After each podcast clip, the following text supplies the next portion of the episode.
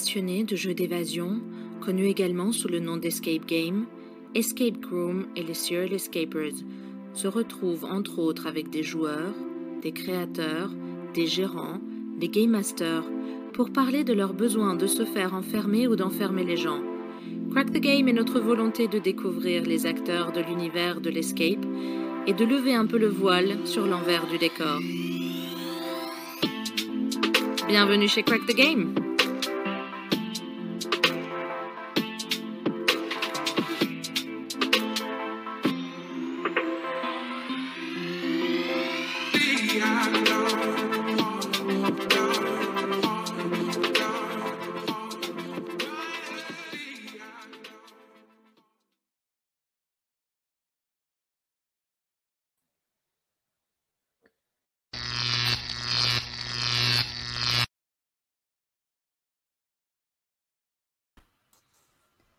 Bonsoir tout le monde. Bonsoir. Alors, nous, nous, nous voilà encore un dimanche soir à 21h10 avec juste une minute de retard pour une nouvelle émission de Crack the Game. Cette fois-ci, nous allons parler d'immersion, une des choses les plus importantes dans l'escape, une des choses qui euh, fait battre nos petits cœurs dans ces salles qu'on adore tant. Et donc justement, comme chaque soir pour nous accueillir, euh, on accueille, pardon, plutôt euh, des invités. On va commencer par accueillir Alex, de blogueuse chez Expérience. Salut tout le monde. Salut Alex. On accueille aussi Benoît, qui lui est gérant chez Ominum Escape à Nice. Bonsoir. Salut Benoît. Virginie, Virginie qui sera notre joueuse du jour. Bonsoir à tous. Salut, salut. Bonsoir. On accueille aussi Bruno, qui est concepteur, créateur d'Eludis, du Bonsoir. côté de Saint-Étienne. Et enfin, Jennifer. Bonsoir, Bonsoir. Jennifer, qui est euh, co-gérante de l'Escape Clap Escape euh, du côté de Lyon.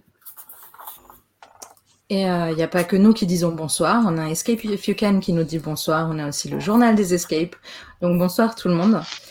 Et euh, je me suis rendu compte qu'on est du monde d'un peu partout en fait. On a Chambéry, Nice, Bordeaux, Saint-Étienne, Lyon, Tours euh, et deux en Ah, Ile-de-France. On va dire comme ça. Et deux en Ile-de-France. Ah, une ancienne euh, amie. Alors, euh, et si on commençait directement avec un petit jeu? Vous nous connaissez, maintenant on a envie de, de commencer euh, avec un petit jeu. Mais si- alors, on nous dit pas, mal de sud. Oui, pas mal de sud cette fois-ci. On avait envie de voyager. Euh, alors, un petit jeu, on vous propose. On va. euh, un des éléments importants de l'immersion, on va en parler tout à l'heure, c'est la déco. Et euh, on a réussi à dénicher sur Internet quelques photos. Nous ne nommerons absolument pas les enseignes, parce que je ne les connais pas toutes. Et donc, euh, on va vous montrer les photos et vous nous dites si vous les trouvez immersives ou pas. Et puis, on va juste prendre une- quelques secondes pour chacune euh, pour voir euh, ce qu'on en pense. Alors, Yo, tu nous gères tout ça. J'envoie la première. C'est parti.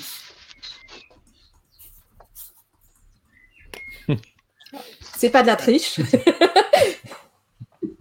Alors, on a quand même plusieurs oui.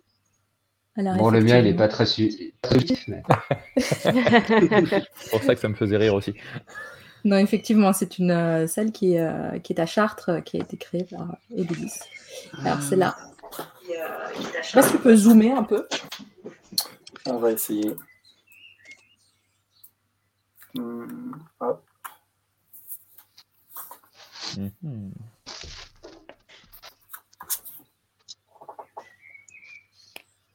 Il y a beaucoup d'huile quand même. Ok. Ouais, ça a l'air pas mal. Ça moi qui euh, aurais dit non tout de suite là par rapport l'air La terre. Mais après, il faut voir la texture en vrai de la terre. C'est ça qui est dur en photo. Ouais. Alors celle-là, je l'ai choisie pour la lumière parce que je trouve ça assez intéressant quand même le travail. euh. Ah, je vois où elle est celle-là. Aïe. J'ai un, on a un non et je vois pas chez un oui. Pardon. Oui, oui, oui. Non, non. Beaucoup de oui et un non. Ok. Très bien. Ah, ça, c'est un peu flou. C'était euh, un de nos invités de la semaine dernière. Est-ce quelle dimension celle-là Ça y est, on commence à nommer. À balancer. Ah, C'est toujours compliqué parce que montrer les, les photos, euh, il y a plein de monde qui n'est qui est pas pour, pour. Mais je trouve ça. Ok, qu'est-ce qu'on a d'autre? On a ça. Ça que quelqu'un connaît aussi. On connaît aussi, ouais. Ah bah je la connais pas moi. Ah, moi, je trouve ça génial, tous les petits détails en fait. C'est pour ça que je trouve cette photo intéressante. euh, à quel point on peut aller dans le détail. Donc, plein de oui, ok. Personne qui veut se faire euh, des ennemis. Ce qui est dur, c'est de remettre la photo aussi dans le contexte. Alors, ça, c'est Ouais. une salle euh, Nicéphore Niepce, euh, créateur de la photo au 19e siècle. Si ça aide un peu à Chalon. C'est timing. Ouais. Bon, c'est un, c'est un petit nom. Ouais, pareil. Yo, il joue aussi maintenant. Alors, moi, pour avoir eu un papa antiquaire, le bureau, il déchire. hein. Ouais, il est très beau. Il est très très beau.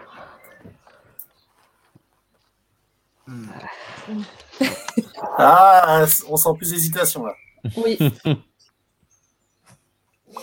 Ah bah non, pas Alors. Escape If You Can nous dit qu'effectivement, sans le nom du thème, c'est compliqué. Alors, ce thème-là, euh, je pense qu'on voit. Moi, c'est c'est surtout le milieu, là, tout coloré, euh, que je trouve génial. la tour- c'est la tour colorée qui sort un peu du. Mhm. Du long, ouais. Bah, Après, on est sévère Ah. aussi. Mais c'est le but, c'est d'être sévère. On nomme pas les salles, euh, sauf les très bonnes. Donc là, j'ai du oui. On a plein de oui, effectivement. Nickel. Parfait. On a eu un invité aussi. Ah, ça, oui. Là. Oh, mais je suis super Il n'y a que moi qui suis sévère? Non, non, non. Il, manque, il manque pas grand chose. C'est juste trop propre. C'est très propre, très bien. Est-ce que, les salles- trop est-ce lisse. que les salles Égypte sont plus compliquées à faire? Il manque, euh, il manque la, la finition, mais sinon, il y a tout là. Oui, mais les Donc lampes. la poussière du lieu. c'est ça. C'est ça. C'est ça. Ça, c'est en Hollande, aux Pays-Bas. C'est un honeymoon hotel. On le a même un papier nom peint. et on a deux noms. Ok. Ok, donc mitigé. Oh là, elle est petite. La- celle-là, elle est toute petite, ouais, mais c'était Ouais. euh, par rapport à l'importance des énigmes euh, qu'elle Ah, doit mais c'est la même en fait que la précédente. Non. Ouais, c'est la... Si, Ah on voit, oui, on si, voit t'as la raison. c'est la même. Hein. Ouais, ouais, c'est Bon, la bah, même. pardon, vous avez raison. On verra si vous avez Bah, répondu c'est- la même chose. C'est trop dommage parce qu'il manque, euh, il manque une journée de boulot pour que ce soit un je pense. Ouais. Ensuite, Et Escape a dit qu'il a joué à Madrid et moi à Vienne? Alors, ça, c'est. euh, C'est un, sujet cirque. Derrière, tu as le cirque. ouais, c'est un sujet cirque. euh, C'est un grand ça. Donc, on a plein de noms. On est, on est quand même d'accord sur pas mal de choses. hein. Ça, c'est au Canada. C'est euh, la maison de Blanche-Neige des petits seins. Des, des petits nains. Des petits seins. C'est pas possible. Ça y est, on l'a. On l'a perdu, ça y est. C'est très joli la cheminée à droite, je trouve. Ouais, bah moi, c'est elle qui me fait dire non parce que je la trouve très Ouais, euh, je posée. suis, je suis- d'accord, là, fait mais- trop. euh, Mais en, en elle-même, elle est belle. Surtout que dans la cheminée, en fait, il y a des cubes qui tournent. D'accord, ça on devine pas trop. Et euh, je vous dis, derrière la fenêtre, il y a un truc très sympa. Super. Non, mais je vais pas vous dire. Alors ça, c'était plus, est-ce que vous trouvez que c'est une énigme, ce genre d'énigme est immersive C'est pas la salle en elle-même. Ah, J'aime pas trop les labyrinthes, j'avoue. Ça dépend si c'est un thème Mmh. labyrinthe. Ça dépend du scénario, mais euh, là, de Mais en général, tout le monde est d'accord sur le nom. Ok. J'en ai pris combien de photos? Ah oui. Euh, il nous en reste une petite dizaine. Euh, bah là, ouais. Ah, là, on est à Paris à nouveau, chez One Hour. Ah, ça, oui, c'est ouais. Classique.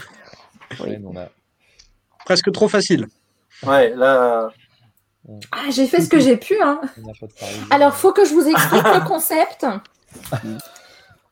une, c'est une montagne. Alors à gauche, c'est un avion qui s'est écrasé et euh, les marches, c'est une montagne et euh, en haut, c'est la grotte. Et euh, il y a un carré bleu que j'ai pas voulu prendre en photo parce que c'est pas sur leur site.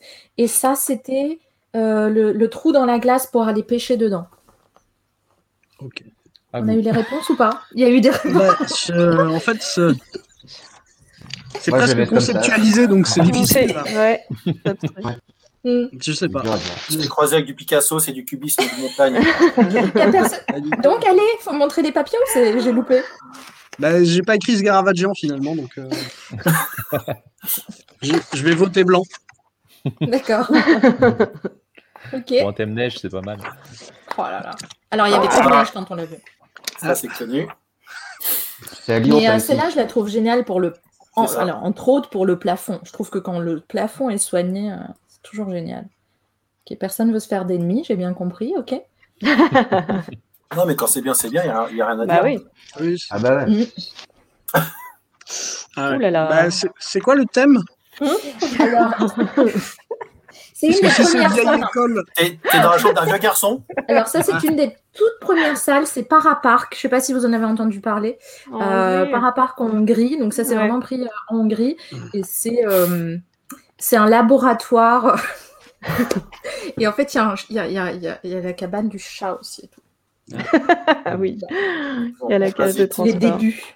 Ouais, je Si c'est l'arrière-boutique d'une classe de physique, c'est bon. euh, Physique chimie, c'est bon, mais sinon, je sais pas. Ah non. Euh, Un Orient Express. Hmm. J'ai pas eu Alex, je crois. Ouais, j'ai pas fait le papier, euh, j'hésite. Donc euh, j'hésite. au milieu. Tu le mets au milieu, ok. Non, mais on peut parler. Hein. Ah. Ça, c'est du côté de Tours. ah, c'est propre. Non, Jen Non, Ok. ça me non, Ça Et te fait Bruno aussi, voyager. ça non, ça me ça me parle pas trop ça. Ok. Non.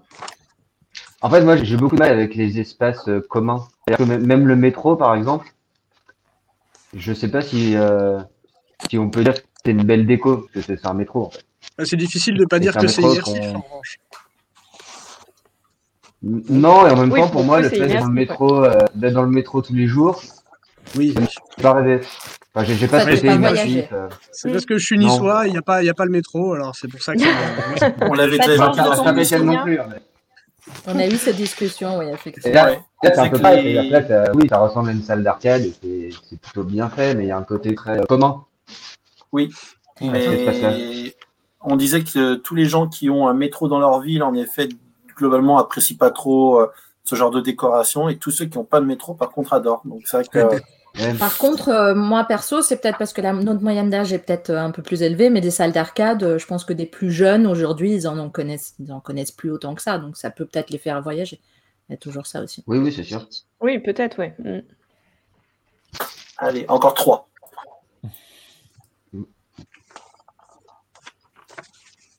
Bon, bah, celle-là, moi, je la hein. Oui, d'ailleurs, c'est écrit dans le titre, je suis en train de quoi Exemple. ah bah, c'est pas facile de trouver euh, des photos de salles. hein. Euh, ben, ça marche. Ouais, ça C'est marche. une maison de pêcheurs. C'est une Ouais, cabane de cabane pêcheurs. du pêcheur. Ça, c'est plausible. Ah, je l'ai pas joué celle-ci, mais pareil qu'il y a des Euh, elle est top et c'est vrai que c'est tout des vrais objets en fait, donc c'est c'est top. Eh, mais il faut qu'on fasse un jeu avec les, les spectateurs. Une, fois. une petite euh, rue à Tokyo. Ah bah Enfin, plein de oui. À Tours, mais à Tokyo. Ouais, mais c'est correct. À Tokyo quand même. Bon, on a fini là? Ouais. nickel. Oui, Ouais. Bon. Alors comme quoi, moi je pensais que tout le monde était d'accord avec moi quand je regardais les photos, mais visiblement non, bravo, ok. Donc euh, au moins on a de quoi discuter. Très bien. Est-ce que alors notre première euh, thématique sera comment définissez-vous l'immersion? Euh, Donc juste pure immersion sans lien avec l'escape. Euh, mais avant ça, on fera, euh, on fait un petit point avec la spécialiste de l'immersion, avec Alex d'expérience immersive. Alors la spécialiste, j'irai peut-être pas jusque-là. hein. Ah bah, quand on s'appelle expérience immersive, c'est comme moi, si je fais pas au moins trois salles par jour à chaque fois que je vais jouer, euh, c'est réel, ça marche plus, quoi. Et, euh, et les garçons groom, euh, pareil, faut qu'on faut qu'on assume. Donc, Alex, je vais te poser trois questions. Allez, vas-y. En tant que fan de Big Bang Theory, dans l'équipe, tu serais plutôt Penny, Amy Farrah Fowler ou Bernadette?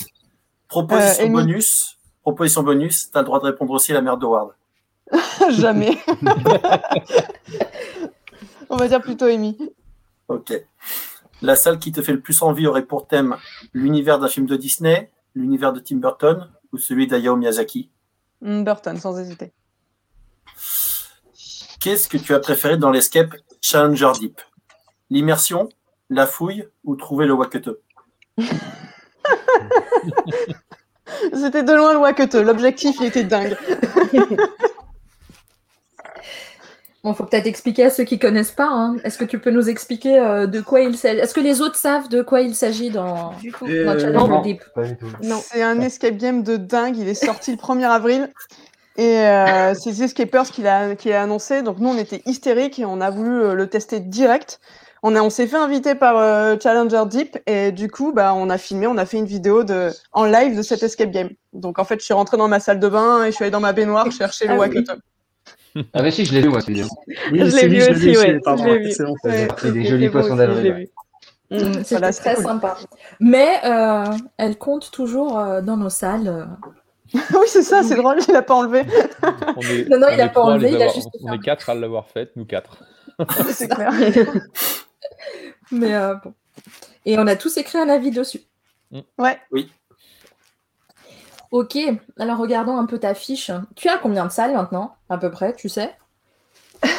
J'ai arrêté de compter. Faudrait que je regarde sur The Escapers. Attends, je peux dire ça. dans- je sais pas, je, je suis à 200 et quelques. et En vrai, je sais plus. D'accord. Ce qui est bien, c'est qu'à chaque émission qu'on fait, The Escapers revient, ce qui fait qu'à mon avis, à chaque émission, Sébastien il doit engranger des nouveaux, des nouveaux inscrits. C'est clair. Sébastien, Si quelqu'un a des questions pour Alex, profitez-en. euh, 256 sessions. Voilà, pour le chiffre sur euh, The Escapers. ce qui fait euh, quand même beaucoup, beaucoup. Un beau chiffre. Ça commence à faire, ouais. Alors, moi, il faut m'expliquer, c'est quoi des énigmes procédurales que tu n'aimes pas? Ça veut dire quoi, procédural? Ben, qu'il y a un process à suivre. En général, on a compris ce qu'il faut faire, euh, la logique, par exemple, euh, suivre une ligne et calculer un élément, enfin, je dis n'importe quoi, et il faut le faire plusieurs fois de suite. Par exemple, ça peut être souvent dans des vaisseaux, tu as des manips à faire, mais il faut le faire 3, 4, 5 fois. Le process, il devient laborieux. Il y a peut-être un calcul à faire à, chaque fois, mais ça reste toujours la même logique. C'est pas innovant comme réflexion, et ça m'ennuie un peu, en fait, d'avoir ce, ce process à répéter. Voilà, c'est pour ça que j'aime pas trop. Donc, quand tu as un cadenas à 5 chiffres, par exemple, et pour chacun, il faut faire une certaine démarche, ça te dérangerait pas de craquer, entre guillemets, le dernier chiffre parce que tu Non, alors ça la dépend logique parce que si pour chaque chiffre c'est une énigme un peu différente, ça va pas me déranger Non, parce qu'il faut avoir une nouvelle logique. Mais euh, ah, bah, je, j'ai pas. Je pensais à, un- à une sorte de, de vaisseau machine à voyager dans le temps. En fait, on devait suivre vraiment une ligne, à chaque fois repérer euh, des éléments, les associer et ça donnait, euh, on va dire, la touche sur laquelle appuyer. Et on a dû faire ça 4-5 fois. Et ça a duré euh, bah, 10 grosses minutes. Je trouvais ça dommage. Voilà. C'est le fait que ce soit répétitif, en fait, qui t'en. Ouais, Pardon. côté répétitif, j'aime bien, enfin voilà, j'aime bien euh, me prendre la tête sur euh, une énigme et avoir le moment où tu te dis ah ouais c'est ça et ça c'est le moment excitant donc euh, j'aime bien l'avoir plein de fois dans le dans l'escape game. Ok. Et les menottes qui font mal, tu as une expérience je- douloureuse? Oh, surtout quand on est accroché à la cheville, j'ai les vis super fines et ça m'a tailladé la cheville mais en plus on a mis 20 minutes à l'enlever. J'ai tiré la gueule pendant une heure de jeu. En fait, ça a été ça. J'étais vraiment très très très mal. On a eu ça aussi dans une, une de dans nos notre équipe où euh, le- le- les menottes étaient trop serrées. C'était des chaînes avec un cadenas. Et, euh, et mon compagnon me dit euh, j'ai les mains toutes bleues, je sens plus mes mains, qu'est-ce que je fais? Donc euh, la pression sur l'autre qui devait nous faire sortir. Et puis j'ai dit donnez-moi le code du cadenas, on va l'ouvrir après, mais juste c'est plus possible. quoi. Et c'est vrai que dans la volonté de bien faire, souvent, euh, ben, on nous fait mal. Oui. Après, c'est peut-être pas le but de, de la salle. Ça dépend des salles. Les univers féeriques. Oui. D'accord. Bah, c'est les univers qui vont te faire vraiment voyager, sortir du quotidien. Tout à l'heure, on parlait de la rame de métro. euh, et je suis assez d'accord avec ça pour l'avoir pris tous les jours. être dedans. Alors, je trouvais ça cool parce qu'il y avait des énigmes qui étaient intégrées dedans, donc c'était assez rigolo. Mais en vrai, ça m'a pas fait voyager. Et c'est vrai que j'aime bien avoir un univers euh, complètement dingue, quoi. D'un coup, on se retrouve au fond, dans un fond marin ou dans l'espace. Euh, des choses comme ça. Alors, évidemment, maintenant, on en a fait 150 des salles zombies, mais les premières fois, ça peut être toujours sympa parce que c'est nouveau, il y a des bruits de zombies. Et à part l'avoir vu dans des films, ben, ça reste quand même assez euh, différent de notre quotidien. Et c'est ça que je vais aimer, en fait, dans l'univers Mm. féerique. Donc, plus on sort dans l'imaginaire un peu foufou, coloré, je vais. Ah, on la perd. Non, c'est bon. Je te vois encore bouger, donc je pense que c'est bon. Alex, parle-nous je suis là, t'inquiète. Ok. Sinon, euh, qu'on me dise quoi faire euh, dans les jeux coopératifs, est-ce que c'est euh, le, le MJ qui ne pas, qui doit pas te dire quoi faire ou est-ce que c'est tes compagnons d'aventure qui doivent pas Ouais, te dire quoi faire? Je pensais là, je pensais un peu surtout aux jeux de société, euh, les jeux coop de jeux de société. Parfois, il y a une personne qui va être un peu plus leader dans son caractère et qui aura tendance à euh, imposer sa stratégie globale du jeu. Et Mhm. je trouve ça dommage parce qu'il va t'empêcher de réfléchir, éventuellement proposer une meilleure idée ou en tout cas une autre. Et il va tout guider, ce qui fait qu'en fait, les, tout le monde devrait jouer et on est tous en train de répondre à une sorte de directive plus ou moins bien amenée. Et, euh, et du coup, je pense qu'il n'y a pas grand monde qui, qui s'éclate dans ces moments-là. Si, le leader. Le leader, exactement. Tout pour le plaisir du leader exactement. Oh, leader Ok. Je sais pas si vous avez d'autres questions. Ex-game mistress. Alors, s'il vous plaît, je voudrais quand même. euh, J'ai décidé que le, le mot game mistress existait. D'accord. Que, C'est la première fois que je le vois. Mais moi, je trouve ça très joli.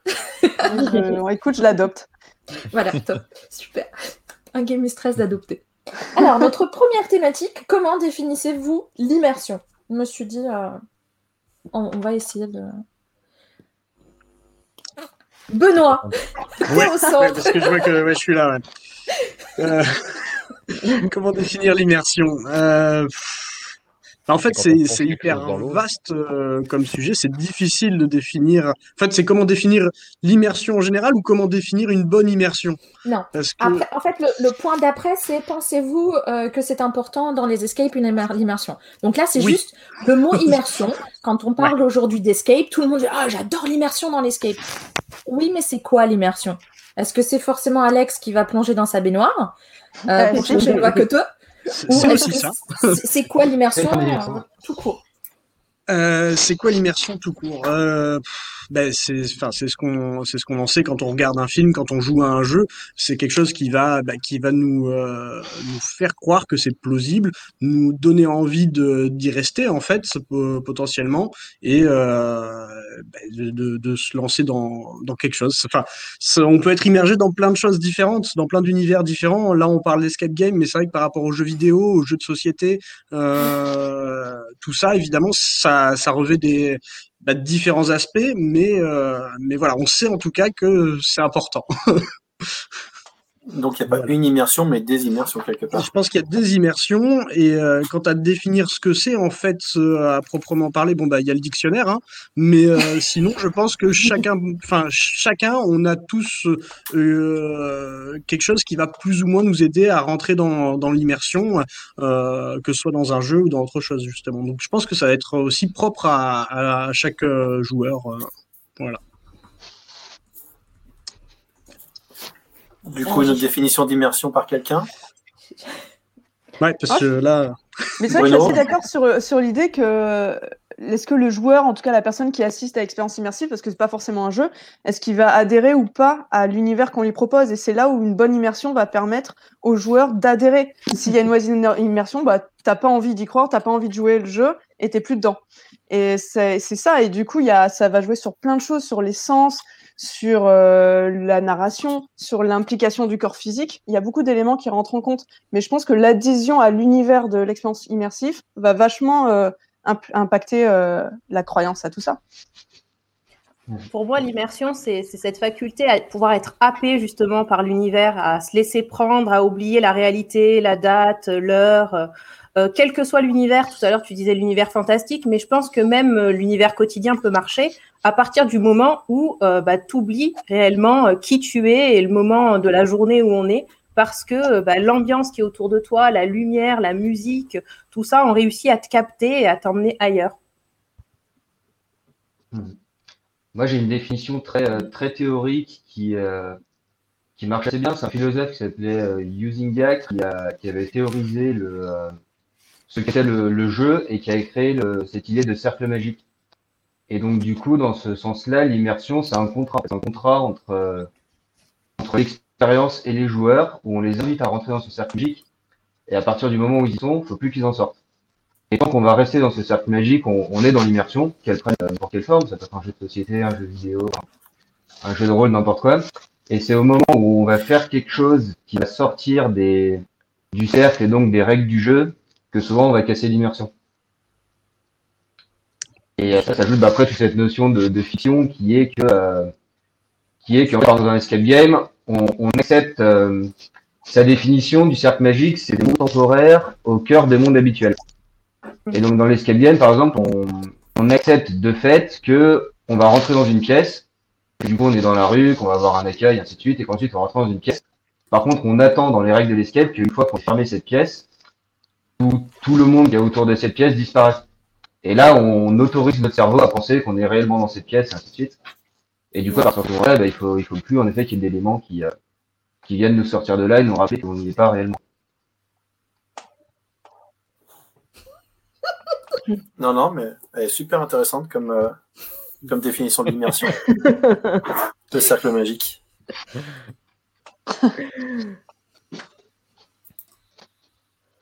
Et du coup, l'immersion, c'est vraiment important dans Escape ou pas? Attends, juste avant, parce qu'ils m'ont dit qu'il faut chercher dans un dictionnaire, pardon. Donc, euh, parce que je suis avec les. Euh, alors, c'est le fait de se retrouver dans un milieu étranger, sans contact direct avec son milieu d'origine, selon le Larousse. Donc, Oui, Le métro, ça fonctionne pas, c'est ça que tu es en train de dire. Mais c'est ça, c'est que du coup, je trouve que. Mais c'est aussi le, le début du- de l'occultation d'un astre. Alors, ça, je. Voilà. Mais euh, c'est euh, un stage li- linguistique en immersion, par exemple. C'est une des définitions qui est donnée. euh. Et l'action de plongée aussi. Eh ben, pas d'après le Larousse. je ne sais pas pourquoi. L'immersion d'un câble, le fait d'être immergé. Je- du coup, je vais chercher immergé maintenant. C'est comme ça que ça fonctionne. Déjà. Oh là là. Plonger entièrement quelque chose, le corps de quelqu'un dans un liquide, en particulier dans la mer. Effectivement. Donc, on aussi, euh, Le 2. corps d'Alex dans une baignoire. c'est ça, le c'est une baignoire. Mais euh, oui, c'est être submergé finalement. ouais. Immergé. Euh, alors, qu'est-ce qu'on a d'autre Euh, On a encore quelques petites remarques. Si les salles ou les thèmes sont bien séparés en termes techniques, ça peut fonctionner quand même, je pense. L'immersion ne peut pas être euh, meilleure dans une enseigne avec une seule salle ou un seul thème. Bah, je pense qu'en effet, ça facilite le, ça facilite tout le en tout cas. Par exemple, on prend le cannibale de Paris, ça marche super bien parce que ces salles sont uniquement sur scène et que, euh, et qui nous accueille directement dans le jeu et qui nous fait sortir directement dans, dans ce thème général. S'il avait une salle en milieu, il faudrait qu'il trouve d'autres, euh, d'autres moyens de conserver ça pour, euh, pour Oui, l'accueil est raccord avec le thème de la salle, vu qu'il n'y a qu'une salle. Ça, on, Ouais. on- on en parlera euh, un peu plus, euh, effectivement. Donc, Yo, vas-y pour ta question. Je suis désolée de t'avoir euh, Pas de souci. Et du coup, l'immersion, est-ce que c'est vraiment important dans Ah bah oui. Oui.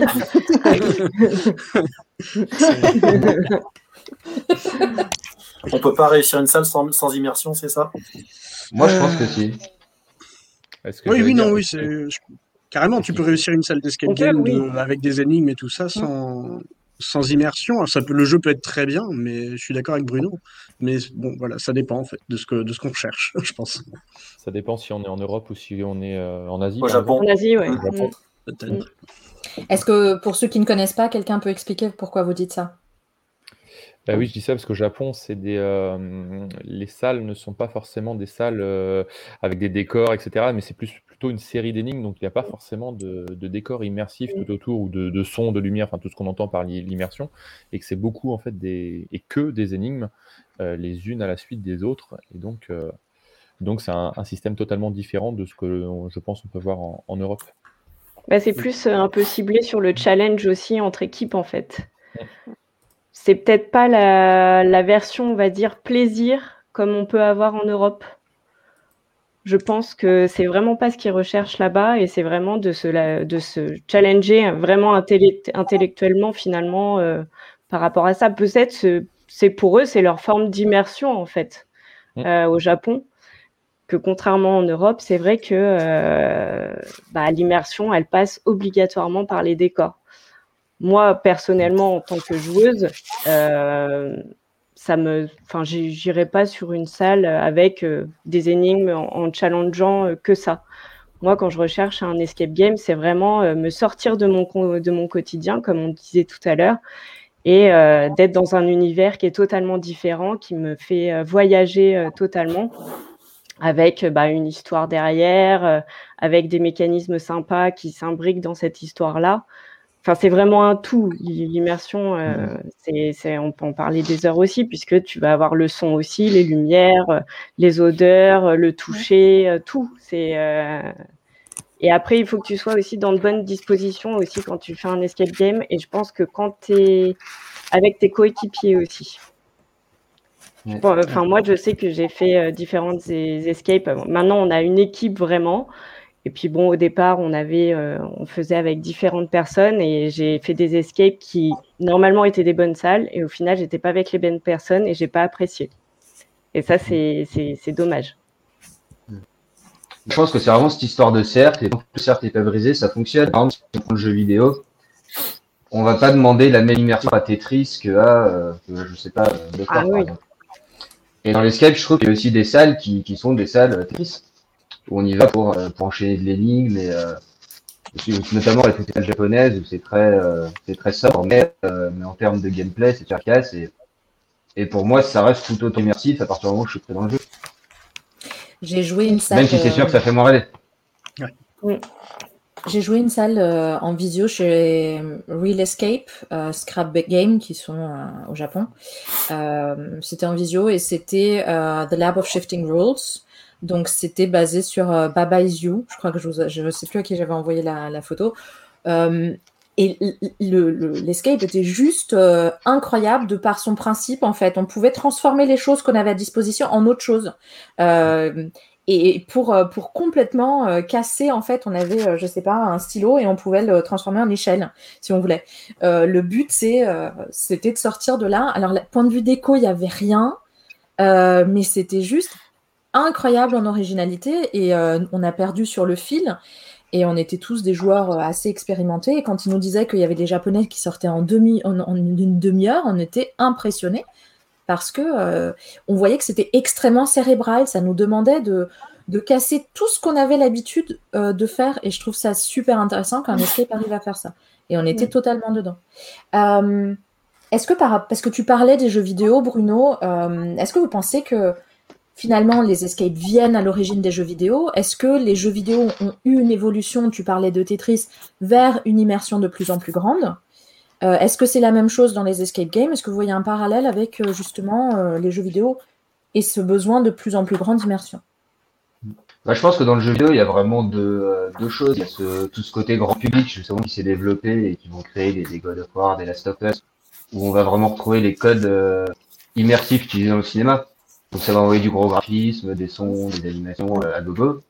Mais en parallèle, il y a quand même tout ce tout ce jeu bah, plutôt indépendant, mais euh, d'où vient Baba Is You aussi, où là les, euh, les créateurs sont vachement plus concentrés sur sur l'expérience en elle-même et sur le, le, game design et le gameplay. Et souvent bah, aussi avec des moyens moindres, donc ça, forcément ils, se concentrent là, là où ils peuvent. Et donc ils vont faire des jeux qui sont pour moi tout autant euh, immersifs et, et, souvent beaucoup plus originaux et, et sympas mais avec une. Euh, si, on, si on faisait le jeu des photos, par exemple, ça marcherait pas. On dirait, on aurait bon à quasiment tout, alors qu'il y en a pas des perles. Le jeu des quoi Parce que, dans en fait, le micro il grésille euh, de temps en temps. le, le jeu qu'on a fait au début avec oui non. Ouais. Si on le faisait avec un screenshot de Baba You ou un screenshot de The Last of Us, on aurait sûrement tous dit non. Mais moi, pour le jeu Baba Is You, pour moi, est, beaucoup, euh, est beaucoup plus immersif au final, je trouve, que The Last of Us. Mm. Et euh, même si j'adore The Last of Us. Hein. Et dans l'escape, je pense qu'on se dirige quand même tous vers ce côté un peu blockbuster, euh, où on, va envoyer du lourd. On a, on a très peu de gens qui travaillent sur le, sur le game design en escape et qui, qui le travaillent de façon, euh, de façon presque artistique. il y a un côté très, euh, très standard dans l'escape au final, où c'est très rare de tomber sur quelque chose d'original. Et en même temps, c'est aussi les codes de l'escape qui fait que si on fait quelque chose de trop original, est-ce que c'est encore l'escape ou pas? Est-ce que est-ce c'est ce que veulent les gens? Et il n'y a pas énormément de place pour le faire. On en parlait euh, dans notre émission sur les thématiques. Euh, on, finissait sur euh, les escapes qui ont une thématique porteur de sens. Euh, pour aller plus loin, je sais que Eludis, vous en avez fait une vers Bordeaux, si je me trompe pas. Est-ce que ça te- cochons, ouais. Ouais. Et, euh, pardon? À Biganos. Hmm. Je sais pas si tu Ouais. veux dire en deux, deux, deux minutes que, de quoi ça parle. Bah, euh, L'idée de celle-là, c'était de, euh, c'était on avait, on avait carte blanche pour faire une, euh, une salle horreur où on faisait que les mécanismes et le, et le scénario. Et on a créé une salle où on se retrouve dans un, qui est un peu typé service game, où on se retrouve dans un abattoir, mais c'est les cochons qui, euh, qui mangent des humains. Et euh, du coup, avec, euh, avec la chaîne, il y a un, un humain vegan, du coup, qui euh, nous aide, euh, enfin, un cochon vegan qui nous aide à partir. Il y a- il y a un peu des conneries, il y a un- il y a un, un garde, donc un garde cochon qui, euh, qui surveille euh, l'abattoir. Il est en train de regarder des cochons qui marchent dans une prairie. On a mis des sous-titres, les, euh, les cochons naturistes retournent à la nature. On s'était bien amusé. Et après, bah, typiquement, on se rend compte que des, des retours que j'ai de l'exploitante et des joueurs, quand ils disent ça, ils trouvent ça très cool, mais il y en a très très peu en fait qui, qui font le, le parallèle avec stage. Peut-être justement parce que c'est, il y y a un côté trop, euh, t'es t'es trop dedans, t'es trop dans le jus, t'es trop dans le jeu et pas assez dans, euh, dans le message qu'on a de transmettre. Et c'est d'ailleurs le gros problème des serious games, hein, c'est très dur de d'arriver, bah, soit à faire passer le message, mais les gens s'ennuient un petit peu, soit ils s'ennuient pas et le jeu est super, mais du coup le message il passe totalement à côté parce qu'ils sont trop dans le trop dans l'action. Mais c'est ça, parce que tu disais par rapport à l'innovation, quand on va trop loin, est-ce que les gens sont déjà prêts? Euh, Pareil, la, la dernière émission, on parlait euh, des- émotions et d'une émotion qui est créée dans très très peu de- d'escape. et finalement, l'émotion, c'est c'est là que tu as envie d'être immergé. Et on parlait de la tristesse, les garçons, je sais pas si vous vous rappelez. Mm. Oui. Et euh, aujourd'hui, je parlais avec un, un blogueur anglais qui me disait qu'à Londres, il y avait une, un escape qui crée la tristesse chez les gens. Vraiment, les gens sortaient en pleurant. Euh, et l'escape a dû fermer parce que c'était trop, trop fort en fait. Ils n'ont pas réussi à accrocher les gens. C'était juste incroyable, nous disait Ken, mais, euh, mais ils n'arrivaient pas à avoir le public nécessaire euh, pour fonctionner. Donc, euh, Après. Je vais pas dire que le quotidien est, est triste, hein, mais euh, comme c'est une émotion qu'on trouve en fait euh, sans vouloir forcément la vivre, euh, quand on va faire une escape, c'est peut-être pas celle-là qu'on a envie de revivre en fait. C'est c'est peut-être ça surtout, c'est que les gens viennent pour changer les idées, pour passer un moment de convivialité. S'ils repartent tous en pleurant et que euh, ça plombe derrière euh, la soirée entre amis, ou, euh, je peux comprendre que la tristesse ce soit compliqué. Mais une des dernières Ouais. celles que je jouais en février 2020, c'était Contagion et euh, Quarantaine. Et je vous avoue que c'est vraiment pas la première salle que j'ai envie de jouer à la rentrée. Quoi. Ouais. Il y en a d'autres que. Oui. Et en même temps, dans le, euh, pardon. Vas-y, vas-y. Ouais, J'avoue, dans le cinéma, c'est maintenant on est tellement habitué à voir des films qu'il y a de la place pour ce genre de film-là. Et dans le jeu vidéo, ça commence. Il y a des jeux vidéo qui font pleurer. maintenant. Oui. Donc je pense que ça arrivera pour les aussi, mais je, mais je pense que oui, en effet, le, le public est pas prêt. faut prévoir un budget, euh, un budget mouchoir C'est ça. Ouais. pour un certain nombre de choses. Bon, alors on est presque tous d'accord sur l'immersion, mais pas tous tous, mais on est tous d'accord que l'immersion est importante pour l'escape. On est d'accord là-dessus, je pense. Oui. Euh, le prochain point que nous aborderons, c'est euh, quels sont les éléments qui renforcent l'immersion. Donc justement là, on, on rentre dans le dans le, le lourd et le gros du sujet. Mais avant cela, nous allons faire une petite lumière sur Benoît.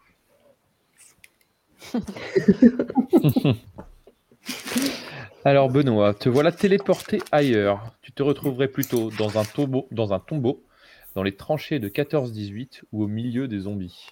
Ça, les trois sont sympas. Euh, Non, mais euh, 14-18. Dans les tranchées. Un grand classique plutôt bonne histoire, bonne déco ou accueil et game master au top? Euh, Bonne histoire. Bonne histoire. Et que préfères-tu dans la création? L'histoire, le décor ou les énigmes?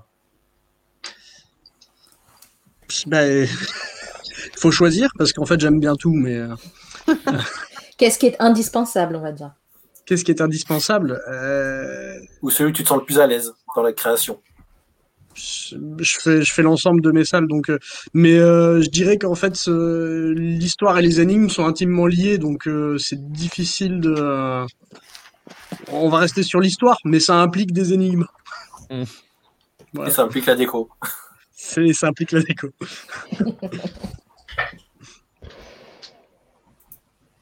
Ok. On nous met la petite fiche. Alors. de- Ouais, je suis en train. Ah oui, c'est vrai, il y a ma fiche personnage. Oui, même. Et t'es le seul à avoir un smiley. hein? C'est vrai, c'est gentil, merci. Avec plaisir. Et donc, t'es pas fan de faire des listes de j'aime ou j'aime pas? Ah, non, je sais, je suis désolé. Je suis- non, mais je suis chiant, hein, mais euh, ouais, Et pourtant, c'est le seul truc qu'on vous demande avant l'émission. hein. C'est une liste de trucs que vous aimez. et que vous aimez. Alors, je trouve que chez vous, c'est très drôle parce qu'en fait, sur vos fiches, vos rôles sont de plus en plus longs. J'ai gérant, game master, créateur de décor. C'est celle de Bruno qui va battre tous les records, je pense. Mais c'est parce qu'on est tous des, vous êtes tous des multitalents. C'est top, ça. Ah, il faut ce qu'il faut, hein. C'est les, les périodes euh, qui, qui veulent qu'on se- qu'on soit multitâche. Pas le choix. Quand tu dis l'originalité, euh, est-ce que tu penses de l'originalité euh, dans tout ou juste dans une partie? Genre dans les thèmes, dans les énigmes, dans la déco? Est-ce que ça doit être dans tout? Est-ce qu'il y a quelque chose qui est Non, plus important pour toi? Ça peut être un détail en fait, hein, euh, même que ce soit dans, le, dans le, la manière de jouer, comme tu disais euh, pour le jeu que tu avais fait avec euh, bah, un crayon peut devenir une échelle, des choses comme ça. C'est vrai que c'est c'est original, même si à côté il y a un décor qui est pauvre ou si euh, voilà il y a, c'est quand même quelque chose qui est, qui est hyper intéressant et qui peut être développé, disons en tout cas, voilà. Donc non, l'originalité peut être juste dans le thème abordé, euh, c'est- déjà chouette. Euh, ça peut être aussi euh, dans le décor, même si bah, l'histoire peut-être est un peu moins euh, fournie, mais voilà, l'originalité, c'est des petits bouts d'un peu partout, quoi. Ok. Et une décoration faible?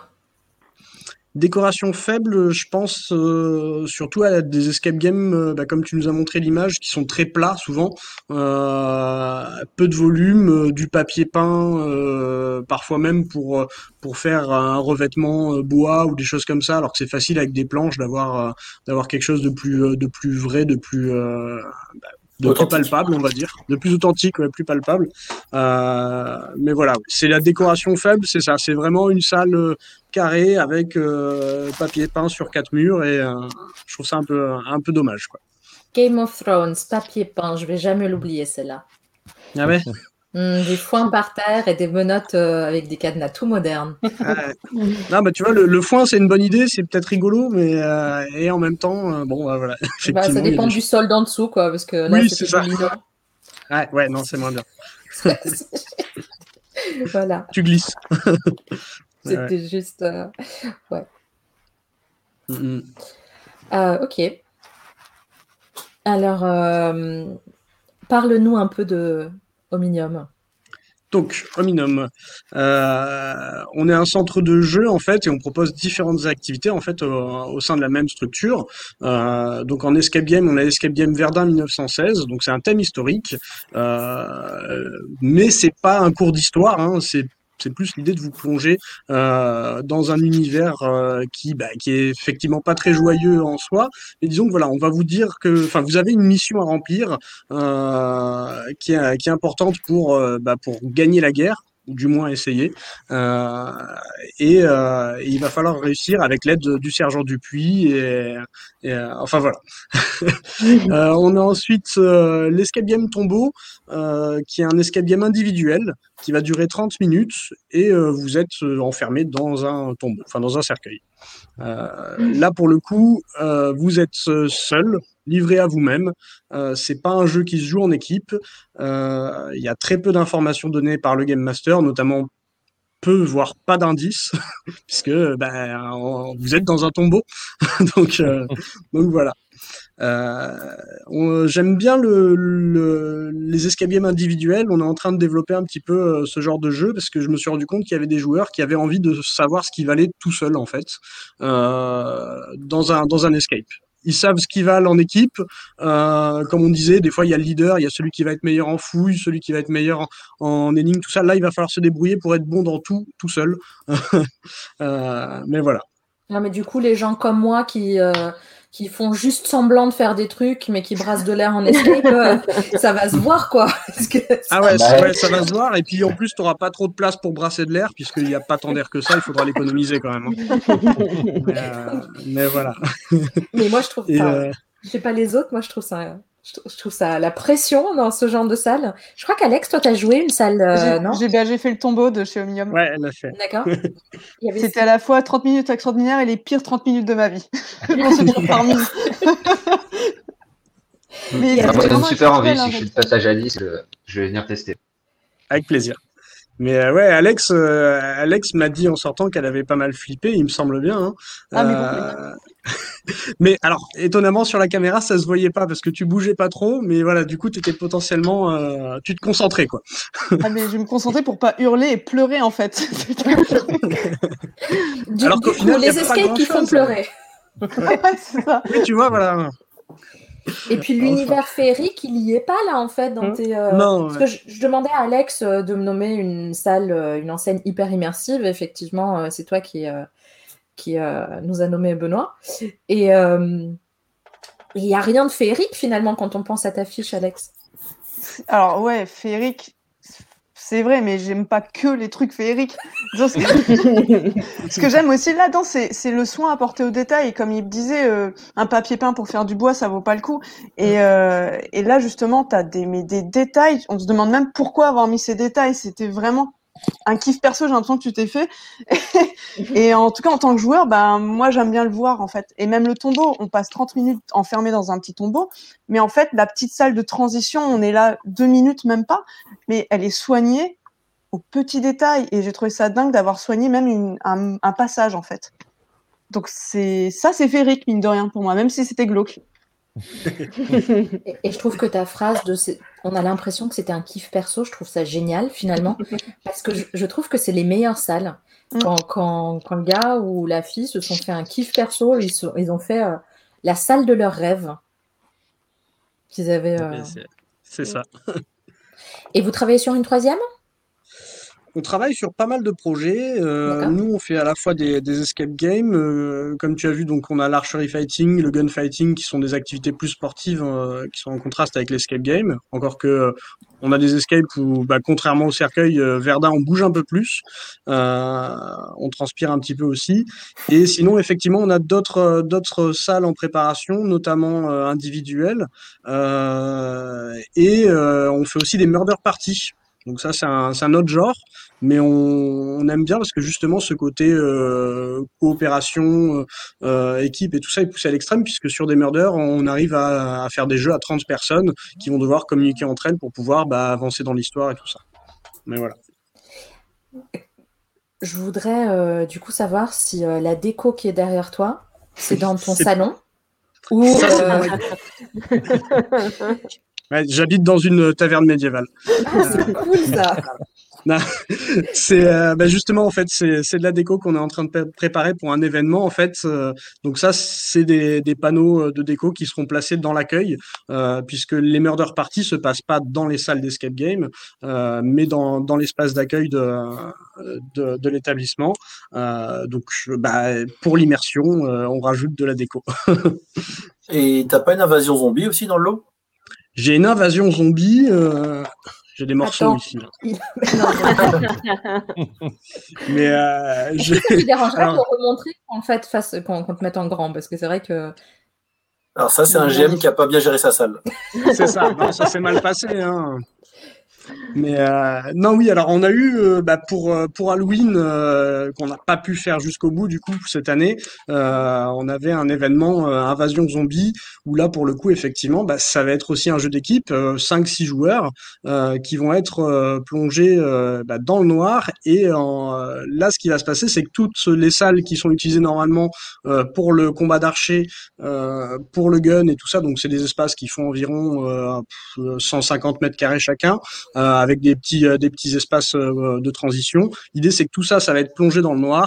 Il va y avoir des acteurs euh, costumés, maquillés, déguisés avec des masques, et vous, vous allez devoir remplir des missions dans, le temps imparti. En c'est plusieurs petites missions, et en même temps, vous êtes en contact avec le QG qui est à l'accueil, qui vous dit vite, vite, les gars, il faut, il faut vous bouger parce que là, vous allez être infecté. Enfin bref, il y a toute une mise en scène pour amener les joueurs et leur expliquer que bah, ils vont faire des incursions de 5 minutes, après ils reviennent, ils vont résoudre quelques petites choses au QG, puis ils vont rechercher d'autres choses pour pouvoir résoudre et avancer dans l'histoire.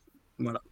J'ai envie de rebondir sur ton mise en scène, mais avant, je vais quand même euh, euh, en profiter parce qu'on a les murder parties. Alors, j'ai l'impression qu'on fait ça à chaque émission. Est-ce qu'on peut faire un 20 à main levée? Qui aime les murders? Bah, j'ai jamais joué, donc je sais pas. Moi non plus. Moi non plus, j'en ai, fait une, c'était vraiment un, une murder de, cours d'école, donc euh, c'était pas. Euh, Les jeux de rôle. Ouais. D'accord. Ah, pas tout le monde. Camelot. Ah, double main, je peux. Bruno, pourquoi t'es invité Qu'est-ce que tu vas là Merci. J'irais, je suis pas euh, super fan parce que je ne pas spécialement, mais en tant qu'élite, on est très très fan. Nos sonneries qui annoncent la pause midi, les pauses et tout, c'est des, euh, des ah. on a à la fin des pauses, euh, rien branlé. Et, et, ce genre de réplique qui, qui rythme un peu toute la journée. Donc oui, on aime Camelot. Donc Adrien Yo, va falloir vraiment qu'on se lance dans notre projet. Hein. on avait, on garde en tête. Euh, ok, donc du coup, mise en scène. Euh, comment créer l'immersion? J'avais regardé, je vous ai envoyé le lien, je ne sais pas euh, si vous avez pu le voir parce que c'est en anglais, du Recon de l'année dernière où Immersive Bird, donc une enseigne américaine, parlait de, l'escape et de l'immersion. Et j'ai beaucoup aimé parce qu'il parlait du. Il faut toujours se poser la question quand on crée une salle du qui, quoi, comment, pourquoi, où et quoi. Je ne sais pas ce que vous en pensez. Moi, je trouve ça c'est vrai. Euh, parce qu'en général, on se dit le où, bon, bah, je suis là et là. Voilà. Qu'est-ce que vous pensez, vous? Voilà, on va créer un autre euh, main levée, regardez. En plus, Big Bang Theory. Euh, donc, qu'est-ce que vous en pensez? Qu'est-ce qui, qu'est-ce qui crée pour vous l'immersion? Est-ce qu'on, est-ce que c'est que pendant le jeu? Est-ce que c'est d'autres phases? Euh, Est-ce que déjà se poser la question du qui, quoi, comment, pourquoi, où? Et quoi Est-ce que pour vous ça, ça paraît quelque chose d'important pour pour créer une salle? Oui. Ah oui, c'est la base. Oui, c'est la base, c'est primordial. Il faut que tu te poses ces questions-là pour pouvoir euh, imaginer ta salle et pour justement éviter euh, bah, les anachronismes, ce genre de choses qui peuvent te sortir de l'immersion. Et le, qui, est-ce que le qui du côté rôle du joueur ou le qui de la personne qu'on va sauver, est-ce que ça, ça vous paraît important ou, pas forcément? Les deux, ouais. Ah bah bien sûr. Moi, je vois, en fait, aussi. Hmm. Ce qui, moi, me fait sortir d'un escape, euh, quand je sais pas pourquoi je, enfin, quand je sais pas pourquoi je suis là au final. Donc du coup, mm. toutes ces questions-là sont hyper importantes. De, bah, parfois, il y en a qui le font très bien ou ils ne disent pas grand-chose, mais on le découvre au fur et à mesure. Mm. Ça marche super bien aussi. Mais il y en a aussi beaucoup, on sait, on sait pas trop ce qu'on fout là. On, au bout d'un quart d'heure, 20 minutes, on a, on a vite oublié parce qu'on est vite dans, dans les résolutions d'énigmes. On, on dit que tu es euh... Ouais, je suis désolé. non, mais c'est un faux contact au niveau du micro, je pense. Mais euh... C'est le micro de l'iPad et du coup. non, c'est pas grave. On, comprend. Enfin, donc oui, ces, questions-là sont primordiales. Mm. Parfois, je me dis en sortant euh, que j'aimerais bien poser la question au, créateur de la salle. Parce que de temps en temps, tu te dis, mais il n'a rien réfléchi quand il a créé cette salle. et tu te dis, euh, je sais pas, ça vous est arrivé de sortir d'une salle et de dire, pourquoi? C'est un exercice qui est difficile de créer une salle au final, hein, euh, qui soit cohérente. En fait, l'idée c'est que, bon, je le, je le sais parce que j'ai vu quelques salles aussi qui étaient un petit peu incohérentes, tout ça, mais euh, connaissant euh, ceux qui l'avaient faites, en discutant, en fait, pareil quand on fait des tests, hein, c'est d'où l'importance de faire des tests aussi, c'est de se rendre compte que ben, c'est cohérent parfois pour le créateur du jeu parce que il, il, a certains éléments que les joueurs n'ont pas en leur possession. Et là, ça va être euh, ben, au game master ou alors dans la salle trouver un moyen justement pour euh, ben, pour donner les clés aux joueurs. Euh, voilà.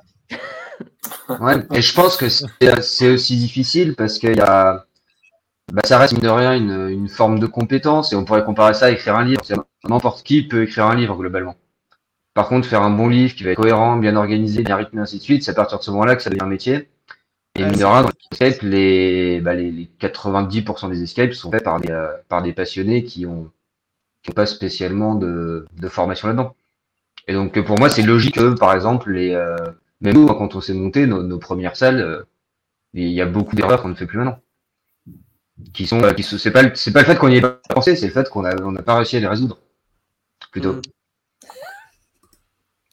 Parce que t'es dans une, euh, c'est, c'est, c'est très très dur de faire un tout qui est extrêmement cohérent, au final. Et ta vie, tu vas avoir euh, une énigme qui, euh, qui va un peu remettre le truc en cause, ou tu vas trouver une justification un petit peu foireuse. Et, euh, et du coup, bah, si t'as pas, si t'as pas de compétences pour résoudre tout ça, au final, tu, tu le résous pas. Comme quelqu'un qui écrira un livre et euh, qui, au bout de, euh, il l'a réécrit dix fois et le rythme est toujours pas top, euh, ça c'est un peu chiant à lire, c'est, euh, et tant qu'il aura, tant qu'il aura pas cette compétence, son livre, il restera pas terrible. Mm. Mais le but d'émissions comme c'est- celle-ci, c'est ça aussi, pardon, c'est c'est aussi de, de, de peut-être donner un peu des conseils, des, des manières d'approche pour des, des nouveaux qui essayent de créer. euh, vous avez de l'expérience, donc c'est super intéressant finalement d'apprendre les uns des autres. Euh, Quelqu'un m'avait dit aussi aujourd'hui que la, la seule concurrence dans l'escape, c'est les mauvaises salles. Parce que c'est les seuls qui vous piquent en fait, euh, qui, qui vont donner envie Mm. aux gens de ne plus revenir. Alors que s'il n'y a que Ouais. des bonnes salles, il n'y a pas de concurrence entre vous. Et entre vous, je parle à ceux qui créent. Mm. Ouais, bah des conseils, on en donner plein. Après, moi, je reste persuadé qu'il n'y a pas de, il y a pas non plus de recette. Oui. Puisque c'est, euh, ça va être l'intention, ça va être l'intention de base, c'est ce qu'on va réussir à, à l'amener au bout et à matérialiser au final. Et c'est comme dans n'importe quelle activité presque artistique, il y a, y a beaucoup, beaucoup de ratés, euh, et de temps en temps, un moment de grâce où, où toutes les planètes s'alignent. Mais il y a, y a une recette, je pense, qui, qui permet euh, d'assurer que la salle va être, euh, va être bien, voire très bien mais qu'elle soit euh, exceptionnelle, qu'il y ait ce- cette petite âme et cette petite magie qui va en faire un truc vraiment spécial, ça c'est pour ça les recettes. Benoît, tu allais dire quelque chose quand je t'ai interrompu? Euh, ben oui, je sais plus. En non, mais cas, pour soutenu. par... Oui, par rapport à... Pour, pour revenir à ce que disait Bruno, je pense aussi ce qui est important, c'est de, sans avoir une équipe, d'être plusieurs et de discuter en fait pour qu'il y ait une espèce d'émulation. Quand on crée une salle, ce qui est important en fait, c'est bah, c'est de, pareil, tu peux faire ta salle dans ta, grotte euh, et puis la sortir et puis bah, les gens euh, la trouvent pas super parce que bah, t'en avais pas parlé et, euh, que finalement bah, des choses que tu aurais pu améliorer, euh, tu l'as pas fait. Mais c'est ça qui est important en fait euh, et ce qu'on a parfois chez les pros, c'est qu'on a une équipe avec euh, différentes personnes qui ont différentes compétences, qui vont discuter, échanger et euh, qui vont pouvoir créer une salle qui, euh, bah, qui va fonctionner comme tu disais, euh, qui sera bonne, peut-être pas exceptionnelle, mais en tout cas qui sera une bonne salle. Après, euh, voilà. Quoi. Non, non, c'est vraiment Ouais, l'émulation. Faut, euh, je faut discuter quoi. Je sais que moi, quand euh, quand je crée mes salles, euh, j'ai des très bons amis avec qui euh, bah, je fais une partie de, de jeux de rôle, à qui joue, avec qui je joue en ligne et tout ça. Ça, fait longtemps qu'on se connaît, ça fait longtemps bah, que on, discute de tout ça. Et souvent, bah, je vais je vais les voir, je leur dis, hey, qu'est-ce que tu penses de ça? et tout. Ils me disent, ah, t'as joué à tel jeu, il faut que tu regardes un peu. Bref, enfin voilà. Mais c'est Ouais, ça, et puis je pense ça. côté aussi. Euh... Pardon, après Vas-y, toi. vas-y. Non, non, vas-y. Ah. Il y, a, il y a souvent aussi une notion de temporalité qui est bah, autant, autant pour nous, bon, parce que nous c'est notre boulot et que du coup on a des, euh, on a des contrats, donc on a des victoires à à rendre et un temps limité aussi Bien pour sûr. faire ce qu'on a à faire, qui font que parfois le temps est terminé, l'argent est totalement dépensé, et on se dirait, ah bah oui, on pourrait faire ça, ça, ça, ça, ça, mais, mais en fait non, on peut pas. Et, euh, et là on voit les salles justement qui vont un peu sortir du lot, comme le Nautilus de, de, de Unleash, ils ont des développements euh, hyper longs et hyper chaotiques.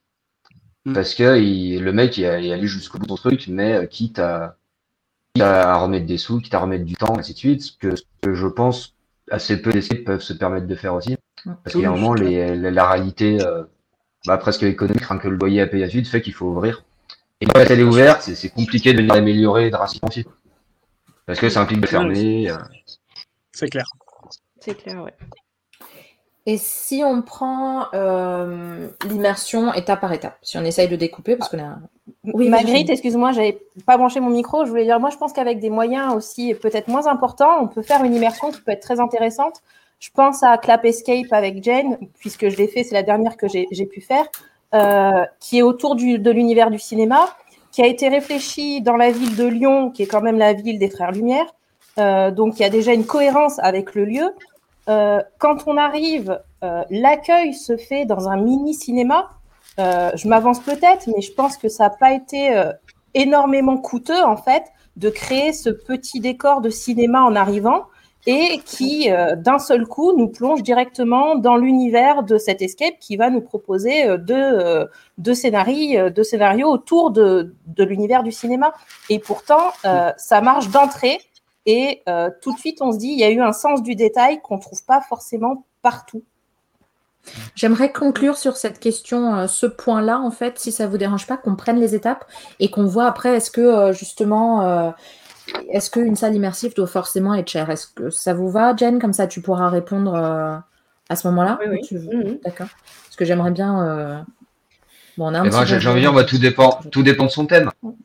Si c'est un vaisseau spatial, oui. Il faut qu'il soit cher. Si c'est euh, si c'est un, un bureau, euh, Après Je vais lui couper son micro. Après, on finit. Ah, je pensais que que t'avais posé la question. Non, on finit C'est du teasing. Pardon, pardon. Ça rester. Alors, euh, si on commence par l'accueil, est-ce que euh, à partir de quand commence l'immersion pour vous? Est-ce que c'est à l'accueil? Est-ce que c'est avant? Est-ce que À partir du moment où tu as poussé la porte. Même avant, où, en euh, fait. où tu commences, ouais, tu as la façade, tu es devant, t'attends, ouais. Je pense que ça commence assez tôt, en fait, l'immersion. Moi-même, Alex, euh, toi tu penses comme moi, je crois. Vas-y. Et Il y a des anciennes qui jouent le jeu, qui envoient certains mails, certains messages, des SMS, même avant, Avant. ah, juste Mm. après la réservation, qui commencent à te faire entendre des choses et donc ça te fait une transition encore plus douce. Même pas besoin d'être devant la façade. Et je trouve ça sympa. Pour revenir sur mon, internet- histoire de cercle magique et de. Ah, pardon, je, je t'ai coupé. Non, non, mais euh, déjà, bah, on en parlait aussi avec euh, Snow la dernière fois, euh, dès le site internet aussi, puisque c'est quand Oui. même euh, la vitrine des enseignes, et euh, que ton site internet soit, soit propre, visuel, et qui soit en, en rapport avec ta thématique euh, d'enseigne et de salle, je trouve que c'est très important, et c'est ce qui va te donner aussi envie euh, d'aller faire euh, telle ou telle thématique, telle ou telle salle. Et euh, je pense que l'immersion, elle peut commencer euh, dès, euh, dès que tu réserves, en fait, dès que tu vas sur le site internet. Mm. Je pense. Après, T'as Et déjà même sur les réseaux je pense. sociaux. Ouais. À partir même oui, après sur les, des, oui, sur les réseaux sociaux aussi. euh, oui, tout à fait. Moi, je sais pas trop quoi dire parce que euh, comme je suis une salle multi-activité, je tisse pas un, enfin, je tisse pas une ou deux salles. Euh, L'accueil est assez euh, neutre en fait.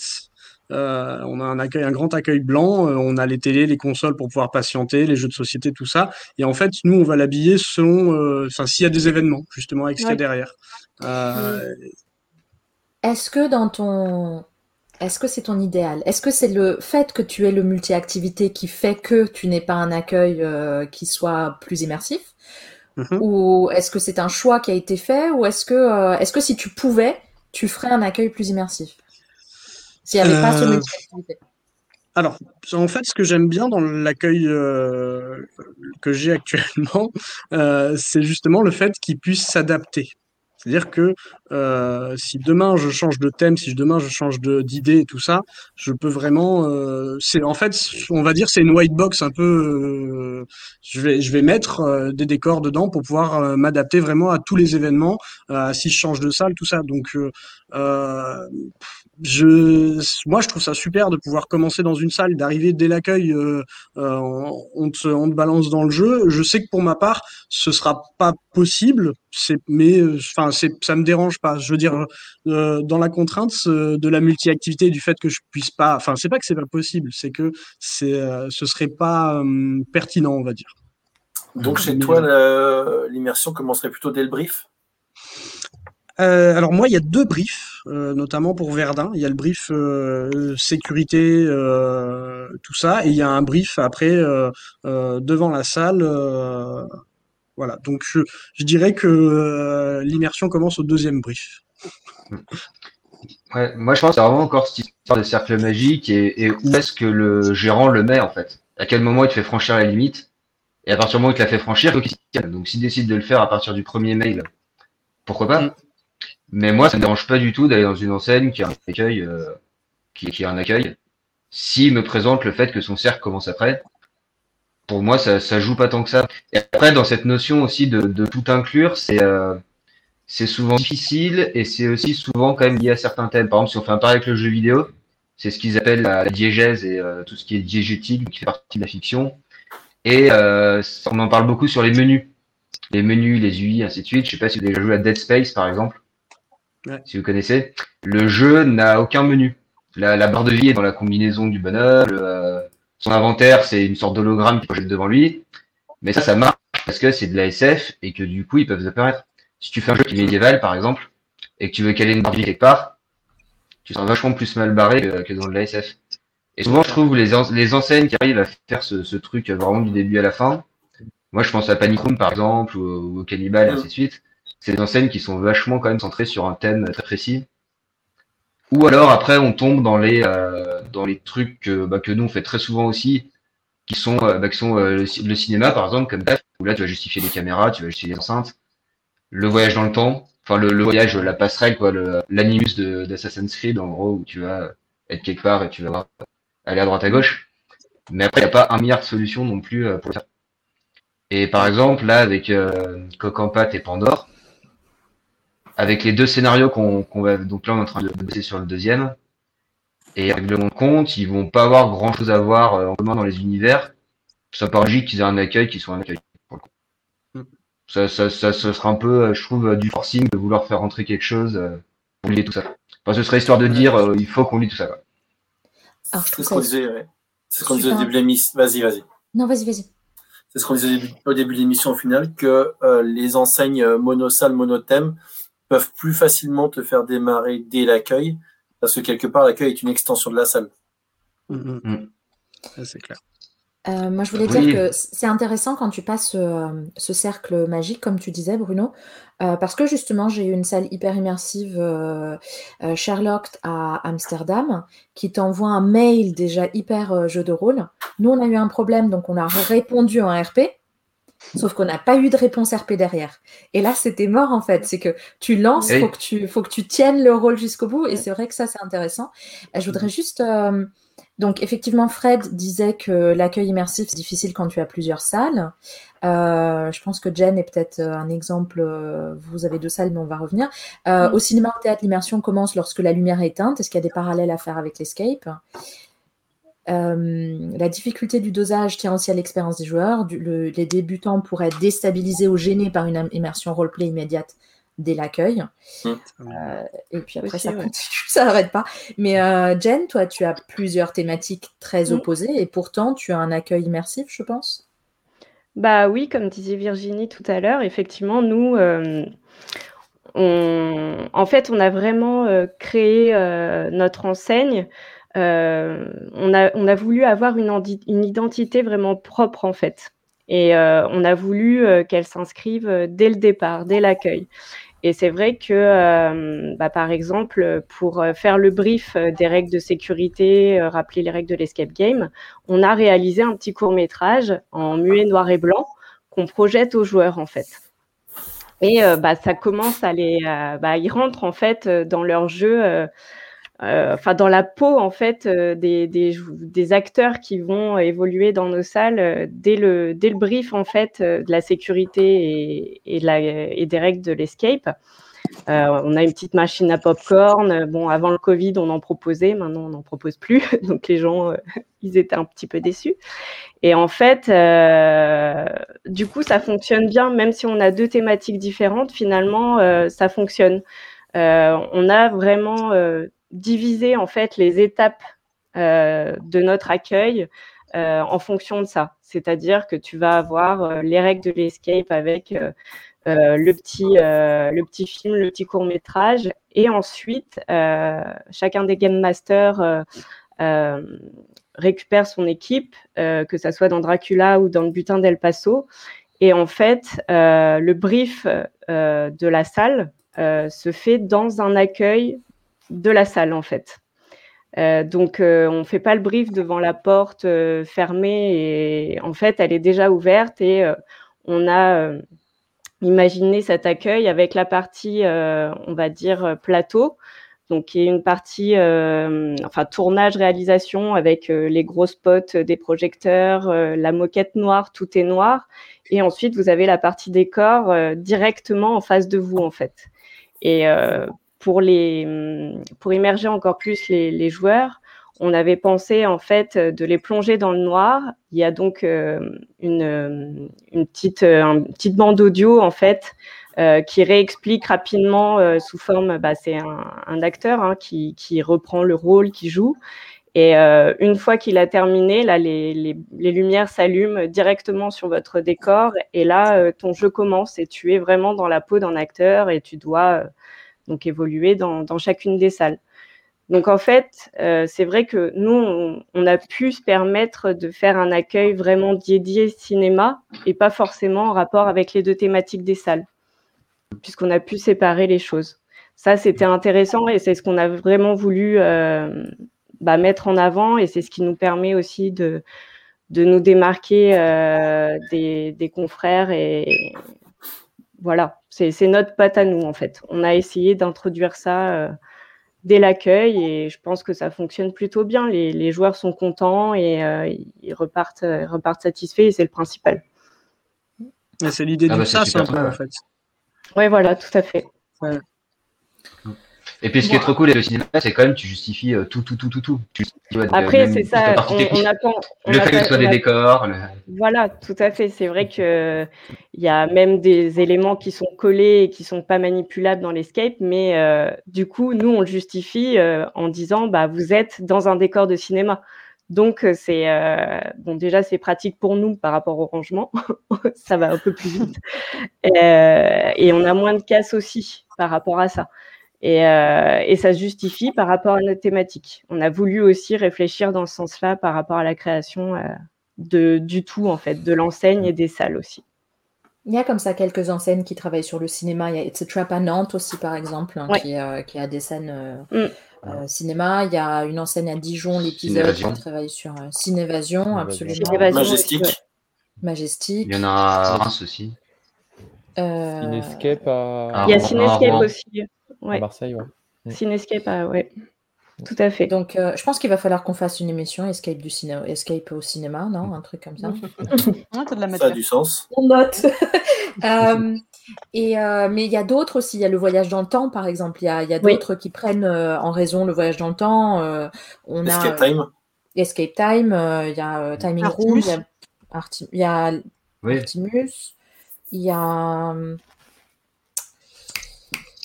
euh, Eureka aussi. Donc il y en a plusieurs euh, qui, qui, vraiment travaillent sur cette thématique-là pour justifier finalement le fait qu'ils ont différentes euh, thématiques à l'intérieur.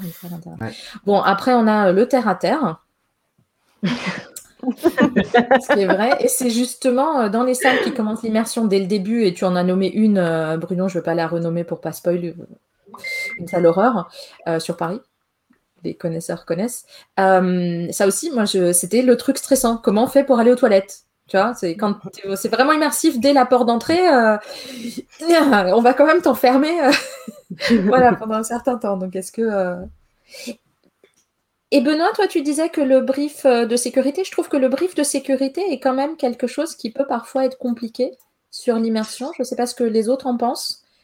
Je, je trouve bah, ça génial quand c'est dans l'histoire. Oui, non, mais quand c'est intégré dedans et qu'en fait le contexte, enfin que c'est possible de le contextualiser dedans, euh, démarrer avec le brief de sécurité, euh, comme tu disais, Jen, euh, où on te dit bah voilà, vous êtes acteur, vous avez le droit de faire ça, vous devez faire ça, tout ça, ça c'est super, c'est euh, c'est le mieux. Sauf que comme disait Bruno tout à l'heure, euh, quand on fait un truc médiéval, bah touchez pas aux extincteurs, euh, Mm. tout ça c'est plus compliqué de le- de l'intégrer dans Mm. une histoire et dans quelque chose Mm. qui soit, euh, bah voilà, enfin bref. Oui, et je trouve que ce cas-là, il vaut mieux pour moi ne, ne pas l'intégrer et, et réduire un petit peu Oui, son cercle magique et faire avancer plus loin que Ouais. commencer à trouver des raisons un peu foireuses de se dire attention, il y a un extincteur, c'est Ouais, un ouais. objet qui vient du futur, on sait pas ce qu'il fout là. Bah, c'est ça, c'est pour ça que c'est intéressant, euh, enfin bon pour moi en tout cas, d'avoir un premier brief euh, plus terre à terre comme ça. On se dit bah voilà, paf, euh, on, on parle de ça. Si vous avez des questions sur le jeu, comment ça va se passer, c'est aussi ce qu'on fait en murder party en fait. hein. Souvent, ce qui se passe, c'est que euh, avant le jeu, alors que tout le monde est en costume et tout ça arrive, on a quand même un petit temps d'adaptation pour que les gens euh, se disent bah voilà, je peux poser des questions, savoir ce qui se passe euh, et c'est hors jeu. Parce qu'une fois qu'on est dans le jeu, euh, dans les murders euh, et puis même dans l'escape de toute façon avec le game master, euh, moi j'essaie de faire en sorte qu'on n'ait pas à revenir sur ce genre de choses là. Oui. Voilà. Après, moi, je me rappelle d'un brief euh, euh, dans un, pour un bateau pirate où euh, le MJ nous disait euh, Attention, il ne faut pas mettre les doigts dans la prise. Et puis moi, je le regarde, je dis Oui, mais il n'y a pas de prise dans les bateaux pirates, on est bien d'accord de toute façon. Et puis là, tu vois le, le blanc. Et... T'as vu comment il a réfléchi? Non, effectivement, bien sûr qu'il n'y a pas de prise dans le pirate, parce que c'était euh, le brief de quelque chose. d'autre. Mais moi, par exemple, moi, je suis hyper ennuyeuse, je pense, pour les gérants. Je suis désolée euh, pour tous, mais euh, il y a des trucs comme ça qui me bloquent. J'avais vu euh, un tableau de la mauvaise période. Je suis historienne d'art, ça me tue. Quand on, voilà, pendant la Renaissance, je vois un tableau de 1800, ça, ça passe Ça va pas. pas. Euh, voilà, ça va pas. Juste, je reste bloquée ça va là-dessus, quoi. Des, des prises, des grosses prises ou les chauffages ou les clims, c'est toujours. Je trouve que quand la clim elle est cachée au moins, je trouve que voilà, c'est le détail que j'apprécie. et- Mais Ouais, euh, bah, pour les enfants, euh, c'est ce que nous disait SVT Péral. euh, effectivement, pour les enfants, c'est encore plus important l'accueil immersif. Je pense qu'eux, ils doivent jouer le jeu, non? Ouais, ils jouent bien le jeu, les, les enfants.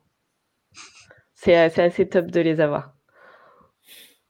Alors, on, on revient sur le, le temps. Le problème de l'immersion de l'accueil, c'est aussi euh, quand on a plusieurs équipes en même temps.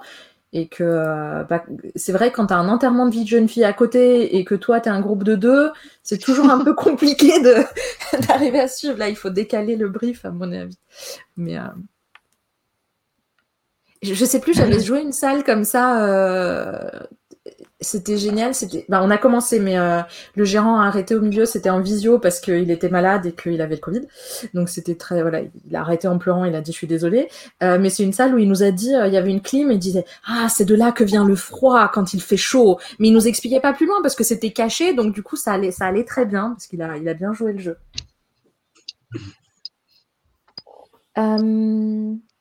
Les joueurs et la narration. Si on continue après l'accueil. Ah oui, alors ça aussi, un calax ou un billy dans un tombeau égyptien. oui, ou dans un bateau, dans un, dans un vaisseau spatial aussi. C'est vrai. C'est vrai, c'est vrai. Donc si on passe, donc on a fait l'accueil, on a fait euh, le site, euh, la présence internet, euh, le brief. Si on continue vers les joueurs et la narration, tout ce qui est histoire, comment est-ce qu'on intègre le joueur dans la, dans la narration, le scénario, où est-ce qu'on commence, puis aussi l'attente du joueur euh, par rapport à certaines thématiques. Il va avoir des attentes. Est-ce qu'il faut lui donner? Est-ce qu'il faut pas lui donner? Est-ce que voilà Qu'est-ce que vous en pensez? Faut frustrer le joueur? Non, non, non, ça on y arrivera après. Est-ce que vous pensez que c'est important euh, d'arriver à... C'est important qu'il y ait du scénario, mais il faut pas qu'il y ait trop de d'éléments à prendre en compte parce qu'il y a quand même, on a qu'une heure, il faut réfléchir à des énigmes. Mm. Et j'ai vu des scénarios extrêmement touffus avec beaucoup de texte à lire. Alors ça, c'est souvent la- l'astuce utilisée pour te faire digérer un- un- une histoire super longue. Et euh, c'est pas possible en fait de lire énormément ou d'avoir trop d'informations scénaristiques. C'est pas un film non plus, donc euh, on peut pas. Quand même, faut, faut être super fin dans la création d'un scénario. Il faut que ce soit bien amené de manière fluide, pas que sur des supports texte. Et là, on a un scénario réussi qui va en effet améliorer l'immersion. Sinon, ça va être raté. Ça peut même te faire sortir de, de l'univers global. Enfin, ça, en tout cas, c'est le Ouais. ressenti que j'ai eu sur quelques salles. Oui. On a défini des règles, du coup, quand on crée des salles, maintenant, qui, ça, ça peut être un, un des conseils dont on parlait, c'est 3-4 personnages max, hors, euh, hors joueur, quoi. Parce que sinon, les gens, ils, ils les retiennent pas. Et surtout, ce qu'on fait, nous, maintenant, systématiquement, c'est qu'on, si on imagine que le, il y, a- des salles où le, le scénario, c'est un chemin, les énigmes, c'est un chemin parallèle, qui, qui avance en, en même temps. Nous, on, fait que les énigmes racontent le scénario. Systématiquement. Et ça, ça oblige les joueurs à, à comprendre le scénario. Et du coup, pour résoudre l'énigme, ils sont obligés d'avoir compris l'histoire. Et à la fin, ils ressortent et tout leur semble assez clair. Ils ont compris ce qui s'est passé, ce qu'ils avaient fait. Là où les salles, où le scénario est presque euh, facultatif, comme, comme dans plein de jeux vidéo, il en a plein, le scénario est facultatif aussi. Ils ont, euh, ils ont tendance, et moi le premier, à pas du tout le suivre. Moi, j'arrive dans une salle, j'ai pas besoin de, de comprendre le scénario pour les énigmes. Je trace les énigmes, le scénario, je, j'y prête pas du tout attention. Et là, tu as une réponse dans le chat? Et ben justement, c'est là que ça devient rigolo, c'est que en effet, faut pas que ce soit de la lecture. Il faut que le scénario soit. euh, Et c'est là que les énigmes viennent créer le scénario, c'est que les, les énigmes, par les manipulations, par ensuite, vont raconter le scénario, mais c'est pas forcément. euh, C'est pas forcément euh, par du texte au final. Hmm. Ça peut être par, par plein de choses, par du son, par des, euh, par de la déco aussi parfois. Par exemple, un, Mm. je sais pas, un, un four devant lequel il y a des, euh, des traces euh, et des ongles euh, Mm. devant le four, des choses comme ça, avec un bracelet euh, d'une certaine couleur, et plus tard on retrouve une photo d'une fille qui a disparu qui a ce bracelet-là, bah il n'y a pas de texte et, et l'histoire est totalement racontée. Par contre, si maintenant ce bracelet-là sert à une énigme et que les joueurs vont devoir comprendre et qui il était, ainsi de suite, ils vont comprendre ce truc scénaristique et ils vont voir ce petit détail et dire ah ok c'est pour ça que là il y a ça et. Si c'est juste de la déco et juste du sérieux, les... c'est c'est même presque triste en tant que concepteur parce que tu as 95% des gens qui vont passer à côté. Mm. Alors que toi, tu es super content d'avoir fait ton ça. et que tu trouves ça super cool, les détails que tu as mis, mais personne ne va voir. c'est vrai.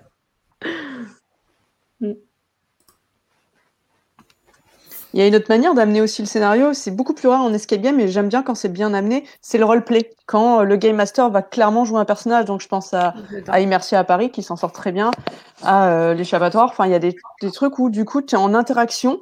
Si tu es timide, t'es pas obligé de parler beaucoup, mais sinon tu peux avoir de grandes interactions, même avoir des informations qu'un autre joueur n'aurait pas eu, une autre équipe, parce qu'il pose des questions, il échange.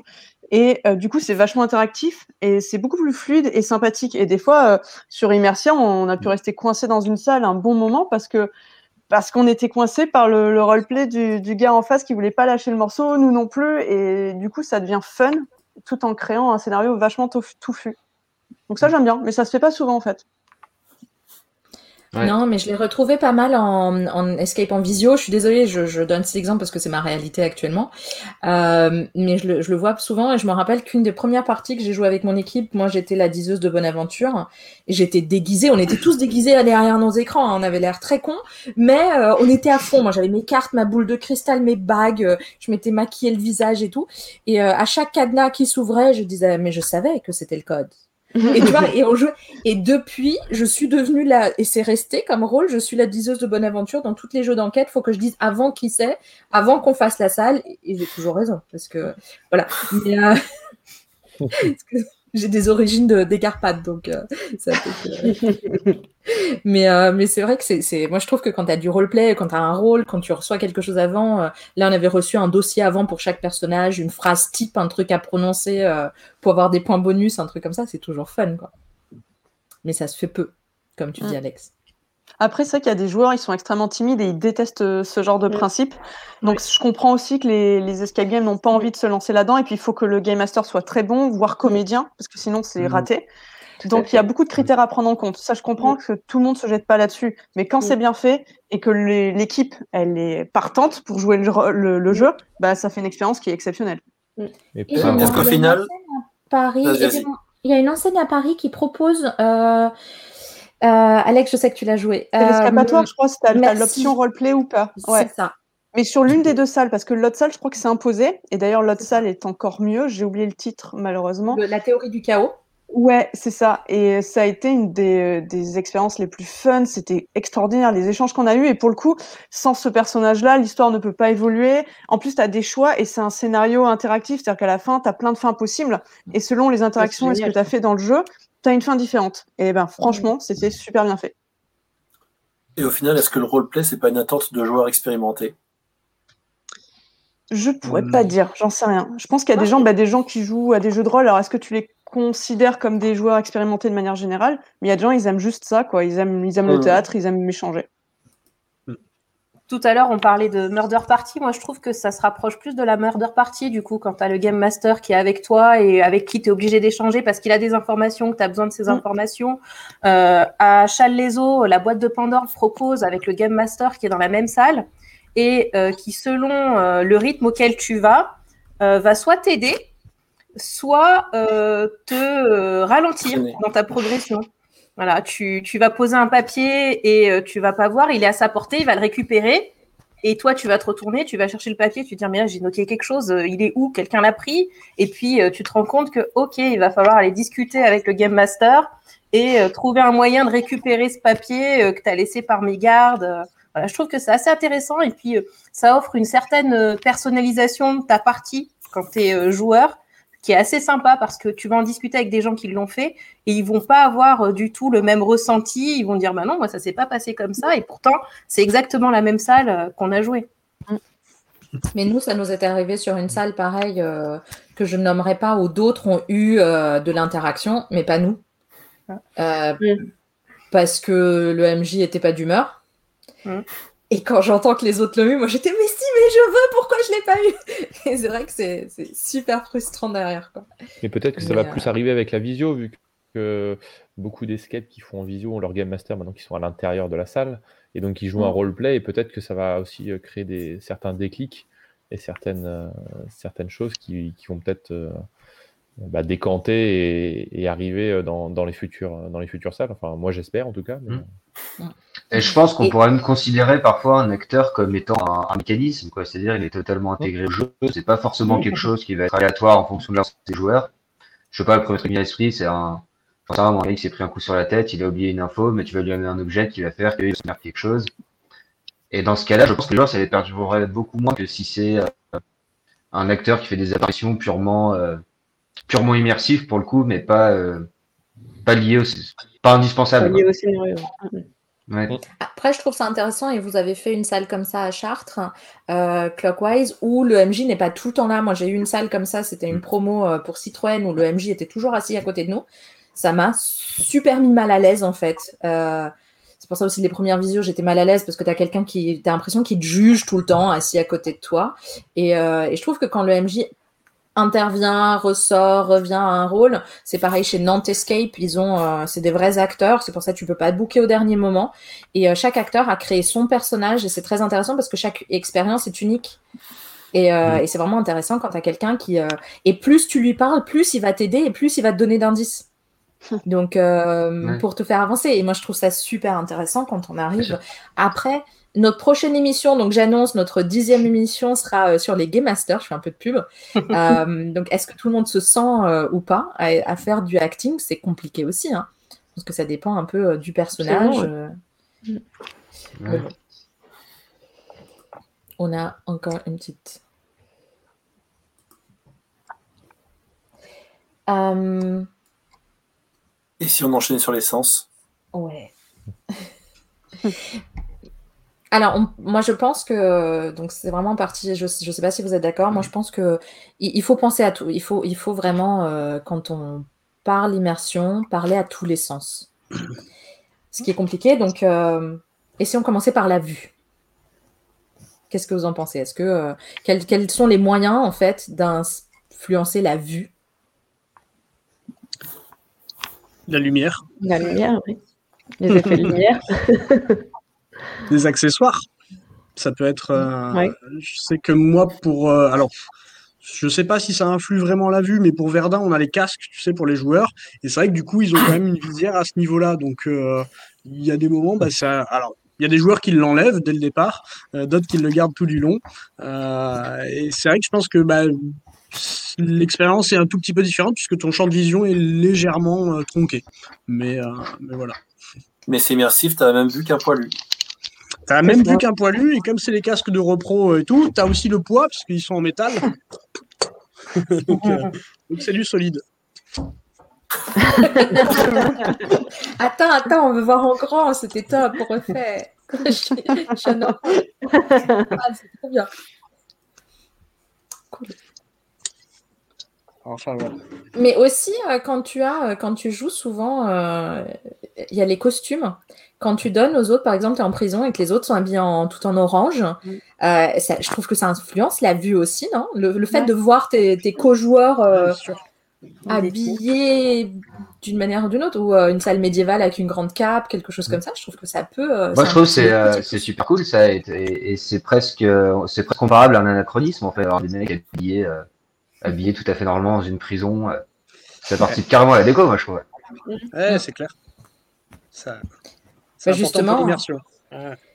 À Chartres, euh, dans chaque euh, espace d'accueil, ils ont des costumes euh, pour chacun dans une grande armoire en fonction des thématiques et je trouve ça top. Bon, après, il faut penser à toutes les tailles. Ça, c'est un petit mot de ma part.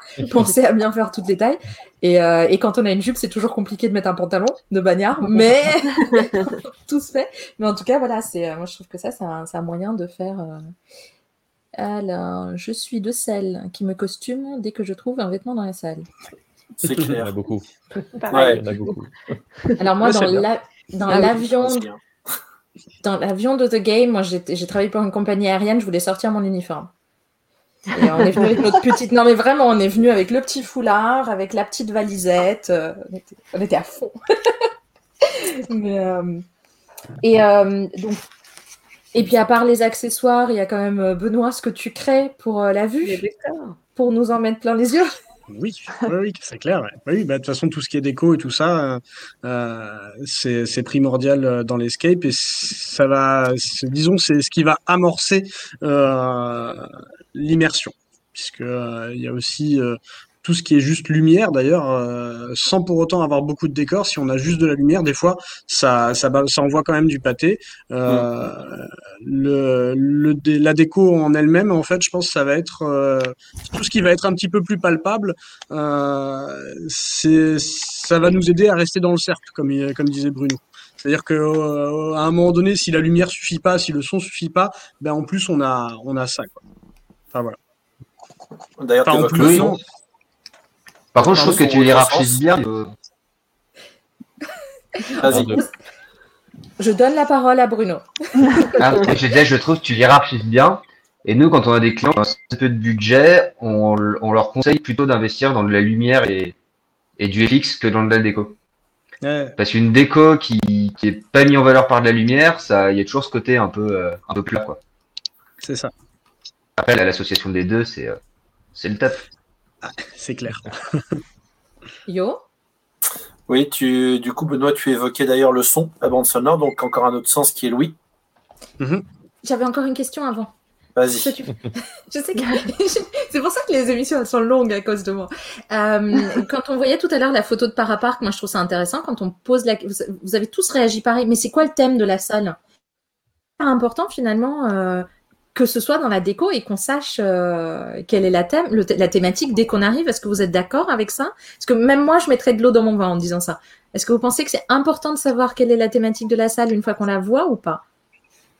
Non. Ben, Pas non. alors je sais pas, mais euh, c'est intéressant euh, justement comme on parlait des, des pages à lire et tout ça euh, pour pouvoir connaître l'histoire et tout. Je pense que c'est bien aussi d'avoir Bon, pas un, un clin d'œil, mais tu peux avoir une salle qui peut paraître être quelque chose et qui finalement se dévoile euh, et est complètement différente de ce à quoi tu t'attendais au premier regard. Et ça, c'est intéressant aussi. Mais euh, je pense que si on laisse faire euh, tout le boulot aux joueurs, ben, il y a des, ils peuvent, ils peuvent décrocher quoi. Et l'idée, c'est de pas les perdre. Et maintenant, Yo, pardon.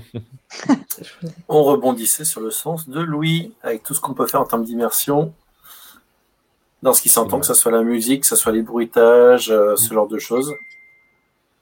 Toi, Bruno, c'est un truc sur lequel tu bosses beaucoup, tout ce qui est son et ainsi de suite, quand tu fais une salle? Bah beaucoup beaucoup. Et par exemple sur cette histoire d'immersion, on a eu un, un grand débat donc on a tranché depuis, c'est la, la bande son. C'est que si on veut au final être dans quelque chose d'assez réaliste, et c'est ce qu'ils font dans le jeu vidéo aussi, il n'y a pas de bande son en général. Il y a que du bruitage. C'est-à-dire il n'y a pas de musique, quoi. Il n'y a pas de.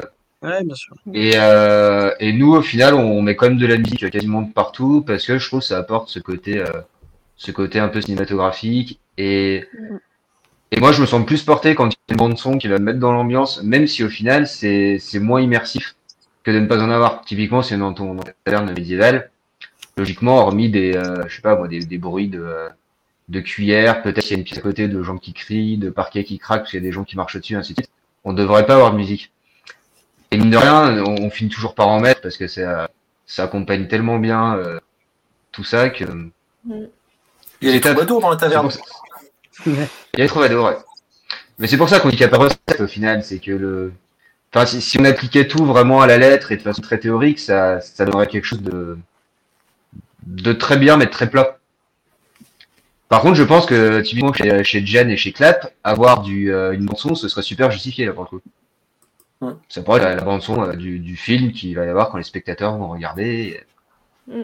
et du coup, ils te- on te fait jouer avec pour dire ton rôle et, et ainsi de suite. Et après les bruitages par contre, donc ça on, on en met de partout maintenant, on en met vraiment de partout. Mais par exemple, il y a quelque chose qu'on n'a pas encore réglé, parce que c'est une question budgétaire. Si vous, euh, par exemple, vous appuyez euh, sur un bouton sur un mécanisme, très souvent on va envoyer le son dans les haut-parleurs euh, généraux. Au final, les joueurs se rendent euh, très peu compte. Sinon, ça impliquait de de mettre une enceinte mécanisme qui est localisée, suite. Ce qui serait le top, mais du coup, ça, ça explose totalement.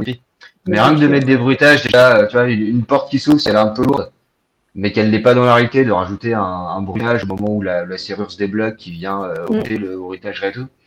C'est plein de petits trucs qui sont, qui sont bien sympas. Ouais. Ça, on en met vraiment de partout. Quand t'as pas ce retour, justement, quand tu euh, valides une énigme et qu'il y a rien qui s'ouvre, que t'as pas de bruit et que tu ne le vois pas, je trouve que c'est un... Tu, tu passes à côté du bo- bonheur du joueur, en fait. À côté de du joueur, tu passes euh, en te disant euh, Ah, j'avais ouvert ça il y a trois minutes, ok, mais j'étais pas au courant. Et c'est vrai que c'est dommage. Ah bah Mais, complètement. De toute façon, la, la règle de base dans n'importe quel euh, énigme de game design, c'est euh, action-réaction. Donc il- s'il n'y a pas de feedback, euh, il manque tellement. Après, il n'est pas forcément sonore, il peut être visuel. On a eu des lumières qui scintillent, tu peux avoir plein de choses. euh. Oui. Alex, est-ce que toi aussi tu es sensible à la musique? Ah oui, carrément. Bah, à la j'ai un peu du. euh, j'ai fait des études de cinéma, donc autant dire que moi, la musique, si justement, si tu as l'impression d'être dans un film de cinéma dans ton escape game, et j'ai vu deux, trois commentaires passer en dessous, euh, la musique, si elle accélère par rapport à l'endroit où tu te trouves dans ton histoire, donc à la fin, tu as plus de stress, de pression, tu en vrai, tu es dans le film. Et à l'inverse, j'ai fait une salle évasion de prison, donc assez classique, et il y avait une petite musique jazzy comme ça, mignonne. Donc en termes d'évasion, j'étais pas du tout dans le bain. C'était même le bonheur, tu vois. Euh, et on en avait parlé au, au- au gérant et qui expliquait non, mais c'est parce qu'on a des familles, on a des enfants. Bah, je trouvais ça dommage parce que du coup, peut-être faire à la limite deux bandes son, une Deux pour les enfants pour pas les stresser, mais quand tu as deux adultes qui jouent, peut-être y aller quoi dans, dans l'immersion. Donc là, j'aurais même préféré aucune musique en fait que Mhm. le petit jazz. Donc oui, c'est un impact mais carrément énorme. J'ai eu une salle comme ça, moi je me rappelle que d'une seule salle où il n'y a pas eu du tout de son. Juste au moment des indices, ou quand tu validais quelque chose, là tu avais une musique mafieuse, et c'était une salle mafia. Et en fait, le fait qu'il y avait la musique à ce moment-là, puis plus rien du tout, c'était horrible. Parce qu'on s'est dit, mais je veux. Et j'ai commencé moi à chanter dans la salle. Donc t'imagines à quel point c'était désagréable pour tous les co-joueurs. Mais, euh, mais je trouve, tiens, t'as un petit compliment, euh, Benoît. En Ça fait, fait vide. ça fait vide. Merci. C'est euh, c'est son salon. Eh non, mais ça fait un peu comme si on t'applaudissait à la fin d'un truc et qu'on te disait bravo, Ouais. t'as un petit, peu, un petit coup de musique, bien joué, t'as réussi euh, l'énigme, et puis après plus rien, c'est vrai que c'est dommage. Et Mm. pareil, on avait eu euh, une salle où euh, qu'on a fini en 28 minutes ou un truc comme ça, ou en 35. Et euh, j'ai dit, mais c'est quand même dommage que vous ayez pas de bande son parce que. Et puis le gars nous regarde, fait, ouais, elle commençait au bout de 30 minutes. Ah. Donc en fait, ils, ils avaient, je sais pas, acheté que 30 minutes de son, j'en sais rien, mais, euh, mais c'est vrai que. Et maintenant, même en visio, euh, on a pris l'habitude quand les enseignes ne mettent pas sur Telescape une euh, musique, parce que par Zoom ça passe très mal, à nous envoyer nous-mêmes des liens YouTube pour avoir une musique de fond si on en a envie, parce que c'est euh, c'est juste super agréable. Mais ça peut être, oui, comme tu disais Bruno, des bruitages et ça peut être. euh, je, je sais, enfin, je sais pas, dans des salles de fin du monde, moi j'aimerais voir euh, euh, des, des alarmes, des bruits d'hélico, des trucs comme ça. C'est là que tu te dis, ouais. vraiment quoi. Mais On ça, ça, Clairement. ça, ça permet aussi de bien rythmer, euh, de rythmer ta salle en fait. Enfin, je sais que pour, euh, pour nous, euh, on, adore voir ça justement quand les joueurs euh, passent d'une salle à l'autre. On change justement la, la bande son et c'est pareil comme j'ai vu un commentaire qui est passé avec le rythme qui change selon bah, si tu es à la fin, au début, etc. Et on adore voir la réaction des joueurs quand on change de bande son et que bah, forcément ils ont réussi à ouvrir euh, la, la pièce suivante. euh, hop, ils se remettent dans le game. Enfin, c'est, euh, c'est, moi j'adore ça. par rapport au son, par rapport à la musique. c'est voir la réaction des joueurs aussi par rapport à ça. Ça te permet de rythmer ton jeu, de rythmer ta salle. moi, sans son, une, une, salle sans son, je ne pourrais pas la jouer. C'est que ça soit de la musique ou des bruitages, hein, comme disait Bruno aussi, les bruitages c'est super important. Euh, pour, euh, bah, pour la bande son de Dracula, justement, où ils sont intervenus. Euh, pareil, il y a, une porte qui s'ouvre au départ. Bah, ils ont fait le bon bruit qui est, sorti. Enfin, c'était, c'était, ça te permet de vraiment rentrer dans ton jeu tout de suite, quoi. Et un bon son au bon moment, ça rythme ta salle, ça rythme ton jeu et ça, ça, t'es dedans, quoi. T'es dedans complètement. Mmh. Ah, moi, je pense, là, par défaut, on se dit qu'il en faut, et par contre, il peut, je pense, y avoir des raisons artistiques parfois de ne pas avoir. Par exemple, je joue beaucoup à Dark Souls, je sais pas si vous connaissez. Mm. Oui. Et, euh, et eux, il y a de la musique pendant les basses. Parce que le reste du temps, ce qu'ils veulent, c'est que tes sentiments de solitude et ton, ton petit clin oui, de ta euh... ouais, ouais, tout et, à fait. et ça avait du son, ça marcherait plus. Ça marcherait plus, en fait. Enfin, il y aurait plus euh, ce côté-là. Et... Mm. Donc, encore une fois, pas de règles, hein, mais. Mais oui, après, il faut que ça soit à propos à chaque fois, de toute façon, par rapport à ta thématique, par Ouais. rapport à. Voilà. C'est effectivement, il y a des salles pour lesquelles tu n'as pas besoin, ou même le, le silence est, est beaucoup plus oppressant que, par exemple, euh, quand tu fais une, une salle très dark ou quoi que ce soit, de pas avoir un son, euh, c'est c'est très très euh, stressant finalement, et que ouais, avoir une musique là-dessus, c'est pas forcément euh, le bon truc. Mais oui, il faut que ça soit à propos à chaque fois. Mais après, ça revient pour Non, tout, que ce soit pour la musique, pour le bruitage, pour la lumière, pour euh, Ouais. les odeurs, pour euh, tout en fait. Ou Et c'est un bon salle indicateur aussi de souvent quand on nous on dit que quand on change de, de salle dans l'escape, faut, faut qu'il y ait un minimum de contraste, même si on est dans un univers qui est très euh, qui peut être homogène selon le thème. Et souvent c'est à ce moment-là qu'on change la bande son aussi. Pour, pour marquer le coup, quoi. C'est euh, on a ouvert un Mm. nouveau truc. euh, Tout à fait, ouais. Et donc le son c'est top. D'ailleurs ce serait super marrant de faire une salle, bah, les salles dans le noir, il y en a quelques-unes. Mm. où On fait euh, on dirige beaucoup au son et tout, c'est euh, très sympa aussi. Et au niveau Et du son, toi, faut faire exemple, gaffe aussi à, à ce qu'on peut entendre euh, dans les couloirs ou d'autres joueurs dans une autre salle. Parce qu'il y a des salles mal insonorisées. Tout Et du coup, ça couvre au contraire euh, Mm. bah, l'immersion. Mm. Et là, Mm. c'est du son aussi, mais ça gâche complètement l'expérience. Je vous Tout à fait, ouais. Je vous parle de la salle d'horreur que j'ai jouée avec sur, sur en fond de musique de Fort Boyard pendant toute la salle. Et bah le MJ était malheureusement étonné qu'on n'ait pas eu peur. Oui. Mais c'est dans les centres commerciaux, je crois que souvent il y a une histoire de plafond qu'on n'a pas le droit de mettre ou quelque chose comme ça, et du coup ça isole Ouais. pas d'à côté. euh, Pour les normes a faux, eu- et les, nor- les normes incendies et tout ça, souvent. ouais. C'est ça. Ou alors, on avait eu une salle euh, qui a fermé depuis, c'était dans le hall d'un immeuble, et en fait, euh, les groupes n'avaient pas le droit de rentrer dans l'enseigne, donc ils devaient attendre dans le hall, et nous, le brief était dans la salle, et devant, on a entendu Joyeux anniversaire est- et comme, euh, comme l'a dit mon conjoint dans, dans notre article, là, notre ami Immersion a quitté la salle. voilà, et donc c'était. euh, on était chez Tesla, c'était un peu étrange. Mais bon. Et toi, Benoît, dans, dans ta salle justement tombeau, t'as musique ou euh, musique ou pas musique? Parce que, Dans le cercueil.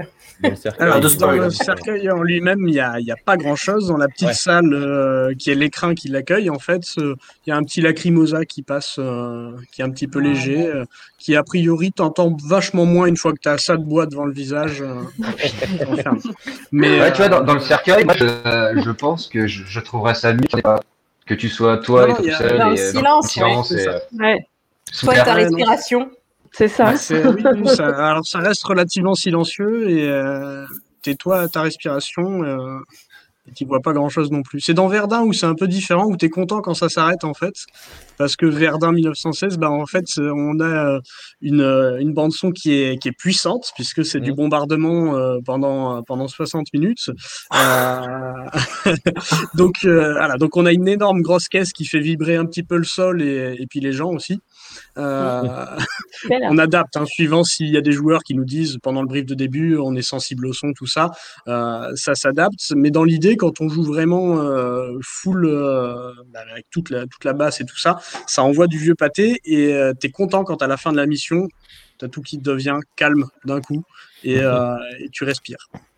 Mais euh, ce côté-là qui est assez, c'est- entêtant, c'est énervant et, euh, et en même temps c'est bête, mais le son dans Verdun, c'est aussi un élément qui va faire que toi en tant que joueur, tu vas avoir plus de mal à te concentrer. Mais là, dans le contexte de Verdun, euh, avec les bombardements, tout ça, ça nous paraissait, euh, euh, ça nous paraissait euh, intéressant dans le contexte, quoi, judicieux dans le contexte. Bah ouais, c'est la guerre, quoi. Mm. Voilà, c'était pas, c'était pas. Pardon. Vas-y, vas-y, fini. Non, non, c'était juste, oui, effectivement, c'est la guerre. Euh, on va pas mettre une, un petit jazz. euh, histoire On détend l'atmosphère. C'est ça. Mais c'est là-dessus que la qualité des baffes est capitalissime. Je sais même plus. Moi, je sais quand on est arrivé en Hollande, on s'est regardé, on s'est dit ah ouais, c'est pas les petits euh, micros d'ordinateur euh, que tu trouves cachés dans les salles et et t'as le, le mur qui tremble et, euh, et ça, je trouve ça juste génial. Quand et, et le plus important de toute façon dans la musique et dans tout ce qui est élément dont on parle là, c'est que les gens ne s'en rendent pas compte qu'il y a ces éléments-là. Parce que à partir du moment où tu te rends compte qu'il y a de la musique, tu te dis ah ouais mais ça colle pas ou un truc comme ça. Et je trouve que que, que c'est ça qui est hyper intéressant, c'est euh, c'est tous les mécanismes qu'on utilise. Euh, Dites-moi ce que vous en pensez. Nous, on pensait au début faire pas une émission sur l'immersion, mais plusieurs. Donc en fait, on voulait inviter euh, des créateurs de son, des créateurs de déco, euh, vraiment recoupés. Je sais pas si vous pensez que ça peut être intéressant. Ah bah, c'est pertinent. dit, certainement. Oui, oui. Parce que là, on, on, on ne fait que effleurer un peu. Oui, voilà. D'ailleurs, il y a deux sens qui sont peu utilisés dans les salles. C'est vrai que ça commence, un des deux commence avec les diffuseurs d'odeur, mais c'est Mhm. encore rare. Et, et tout ce qui Et touche au goût. Et le toucher, on en a pas parlé euh, Le toucher, on a parlé avec les décors. À un moment, euh, c'est Benoît, je crois, qui disait que D'accord. les décors étaient, les décors et les accessoires sont à la frontière de la vue et du toucher, parce que c'est vrai que c'est ce qu'on va manipuler. Mm. Mais c'est vrai qu'autant le toucher, il peut y avoir pas mal de choses, euh, même souvent les énigmes où tu dois mettre la main quelque part pour sentir ce qu'il y a dedans, ou ce genre de choses. Autant euh, l'odeur et le goût, c'est encore très très rare. Parce Et que moi, j'ai joué une compliqué. salle, euh, j'ai joué une salle euh, sous-marin où j'ai touché du métal partout et puis tout à coup, je touche du bois. Et je me suis dit, mais attends, ça colle pas. Et mon cerveau, t'en- j'ai entendu le de la bande son là qui fait, qui colle plus. Et, euh, et pareil, une salle euh, Atlantide où, où c'est du polystyrène que tu touches. Tu te dis, mais non, mais je veux pas toucher ça. Et c'est vrai que c'est super bizarre. euh, Ouais, ou quand tu as une porte de navette spatiale qui est en bois, et que tu sens que c'est du bois, c'est vrai que tout de suite, ça, Mm. c'est, ça peut sortir de l'immersion. Ouais. C'est ça, C'est c'est Bah, dommage. ouais. Très souvent des questions de budget, ça, Oui, Et on en Mm. Et, euh, et du coup, le goût, vous disiez que c'est compliqué. Je sais plus qui en a parlé. Eh Ah, ben, mais le goût, ouais, comme ils disent dans les commentaires, les allergies, les, euh, les Ouais, c'est trop compliqué, les, euh, ouais, les ouais. goûts. euh. le côté sanitaire du truc aussi, c'est Ouais. que c'est Ah bah, d'autant ouais. plus en ce moment, ouais. pas évident. ouais. Moi, j'ai commencé une escape où, euh, par contre, euh, pour te faire entrer dans l'histoire, on te fait boire quelque chose. Voilà. J'ai j'ai trouvé que c'était intéressant dans l'histoire de te dire, euh, bah tiens, tu vas boire ça et euh, bah, c'est censé euh, te faire dormir. Et puis, euh, à partir du moment où, euh, où tu l'as bu, bah ça y est, ça commence et euh, et t'es dans l'histoire. c'était Ouais. où ça C'était euh, à Challes-les-Eaux, euh, à la Grande Évasion, où euh, l'escape en question s'appelle la cage au rêve. Et euh, donc, tu, tu consommes cette petite boisson euh, qui te fait tomber dans un sommeil profond. Et quand tu te réveilles, euh, on te donne deux minutes pour prendre des vêtements dans un placard et te changer. Et euh, tu te retrouves en fait déguisé de manière très très loufoque. Et on te plonge en fait dans le rêve d'une petite fille. Et on te dit, voilà, tu es dans son rêve et tu vas devoir évoluer euh, dans son histoire, euh, dans son imaginaire, euh, dans le décor qu'elle s'est créé euh, en dormant. Voilà. Donc, c'est pas lié à l'énigme, c'est pas du goût qui va t'apporter une solution euh, à un problème que tu rencontres, mais je trouve que euh, ça amène quand même une autre petite dimension euh, qu'on trouve pas forcément, puisque oui, effectivement, le toucher et la vue sont assez sollicités. Euh, Louis, euh, je l'ai déjà eu sous plein de formes différentes, bah, par les bandes son et les mécanismes qui se déclenchent, mais aussi par des énigmes sonores. Et, euh, et le goût, oui, c'est dommage en fait que ça soit pas plus exploité. Mais après, c'est vrai que ça peut être compliqué avec euh, avec toutes les allergies, Les les, allergies. problèmes. Mais Il y a L'odorat et compagnie aussi, qui a Potion et compagnie Prisoners où, euh, où on boit beaucoup. Et, euh, mais pareil, par contre, il y a toute euh, une démarche autour où ils demandent avant ce qu'on veut boire, ce qu'on aime, ce qu'on n'aime pas, ainsi de suite. Et ça, c'est- ça, ça marche bien. Dans Escape C'est vrai que c'est Hotel, plus euh, lié l'es- à chacun. l'escape de 16 heures aussi, euh, il y a un moment repas et c'est végétarien et on vous demande ce que vous mangez ou ce que vous mangez pas. Mais par rapport au son, moi j'ai un acouphène et il y a des sons que je peux pas en fait. Donc, euh, moi, j'ai fini dans une salle où il y a une alarme qui s'est déclenchée. J'étais par terre en pleurs et heureusement que la MJ s'en est rendu compte parce que ça, ça, me faisait super mal en fait. Et euh, elle a tout de suite baissé le son parce que c'était réglé trop fort. Donc là-dessus, euh, tu le disais aussi, Benoît, avec les Et après, le son aussi, il, est, il, est, il, peut être utilisé pour nous guider suite. Mais moi, celle qui m'avait bien branché, c'était dans Cohesio. Ils ont une, une de leurs mini-salles qui est basée sur le son. Où en gros, il faut, faut, trouver des codes à droite à gauche. Ils ont mis des canettes par terre, des chaînes de partout. Et si, euh, et en gros, il y, a un, il y, a un sonomètre à ne pas dépasser, pour pas faire de bruit. Donc, il nous met dans des situations où tu as un code, mais tu es obligé de gueuler pour le dire à, tes potes qui sont vers le, vers le code, mais tu, mais tu peux pas crier. Et euh, ça, c'est super cool. Et euh, avoir dans un escape, ce serait sympa, je pense aussi. Ouais, ça peut être. Ça peut Là, ça peut là, il, y a être- des, il y a toute une enseigne aussi qui est sortie il y a peu de temps, que, sans SAS, euh, qui, qui Mm. se développe un peu en France en ce moment. Ouais, ça, ouais. c'est sur. Alors, c'est pas, c'est pas un escape en, en tant que tel, je pense. J'ai pas Non, encore. ouais. euh, il vient d'arriver sur Tour avant le con- confinement, donc j'ai pas eu le temps d'aller tester, mais euh, c'est euh, c'est sur les cinq sens et euh, mais c'est plus à la manière Fort Boyard, je crois. euh, C'est Ouais, un mélange ça. entre l'escape et le Fort Boyard, si j'ai bien compris. Mm. Ouais, je l'ai faite à Euh, Nice. Ouais. Et il y a une personne qui a cité Tacticense tout à l'heure à Toulouse et je l'ai Oui. joué aussi. Et c'est de la même, c'est un peu la même idée. Donc en effet, tu vas de pièce en pièce et tu vas résoudre des petites énigmes basées sur le sens. Donc comme tu disais, c'est comme Fort Boyard, c'est-à-dire que tu vas goûter des choses. Il se trouve que c'est un criquet, mais il faut que tu devines que c'est un insecte ou ça peut être des fruits. Mais c'est super intéressant parce qu'en en effet, on pourrait imaginer quelque chose de plus complexe avec un vrai scénario, quelque chose de plus intégré à un escape game. Parce que là, on a deux choses complètement différentes. D'un côté, tu as les escape games et les énigmes, et de l'autre, tu as l'aventure sensorielle mais ça pourrait être un bon mélange. Enfin, moi, je trouve que le jeu est, est vraiment très drôle à faire, en fait, de goûter des choses à l'improviste, à l'inconnu. Et euh, après, tu as des jeux sur le, le toucher aussi. Bon, pareil, il la joue sur Fort Boyard, c'est-à-dire qu'ils te, ils te font croire que tu vas toucher des araignées et tout, mais c'est pas, pas vraiment vrai, mais ça, ça reste rigolo, quoi. Tu joues un peu sur tes phobies aussi, comme ça, donc euh, c'est assez amusant. Et puis c'est pour des associations, si je me souviens bien aussi. Un peu Ouais, donc, euh, c'est intéressant comme concept là-dessus aussi. Virginie aussi pensait à une salle. Vas-y, on t'écoute. Non, mais je disais un, un Alice au pays des merveilles avec euh, des biscuits euh, Eat Me euh, qui changeraient euh, ta conception de la salle. T'es petit, t'es grand. euh. Ça serait cool. Mais tu peux, tu ça, passes ouais. une porte. euh, Ouais, tu passes Ouais. une porte et t'arrives dans une pièce qui est immense. Au niveau du goût, on avait fait une murder. euh, pardon. Non, vas-y, vas-y. On avait fait une murder euh, thème un peu Harry Potter, tout ça. Et euh, on avait fait l'acquisition des fameux dragées, là, avec toutes les saveurs dégueulasses et tout ça. Bertie Crochu. Et ça. Et, euh, et en fait, il y avait une des épreuves euh, pour faire gagner des, des points à, à, à sa maison, c'était de, bah, de reconnaître les saveurs. Et, euh, et ça a été magnifique. du coup, euh, on a, on a pas mal rigolé avec les joueurs parce qu'il y en avait euh, deux, trois qui tombaient que sur euh, vomi ou crotte de nez ou des trucs comme ça. euh, euh, mais à, à la chaîne, quoi. Ils, ils avaient Ça rien tombe toujours d'autre. sur le même. Toujours ça sur tombait sur le même, c'est ça, c'était l'horreur. On jouerait là, ça. Magritte. Moi, c'est mes élèves qui m'ont fait jouer à ça. Ils m'ont tous donné euh, les bonbons et moi, je disais, Hum, c'est trop bon, c'est poire. Puis eux, ils étaient là. Ah bon, parce que nous, on a eu que des dégueux. Donc, moi, c'était dégueu aussi, hein, mais je leur ai pas dit. Du coup, ils ont tout mangé. J'étais toute contente. Chut, faut pas leur dire. Ils sont lycéens. Mais, euh, mais je trouve que l'odorat, pourquoi on n'en parle pas de l'odorat? C'est tellement important. Est-ce que vous avez déjà eu des salles avec euh, des diffuseurs d'odeur? Ah bah Je oui. crois que Pandore est associé le fond, non? Dans, dans l'une des pièces? On en met de plus en plus aussi. C'est vrai que c'est c'est très sympa.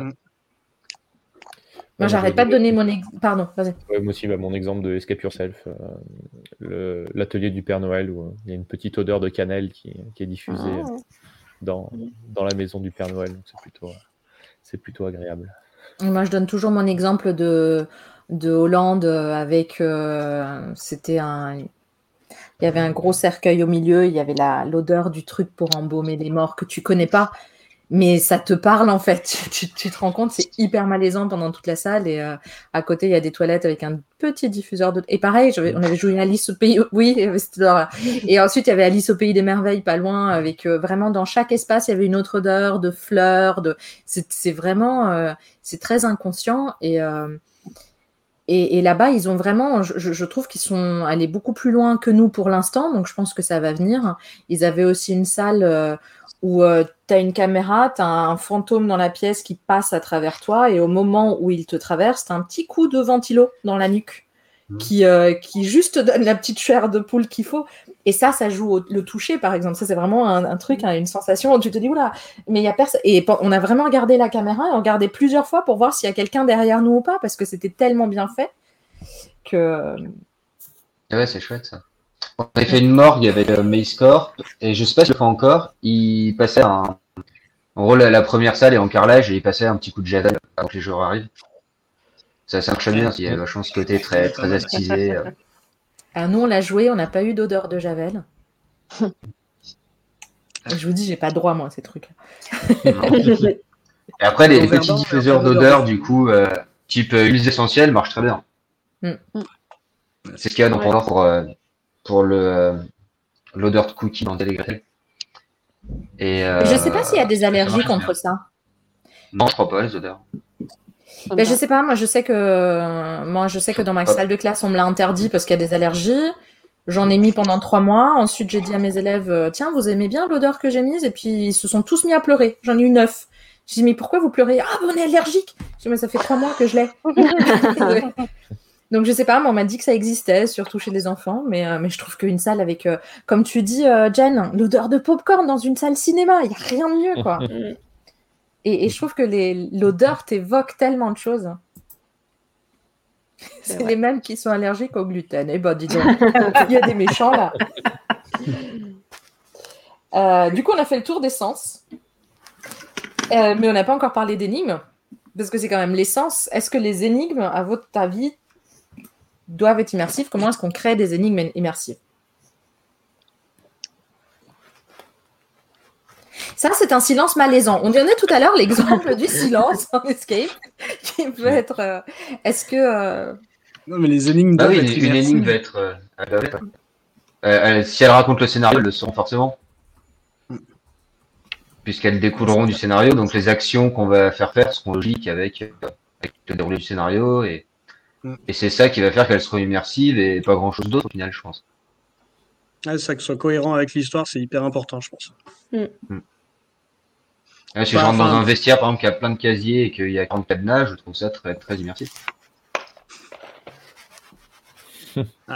Oui, mais Ça- par ça contre, je trouve ça plus difficile un cadenas. Enfin, moi, moi, les cadenas, ça me dérange pas, mais je trouve qu'il faut que c'est une raison d'y avoir des cadenas.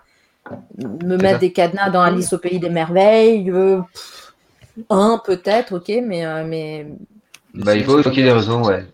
Je donnais des cours de, game design dans une école à, Lyon et euh, j'expliquais aux élèves que ce qui est important, c'est juste qu'il y ait une raison. Et je leur disais, par exemple, si t'as un cadenas sur un frigo, a priori, c'est pas euh, c'est pas cohérent parce que qui met un cadenas sur son frigo? Par contre, t'as un post-it sur le frigo, euh, j'en sais euh, mon chéri, tu manges beaucoup trop, je vais essayer de te rationner. Et il sur le frigo, ça marche. Et du coup, il y a, je pense pas qu'il y a une typologie de mécanisme euh, qui soit plus immersif que d'autres. C'est plus comment il est présenté, comment il est amené. Ouais, comment et- il est amené, ouais. en fait, simplement. Moi, je suis embêté Et parce après, que j'ai c'est un plus cadenas les thèmes qui vont. T'as dit quoi pour pas que mes victimes s'enfuient ni rien, tu sais. donc, euh, Eh ben, ça marche. Ça fonctionne aussi. moi, c'est sur les toilettes que qu'on en met quand les invités viennent. Ah ouais. Et puis on les entraîne à la fouille. hein. Il y a un, il y a un code à côté. et- Ou alors c'est le jardin. c'est le jardin. C'est ça. Et après, en effet, bah, le cadenas, ça reste la solution de facilité. Et puis, je trouve que les, les énigmes de chercher des chiffres sont assez, au final, euh, sont, sont rarement trop justifiables. Enfin, elles sont justifiables du fait qu'il y a un cadenas. Mais euh, dans la vie de tous les jours ou dans, toutes les expériences qu'on fait, en fait, c'est assez rare qu'on euh, Si tu dois chiffres, trouver euh, un comme prix pour rentrer dans une caisse, euh, tu vois, ça, ça peut coller. Ou quand je suis dans un labo de scientifique, ou, euh, ou que, tu vois, si je dois retrouver un prix. tu- tu- je pense, encore une fois, tout dépend Ouais. du, du, du- de ce que tu mets autour. Mais- Parce que ce que je trouve qui est un peu hypocrite entre guillemets, c'est que par exemple le cadenas est beaucoup critiqué, mais pas le digicode. Alors que la mécanique de jeu est exactement la même. En gros, le, le cadenas c'est juste le digicode du pauvre et le digicode le cadenas du riche. Mais il n'y a pas de, il y en a pas un, en fait qui est mieux que l'autre. Ça va plus dépendre du contexte et euh, Mais est-ce que vous ça, vous, ça vous sort de l'immersion quand vous avez des énigmes qui collent pas du tout ou, ou Oui. pas trop? Ah bah complètement. ouais. Ah oui. Faire des Moi, je pense que c'est vraiment le, le truc qui me fait décrocher. euh, Jeanne, tu disais? Non, mais c'est faire des énigmes pour justement multiplier les énigmes, comme euh, il y a un commentaire qui vient de passer. Moi, ça me sort euh, complètement de, de mon jeu. Si c'est pas du tout en lien avec mon scénario, si c'est pas.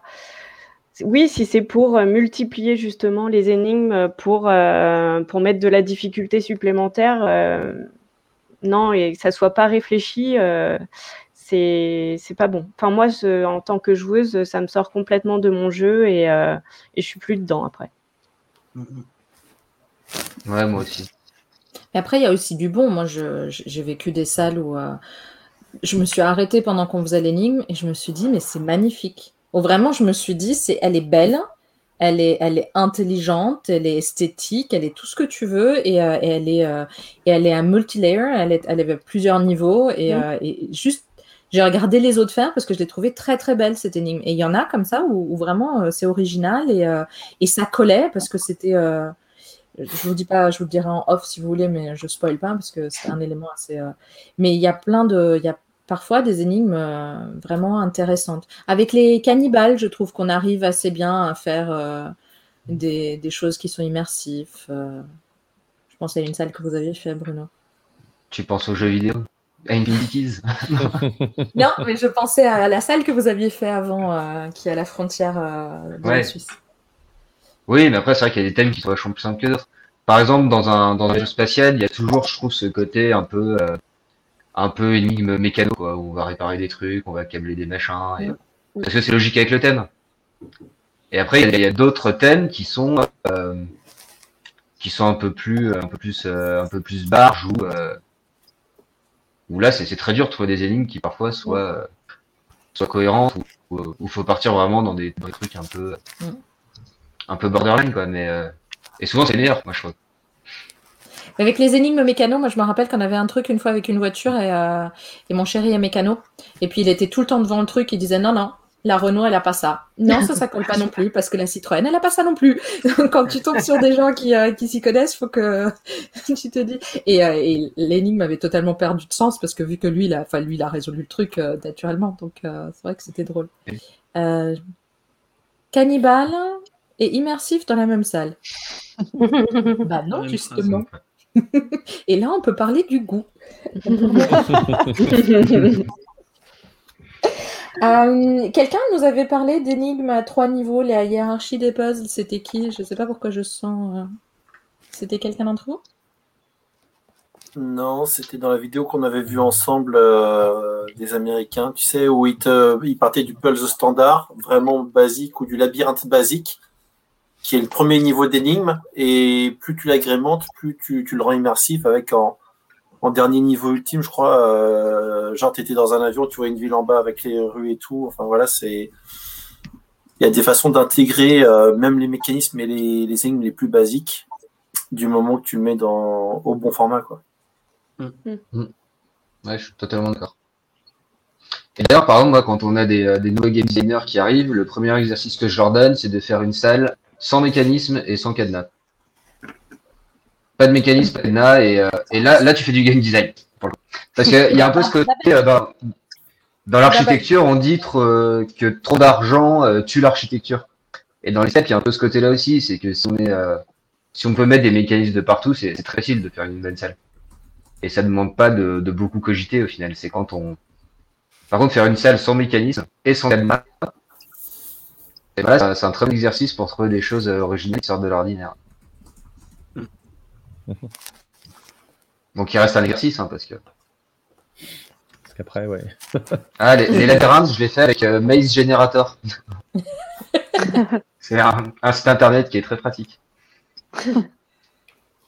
Bon bah bonne nuit euh, Escape If You Can qui va dormir. Il y en a de plus en plus qui, qui vont dormir. Je pense que c'est encore une fois le- euh, l'horaire. Je sais pas pourquoi, mais bon. Et si on passait au point suivant justement, Euh, les meilleures immersions que vous ayez vécu. vécues. Mais avant, on va euh, regarder notre Virginie. On va lancer un petit, euh, un petit focus sur elle. C'est moi, pardon. Euh, alors. Je t'attends. oui, euh, un petit euh, verre d'eau. Tu préfères te rendre dans une escape sur le thème ça, le clown, serial killer ou zombie? Écoute, euh, zombie, jamais, jamais tu me verras dans une salle euh, avec, euh, avec ça. C'est pas possible. Mais si, on va t'emmener, mais on va pas te dire ce que c'est. Non, mais non, mais je, je tue quelqu'un. Je, je, Non, je fait, tue le game master ou je tue mes coéquipiers, mais je reste pas. clairement pas. C'est le principe inverse, c'est lui qui te tue, je crois, normalement. Non, mais je crée un incendie, j'appuie sur le bouton sur lequel il ne faut pas appuyer pour sortir d'urgence. Voilà. Ou peut-être une position euh, de, de fœtus euh, dans un coin de la salle. Je... On a eu ça avec une copine. Alors, deuxième question. 48 millions 278 437 moins 3 982. Est-ce que ça fait 48 millions 274 455 Ou est-ce que ça fait 48 millions 274 456 Ou est-ce que ça fait 48 millions 274 457 D'où l'importance des coéquipiers. Voilà. Donc, euh, moi, je suis prof de français, pas de maths.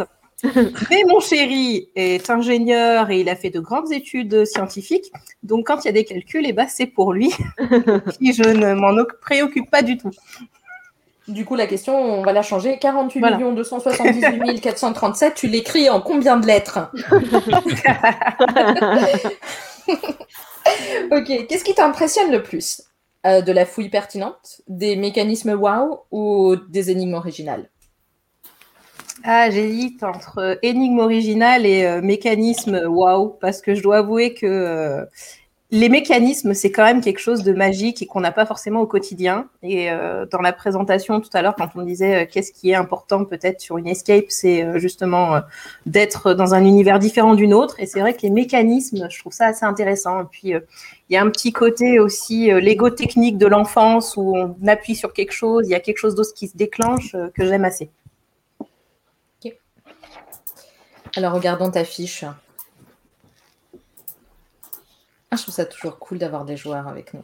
Je trouve ça tellement important.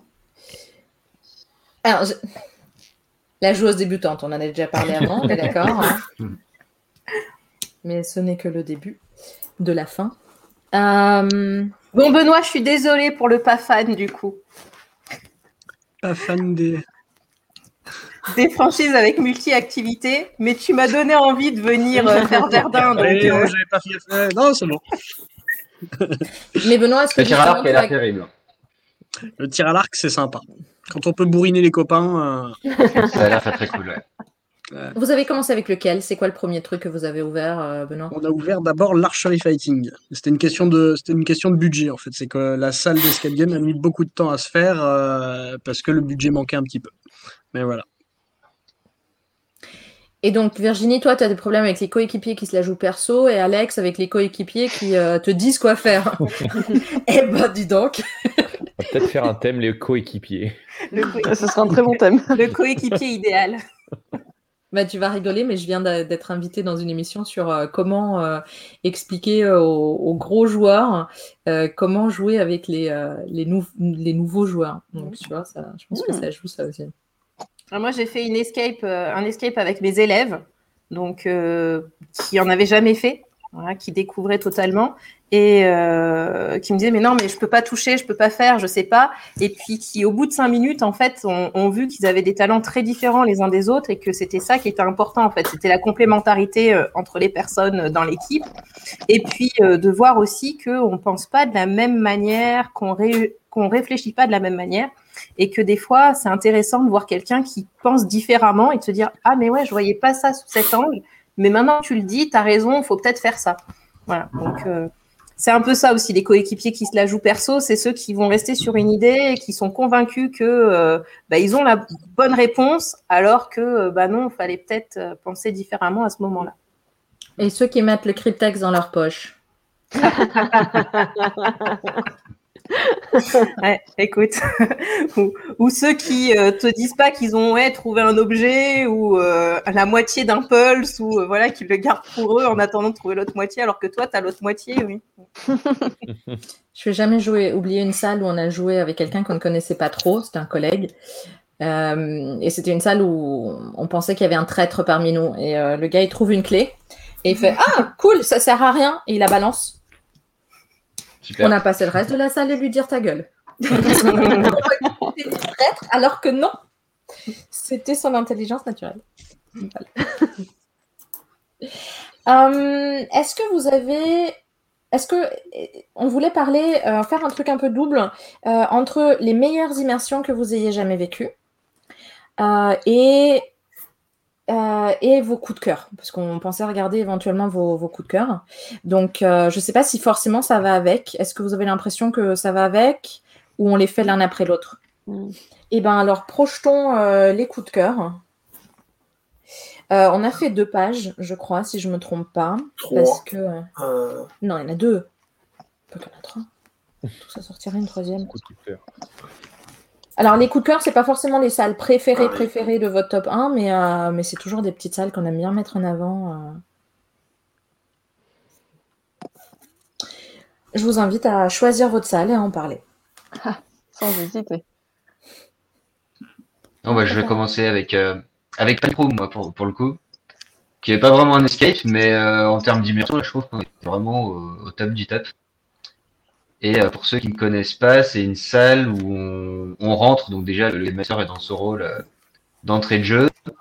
On est dans un, endroit où on va devoir. euh, on est, on est au rez-de-chaussée d'un d'un immeuble. Et euh, le brief, c'est qu'avant, il y avait un, un vieux manoir qui était construit sur cet immeuble, et, euh, et en gros, il se passe des trucs dans la cave. Mais du coup, on est cinq à l'étage, et il y en a un qui va descendre, et les autres, pendant ce temps, le guide, il a une caméra sur la tête, et là où c'est ouf, c'est que Game Master fait du euh, montage vidéo en live, et du coup, euh, se fait produire des, euh, des choses que, que nous, on voit du coup sur l'écran, mais que la personne en bas ne vit pas vraiment. Et celui qui est en bas est dans le noir total, mais c'est vraiment un noir profond, quoi, des abysses. Et du coup, il se dirige entièrement en fonction de ce que les autres lui disent. Il y a des acteurs, parce qu'il y a des fantômes dans cette histoire qui viennent souffler dans la nuque, qui viennent faire bouger des trucs. Et ce que j'ai trouvé vraiment dingue, moi, c'est la, c'est quand tu es totalement dans l'imaginaire. Il y a des, euh, il y a des moments où on imagine des espaces qui sont, qui sont pas du tout ce que c'est. Moi, il y avait un moment où je, devais aller, euh, c'est d'aller trouver des objets et les autres me disent pour les trouver. Il y a, un moment, j'ai pris dans ma main une, euh, une grille en métal bien froide et je l'ai ouvert, elle a grincé. Et, euh, et ensuite, j'ai dû me baisser pour passer à l'endroit. Pour moi, ça y est, je suis dans une cave euh, avec une voix qui m'appelait au fond, euh, viens, viens. Et c'était, euh, c'était franchement flippant. Et puis les autres, en plus, qui passent ton temps à dire, bouge plus, bouge plus, il est derrière toi. Alors que toi, tu vois rien. Alors que parfois, en effet, il y a rien parce que c'est le, enfin, c'est un truc, c'est totalement parano, quoi. Et j'ai trouvé que c'était vraiment, euh, en termes d'immersion, c'est vraiment, euh, ouais, vraiment très, très, très, très cool.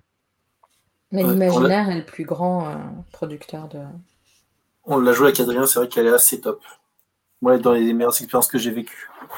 Ouais, c'est pas, c'est pas un escape encore une fois, mais c'est Non. une expérience immersive totalement autre et qui change justement. Et même, enfin, joueur d'escape, je pense que tous ceux qui sont joueurs d'escape et qui aiment un peu euh, les, les salles euh, thématiques horreur, on va dire, vont, euh, vont apprécier ce, ce concept de, de Panic Room qui est vraiment, qui est vraiment top et qu'on a vraiment aussi euh, mis dans nos coups de cœur de jeu. Ouais.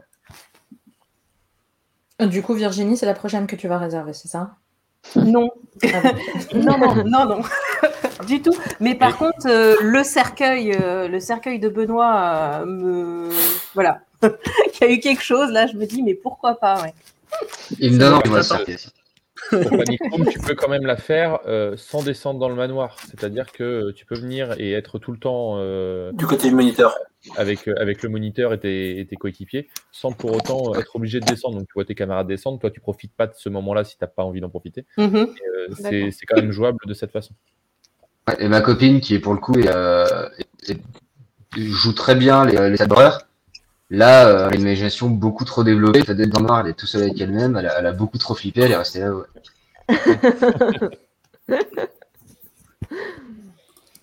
Bon, Virginie, parle-nous. Euh, Toi, tu as trois salles là-dessus ou non, c'est deux? Non, j'ai l'invitation du une. corbeau du coup sur euh, les coups de cœur qui sont là. Et euh, bah, j'attache beaucoup d'importance au décor pour euh, l'immersion. Et euh, bah, la particularité de l'invention euh, de l'invitation du corbeau, pardon, c'est que le décor est assez banal. Il sort pas de l'ordinaire. mais ce qui va faire son originalité, euh, c'est la relation qu'on noue avec le Game Master, qui va communiquer avec nous par téléphone. Alors, je crois que c'est Alex tout à l'heure qui avait dans sa fiche n'aime pas les téléphones. Mais euh, je suis pas fan non plus des téléphones euh, voilà, en temps normal. Mais là, j'aime bien ce lien qui est créé parce qu'en fait, on ne sait jamais si celui qu'on a au bout du fil est de notre côté ou est contre nous. Et donc, on va avoir des informations qui vont être transmises. Et euh, on se pose la question de est-ce qu'il faut que je suive le conseil ou est-ce que alors on est en train d'essayer de me plonger dans un piège et il faut surtout pas que je le fasse. Voilà. Et puis la particularité de la salle, c'est qu'il y a plusieurs niveaux de réussite. Il faut euh, remplir certaines conditions pour la réussir complètement. Donc on peut euh, y jouer plusieurs fois, elle est rejouable en fait. Hmm. Pas mal. Pas mal, ouais. On nous en parle souvent de cette salle. Pas la première à nous dire que c'est un, un coup de cœur. Voilà, et pourtant, voilà, je suis très attachée au, au décor et aux objets. Et puis dans cette salle, quand on arrive, on se dit ouais, bah, finalement, euh, ils ont d'autres salles où il y a vraiment un travail sur le décor. Et puis celle-là, on se dit bon, ok, c'est leur dernière. Et puis finalement, elle n'est pas si décorée que ça. Et puis, euh, bah, on comprend que l'originalité euh, tient, tient vraiment à- sur la relation qu'on va avoir euh, avec le game master. Jen, je crois que toi, tu as deux salles là-dessus, non? Oui, il y a Le silence des Moailles euh, d'Imaginarium et Nuit d'ivresse de chez Mission Évasion. Euh, ces deux enseignes que j'affectionne tout particulièrement. Sont à Lyon, Euh, qui sont à Lyon, oui, toutes les deux. Euh, bah, chez Mission Évasion, j'aurais pu dire aussi La Mafia. C'est une salle, C'est c'est une de mes premières salles. je l'avais trouvée assez dingue, que ça soit pour les décors, euh, etc. Mais là, j'ai choisi euh, Nuit d'ivresse parce que euh, bah, c'est leur dernière salle euh, qu'ils ont ouvert en septembre 2018, il me semble. Euh, et cette, euh, cette salle est juste euh, dingue. Euh, elle, elle est très intrigante parce que c'est vrai que la thématique euh, pouvait être un peu casse-gueule, si je peux me m'exprimer ainsi, Euh, parce qu'en fait, c'est vrai qu'ils auraient pu très bien tomber euh, dans le vulgaire, etc. Et en fait, ils l'ont pas fait du tout. Euh, c'est malgré la thématique de la salle, c'est une salle qui est classe, qui au niveau des décors est juste magnifique. Ils ont fait un travail de fou. Les énigmes sont très bien pensées. On est, on est dans l'immersion totale du début jusqu'à la fin. Euh, et en plus de ça, c'est vrai que bah, leurs game masters sont, sont aussi géniaux. Euh, la, la communication avec eux, c'est pareil, ils, sont, euh, ils font un show, c'est des véritables acteurs, ils sont très très très bons là-dedans. Et ça contribue totalement à l'immersion qu'on peut avoir dans cette salle. Après, elle est à double tranchant. Euh, soit on l'aime, soit on, on la déteste. C'est tout ou rien. Mais euh, bon, je pense que de toute façon, il y a beaucoup plus de gens qui l'apprécient qu'ils ne l'aiment pas. Euh, mais c'est du pur fun. Après, euh, moi, j'y suis allée avec des copines et c'était pas pour, euh, c'était vraiment pour m'éclater. C'est une salle pour s'éclater vraiment. Et c'est vrai que pour des joueurs qui recherchent vraiment la performance, etc., c'est pas forcément une salle qu'on qu'on leur, euh, qu'on leur recommandera. Mais euh, c'est une salle où voilà, tu tu t'amuses complètement. euh, en plus, ils ont, ils ont intégré des petites choses. Alors, je vais, je vais pas le dire ici parce que ça serait spoiler la salle, mais c'est c'est assez surprenant. Enfin, moi, j'ai été bluffée vraiment par, par cette salle. Et euh, le silence des Moailles, euh, pareil, c'est euh, une, une salle. Alors maintenant, ça fait un petit moment que je l'ai faite, hein, ça doit faire bien trois ans. Euh, mais c'est une aussi euh, des salles, on va dire nouvelle génération qu'on a sur le marché maintenant, qui se démarque vraiment des toutes premières salles, euh, avec un décor, moi, qui m'a bluffé. Quand je suis rentrée, été transportée tout de suite sur l'île de Pâques, avec euh, un scénario euh, super bien ficelé. Toutes les énigmes sont en lien avec l'histoire. Euh, tout est juste, tout est vrai. le, pareil, le moyen de communication avec le GM est super bien pensé. tous les détails aussi, il n'y a rien qui dénote. c'est vraiment deux salles que je recommande fortement. Et c'est aussi pour ça bah, on a aussi un public parisien qui vient aussi maintenant à Lyon pour faire les salles. Et euh, ils nous ont dit qu'on n'a pas à rougir euh, de la qualité des salles lyonnaises euh, par rapport à Paris maintenant. Et ça, c'est vrai que c'est assez sympa d'entendre ça de la part des joueurs. Et ouais, vraiment deux salles pour l'immersion totale. et comme avec tous les points qu'on a pu voir jusqu'à présent, euh, tout est lié, rien n'est laissé au hasard, euh, que l'immersion passe par tous les sens. Bon, à part euh, le goût, ça on a dit que c'était un peu compliqué d'intégrer ça, mais sinon tout le reste est sollicité et c'est vraiment un, un, régal, un vrai régal. un petit message perso pour toi?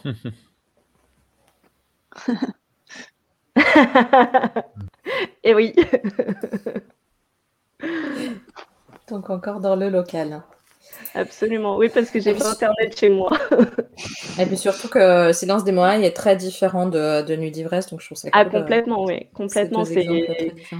C'est deux exemples différents, mais c'est deux salles que j'ai eu vraiment plaisir à jouer, euh, que je recommande les yeux fermés. Et elles m'ont transporté euh, chacune à leur manière dans, dans leur univers, vraiment. Tu sais pourquoi je te mets en. On parlait de mon coup de cœur peut-être Ouais, bah, moi j'ai mis euh, The Prime Artifact qui, euh, qui est une salle exceptionnelle euh, pour ce qu'elle est, mais aussi par rapport au contexte dans lequel elle évolue, puisque les créateurs de cette salle n'ont pas les mêmes contraintes financières que n'importe quelle enseigne, puisqu'ils ont fait ça chez eux.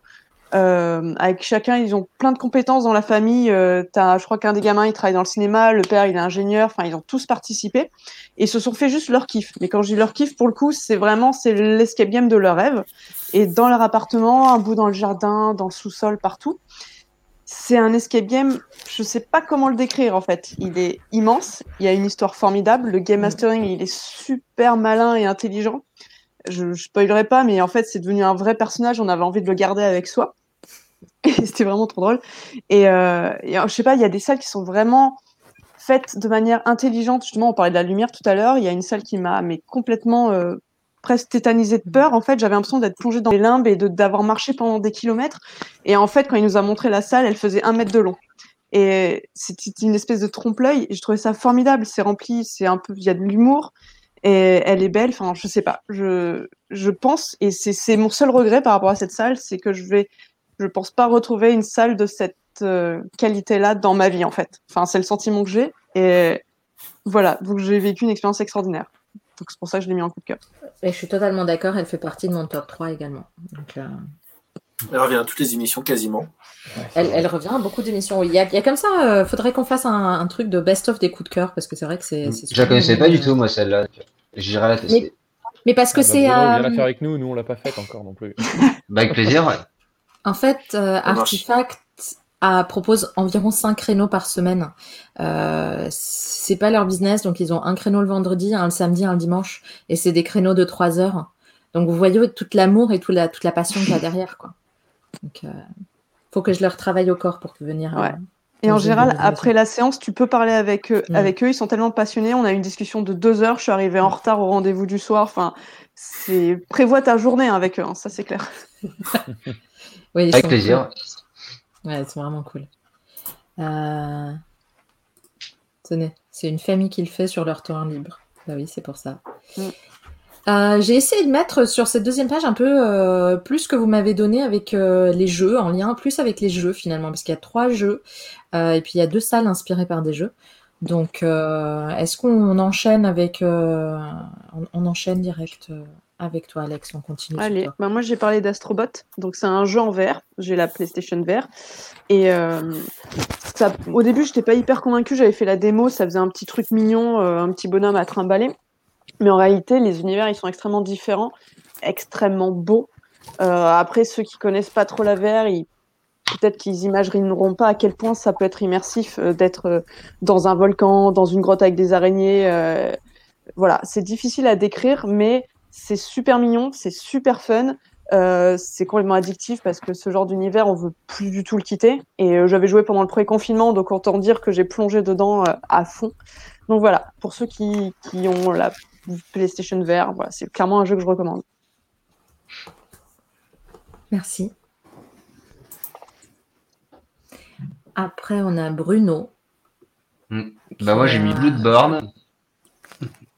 Blood. C'est euh, pour moi c'est un jeu qui est euh, qui est spirituel. Il a vraiment un côté où il te, il te hante pendant longtemps. C'est un jeu vidéo euh, c'est un jeu vidéo. Hmm. Qui parle, qui, qui est né du créateur que Dark Souls, Demon Souls et, et ainsi de suite, et qui est le, le plus réussi, je trouve, de tout cela.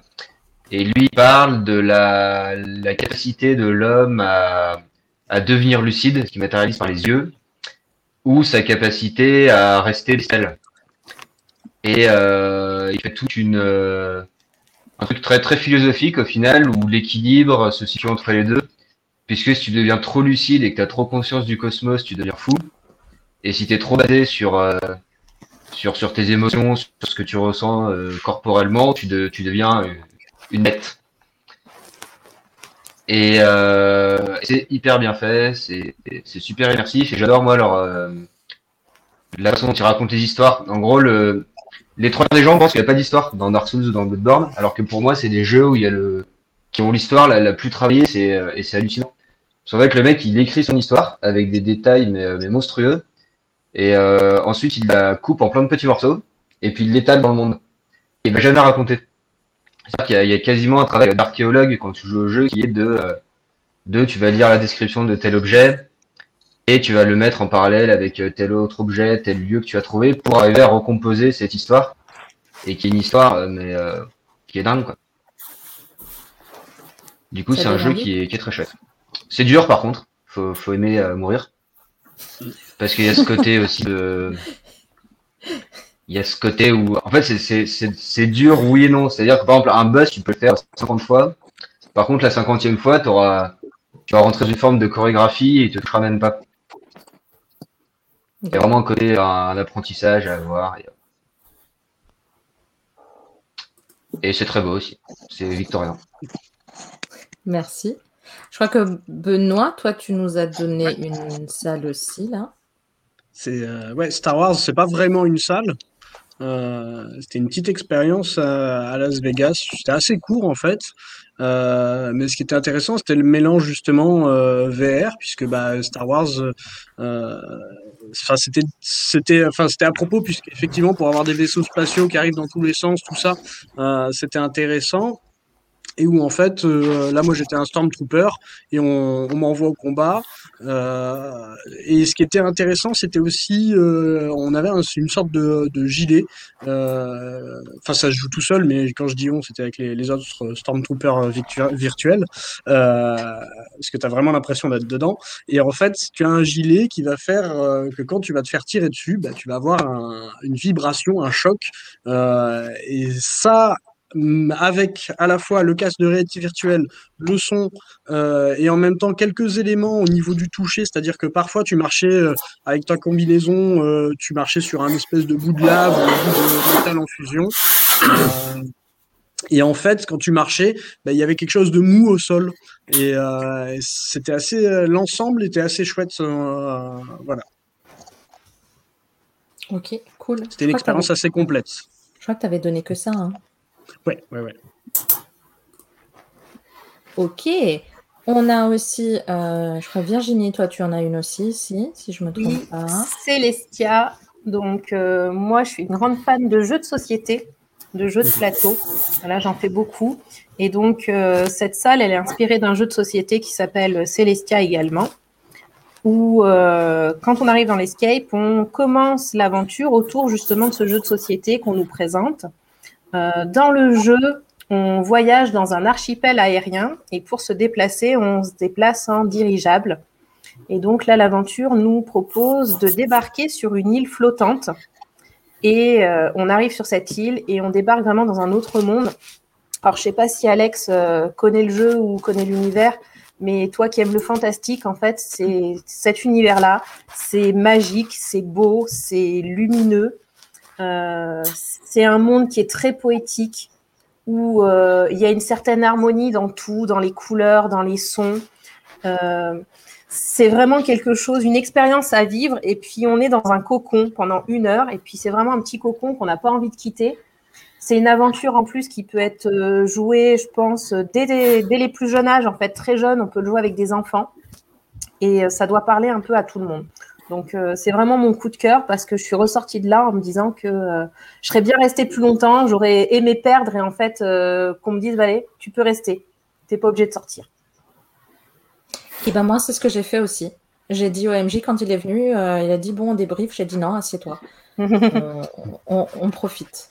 Il y avait encore deux jeux, mais du coup sans fiche je suis perdue. Je suis désolée.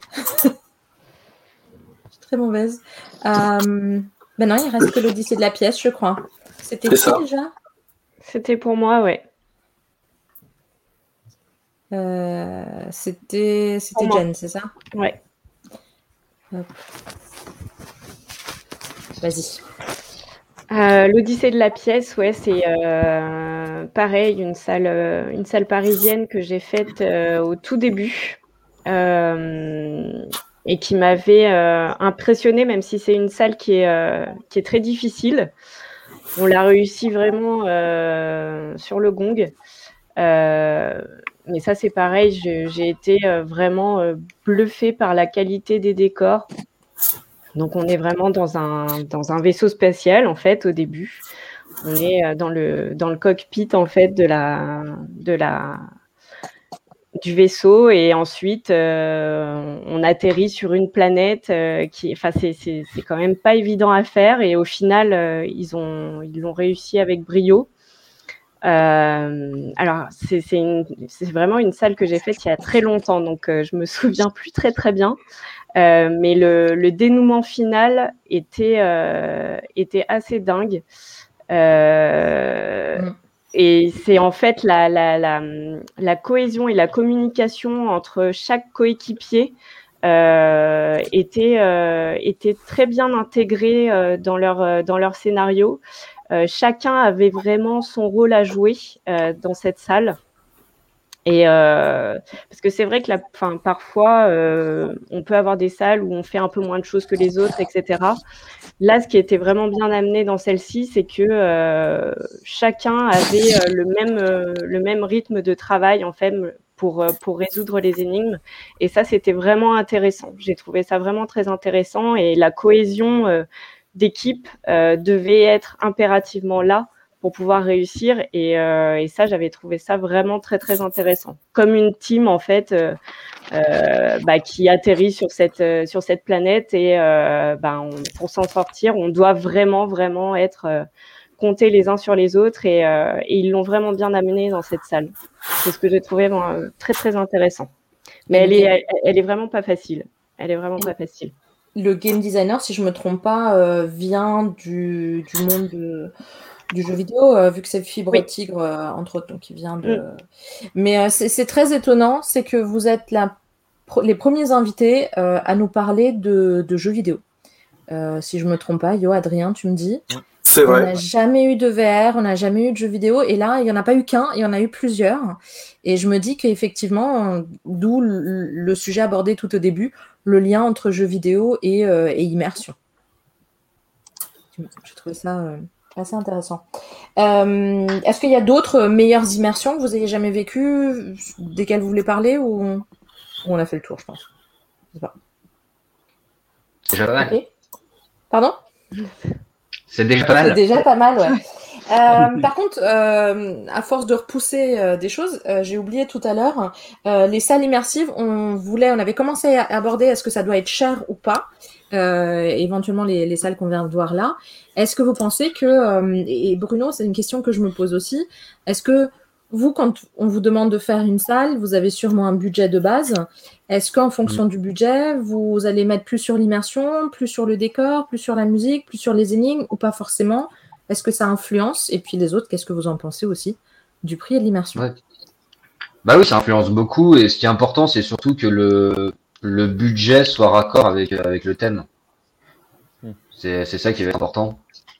C'est-à-dire qu'une salle. Euh une salle entièrement chinée euh, et ainsi de suite, on va recevoir des budgets qui sont assez sympas. Dès qu'on va vouloir faire des grottes, des vaisseaux spatiaux, des machins et tout, bah là, faut, faut y mettre le budget, sinon on se retrouve avec une sous-version du truc et, euh, et ça fonctionne pas. Typiquement, le, euh, les parois en bois alors qu'elles sont censées censées être en métal et, et ainsi de suite. Et après, bah après, nous, c'est un peu différent parce que le client quand même choisit. Euh, enfin, dans, dans le devis, on a plein de catégories, euh, que ce soit le son, la déco, les mécanismes et ainsi de suite.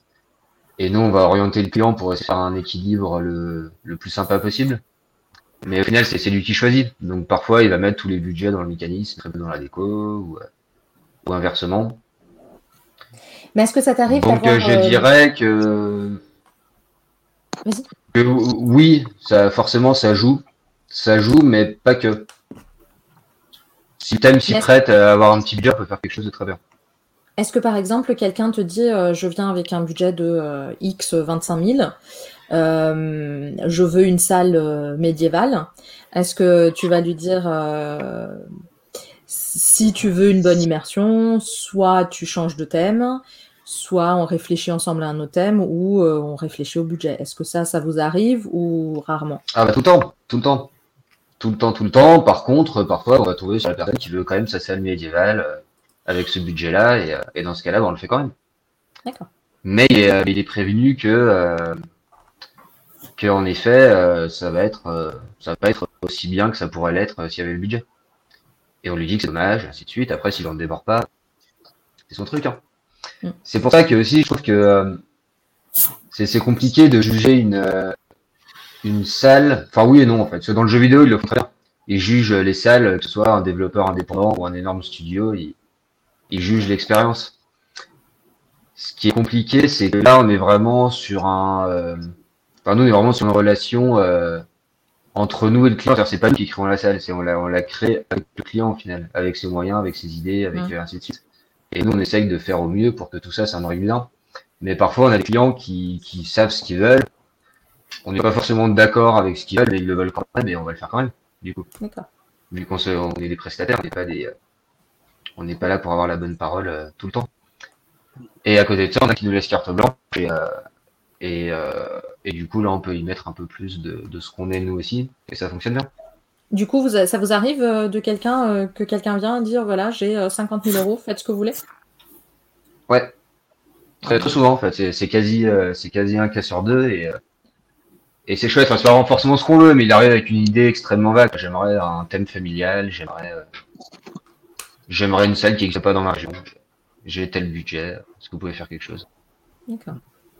Et euh, Jen, je crois que Virginie euh, parlait de toi justement tout à l'heure, comme quoi vous n'avez pas forcément. euh, Est-ce que quand on fait ces salles soi-même par rapport à quand on fait intervenir un prestataire, est-ce que vous avez l'impression que c'est différent prix? Pour toi, Benoît, oui, parce que tu es là-dedans, si j'ai bien compris.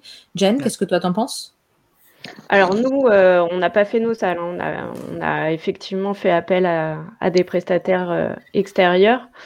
Euh, on a mis le budget euh, quand même euh, dans nos salles. On a des salles qui nous ont coûté quand même relativement cher. Mais en même temps, on avait euh, des idées bien précises. on avait la scénographie dans nos têtes. on, on sa- on savait ce qu'on voulait du début jusqu'à la fin, en passant par les petits détails, etc. Après, effectivement, on peut toujours se débrouiller. Alors, c'est vrai que de par mon ancien métier, euh, j'ai chiné énormément de choses. Donc ça, c'était euh, cool. Euh, et puis, bah, ça permet aussi d'avoir des choses vraiment véridiques. Donc, du coup, pour, pour notre part, nos salles nous ont coûté quand même un certain prix. Et si on n'avait pas mis ce budget-là, je pense qu'on n'aurait pas eu, on n'aurait pas eu cette qualité-là non plus. Virginie, dis ce que tu mets dans le chat. Je disais, il y a un soin du détail qui est, qui est incroyable chez, chez Clap Escape. Enfin, voilà. Moi, je- comme je disais, je suis très sensible au décor et, euh, et voilà, j'ai trouvé que c'était c'était merveilleux. euh, la moindre petite chose, le, le moindre petit objet qui est accroché euh, à sa place. Merci, c'est gentil. Ouais, je trouve qu'avec euh, avec euh, Clap, pour le coup, il y a eu une, une relation qui était, qui était bien, qu'ils savaient exactement ce qu'ils voulaient. Ce qu'ils voulaient, c'était très cool. Et, euh, et en même temps, bah, ils avaient aussi le, le budget pour, euh, pour faire tout en étant super exigeant sur certains trucs euh, qu'on a refait parfois, hein, des- notamment les fiales, euh, notamment euh, des trucs sur les fiales, mais de façon, de façon super cohérente, donc c'était euh, c'était très chouette. Et euh, après, c'est clair qu'un amateur, enfin un amateur, une personne pour qui ce n'est pas son métier, qui a le niveau, qui attend, et c'est- clair et net qu'il fera sa salle euh, pour moins cher que, euh, Ah oui, que s'il passe par une société comme la nôtre. Par contre, dans une logique professionnelle, bah, au final, le temps qu'il il perd à faire ça, à faire ça, c'est pas du temps où il développe son activité au final. Et donc, euh, et donc la plupart, quand ils rentrent dans une euh, dans un, un, un roulement que ça commence à tourner, au final, bah, très vite, ils, ils passent par des sociétés comme la nôtre pour euh, pour se concentrer eux, sur le bah, sur faire tourner euh, ce disent. faire tourner la boutique, ouais. Et après, il y en a qui, bah, je pense, un peu, c'est au fait, Benoît, vous avez une équipe interne qui est, qui est presque dédiée à ça. Et, euh, et c'est- je sais que Escape Dimension sont comme ça aussi.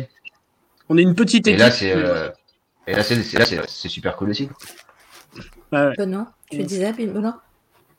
Non, je disais oui, on est une petite équipe et effectivement, comme disait Bruno, euh, euh, quand euh, alors dédié, disons que effectivement, on, on touche à tout, euh, donc euh, on n'a pas vraiment une équipe dédiée à la déco, une équipe dédiée à l'énigme et tout ça.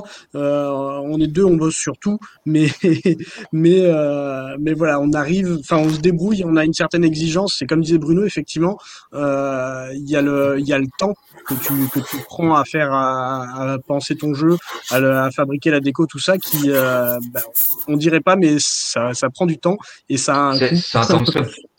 Et nous, par exemple, après, il y a une, ouais, il y a vraiment une logique de roulement. Par exemple, là, on est en train de, de refaire un peu d'électricité dans notre local. On a plein d'électriciens, donc on pourrait le faire nous, ça nous coûterait dix fois moins cher. Mais en fait, Ouais. le, le temps de dépêcher l'électricien et de le mettre sur ça, que de le laisser sur un chantier d'escape, bah, on prend un électricien externe Ouais. pour le faire. Et les, les escapes rentrent très vite aussi dans, dans ces réflexions-là quand ça commence à, à prendre de l'ampleur. Ah, Après, c'est vrai que, enfin, nous, du coup, avec Joris, on va profiter euh, de ce temps de pause euh, Covid pour, euh, pour réfléchir à, à notre troisième salle qu'on est en train d'écrire. Et c'est vrai que nous, ce qu'on aime aussi, c'est créer notre scénario, nos Mm. énigmes, penser les mécanismes. Après, c'est vrai qu'on n'a pas les compétences, on va dire, euh, bah, pour tout ce qui est mécanisme, avec euh, tout ce qui est informatique, ingénieur. Enfin, ça, on n'a pas ces, ces, ces, capacités-là. Donc, forcément, on fait appel à, à des prestataires extérieurs. Et, euh, et pour tout ce qui est décor, effectivement, on, on aime bien aussi faire travailler bah, sur notre première salle du Butin d'El Paso. On a fait travailler des artistes lyonnais et ça, c'était vraiment chouette aussi. Euh, on a eu des ébénistes, on a eu euh, des, graffeurs. euh, c'était, c'était vraiment chouette. C'était vraiment chouette. Mais après, ce côté aussi de, de, créer son scénario, c'est euh, très enrichissant et c'est ce qu'on aime faire aussi avec Joris, même si on aime aussi accueillir le public, faire jouer les joueurs. euh, c'est vraiment deux, deux choses euh, complètement différentes. Mais c'est vrai que quand on est en activité et vu qu'on n'est que tous les deux pour le moment, euh, bah, écrire une salle, rien que faire euh, la rédaction du cahier des charges, ça prend un temps euh, juste euh, incroyable. Donc on essaye de mettre à profit euh, ce temps euh, de pause euh, Covid euh, pour justement avancer, même si parfois c'est un peu difficile. Mhm. Mais euh, mais c'est vrai que après, euh, oui, tu, peux faire appel aussi pour faire euh, des scénarios complets, mais c'est intéressant aussi. Et puis ta, salle te parle plus quand c'est toi qui l'écris. Enfin, je pense. Après, euh, quand tu peux plus en parler aux joueurs, tu mets bien ta passion dedans et c'est plus sympathique comme ça. Et c'est vrai que Ça si on, on a, on- ça nous a permis aussi de, parce qu'on n'était pas du tout bricoleur à la base non plus avec Jojo, et en fait, euh, bah, ça nous a permis de toucher un peu à tout, et ça c'était sympa aussi. Et euh, mais se mettre un peu plus dans le, dans les décors et tout ça, j'aimerais bien, mais euh, après par manque de temps, ça va être très compliqué. Mais euh, tu vois, les... pardon. Non, vas-y, vas-y. Non, je disais, là où en fait, euh, nous, on s'est tourné aussi pas mal vers les murders, c'est parce qu'en fait, au niveau de la conception des, euh, du jeu et tout ça, c'est euh, beaucoup plus rapide donc en, en temps et en argent. Mm. Bon, là, vous voyez derrière le décor, tout ça qui prend du temps et de l'argent, mais c'est parce qu'il va être réutilisé pour d'autres prestations, pour différents thèmes et potentiellement déplacé et loué aussi pour des événements. Mais dans l'idée, les murders sont intéressants en ça, c'est qu'on va pouvoir bah, écrire un scénario, euh, un jeu. Euh, pour euh, bah, d'ailleurs pour euh, un grand nombre de personnes, c'est-à-dire que euh, on va passer un petit peu de temps dessus, moins de temps que sur un escape game, mais par contre sur euh, deux trois heures de jeu, on va pouvoir accueillir 30 personnes. euh, bon, pas actuellement, mais dans l'idée, euh, voilà, tu peux accueillir 30 personnes. Oui. C'est aussi des choses qu'on a fait avec des, des, des partenaires. Euh, Il y a un bar à bière qui est pas loin de notre Ouais. local et euh, ils cherchaient à faire venir, euh, bah, à faire venir du monde, à faire rester un peu les, les gens et à leur faire découvrir d'autres choses. Euh, et en fait, on a pu y faire des prestations, euh, des murder parties, prohibition, des choses comme ça, où du coup, bah, l'idée du bar, euh, elle rentre dans le, Elle rentre dans- totalement. Ouais. c'est ça. Et, euh, et au final, c'est quand même moins long euh, Oui. à, à créer qu'un escape game complet euh, dans une salle. C'est moins complexe aussi, hein, on est d'accord. Oui, Il n'y a pas de fait, ouais. mécanisme, les Mm. énigmes et le, ga- le gameplay est différent, mais, euh, mais voilà, quoi. C'est intéressant pour ça. Euh, parce qu'on est des gens très désordonnés et qu'on oublie encore, même au bout de neuf émissions, on est très euh, bordélique entre guillemets. Alex, on t'a pas invité à nous parler de ton blog à l'expérience immersive, donc on va le faire maintenant et je vais en profiter pour te poser la question pour faire l'enchaînement, pour essayer. Euh, Est-ce que tu as l'impression que quand on écrit des reviews et ça s'adresse aussi finalement à Yo Adrien, euh, à vous, est-ce que vous avez l'impression que l'argent qu'un un gérant a mis dans la salle, est-ce que vous avez l'impression que ça va jouer sur euh, l'immersion là-dessus? Est-ce que euh, c'est quelque chose qui voilà, est-ce que c'est quelque chose que tu prends en compte quand tu écris euh, ton blog ou pas du tout? Ouais, c'est ambigu de se dire on va noter plus sévèrement une salle parce qu'elle a de l'argent, donc on lui laisse moins de chance euh, finalement de, de, de faire de petites erreurs. J'aime pas trop ce parti pris, mais je, je pense que je suis certainement un peu influencée par, par cet aspect-là, mais j'essaie vraiment de pas trop le prendre en compte. Par contre, à l'inverse, si je vois qu'une salle n'a pas beaucoup de budget, mais qu'elle fait quelque chose d'extraordinaire avec les moyens qu'elle euh, qu'elle possédait, j'ai plutôt envie de la mettre vraiment en avant parce que justement il y a eu un effort de- d'écriture de, scénario, de, de gameplay, de plein de choses et elle a réussi à sortir une salle vraiment très bonne malgré euh, peu de moyens. Donc voilà, je suis plutôt dans le genre à mettre en avant ce genre de salle que à juger plus sévèrement une salle qui a beaucoup d'argent en me disant bah, avec l'argent qu'elle a, pourquoi elle a fait cette erreur? Ça, j'aime pas trop. Et par rapport à ton blog, euh, vous avez évolué, vous avez changé de nom euh, par rapport au blog que vous aviez au début. C'est devenu expérience immersive. Il y a une raison à ça. Laquelle? Euh, une raison à ça, bah, c'est je, je suis pas du genre à me contenter de faire une chose dans ma vie. Euh, J'aime bien varier des activités. J'adore les escape games, hein, je les aimerais toujours autant. Mais euh, j'ai commencé à regarder ailleurs, quoi, voir si l'herbe était plus verte ailleurs. Et je me suis intéressée évidemment à plein d'autres choses. Donc euh, la VR évidemment, mais aussi les bars immersifs, les speakeasy. Ça, j'adore. Enfin, surtout en ayant voyagé, on en a vu beaucoup et des vraiment sympas. Qui euh, certains ont même intègrent des jeux, quoi, des énigmes, Ouais, des ouais. enquêtes. Pardon, c'est moi qui fais n'importe quoi. J'essaye de déplacer. Il y a même des bars immersifs, voilà, qui, euh, notamment un à Montréal, où en fait, euh, il y a une carte et chaque type de cocktail est associé à un, un suspect. Donc, quand tu commandes le cocktail, on te ramène ton verre d'alcool et il y a un indice caché quelque part, et ce qui va te permettre de résoudre une enquête. Donc, bon, ok, ça pousse un peu à la consommation, mais t'es pas obligé de te résoudre l'enquête le même soir. Tu peux y aller plusieurs soirs de suite et pour prendre tous les cocktails de, de la carte. Enfin bref, pour dire que voilà, même dans les bars, il y a une immersion en termes de décor, de musique, mais aussi de jeux, d'énigmes, voire de narration. Donc euh, je trouvais ça très intéressant. Et, euh, et j'étais un peu frustrée d'écrire que sur les escape games. Donc voilà, on s'est ouvert à d'autres activités. Et euh, pour notre plus grand plaisir, parce que l'écriture n'est pas la même, donc ça fait assez plaisir d'écrire sur, sur autre chose. Après, le temps manque parfois, bien sûr. Donc c'est quoi les autres choses desquelles tu parles?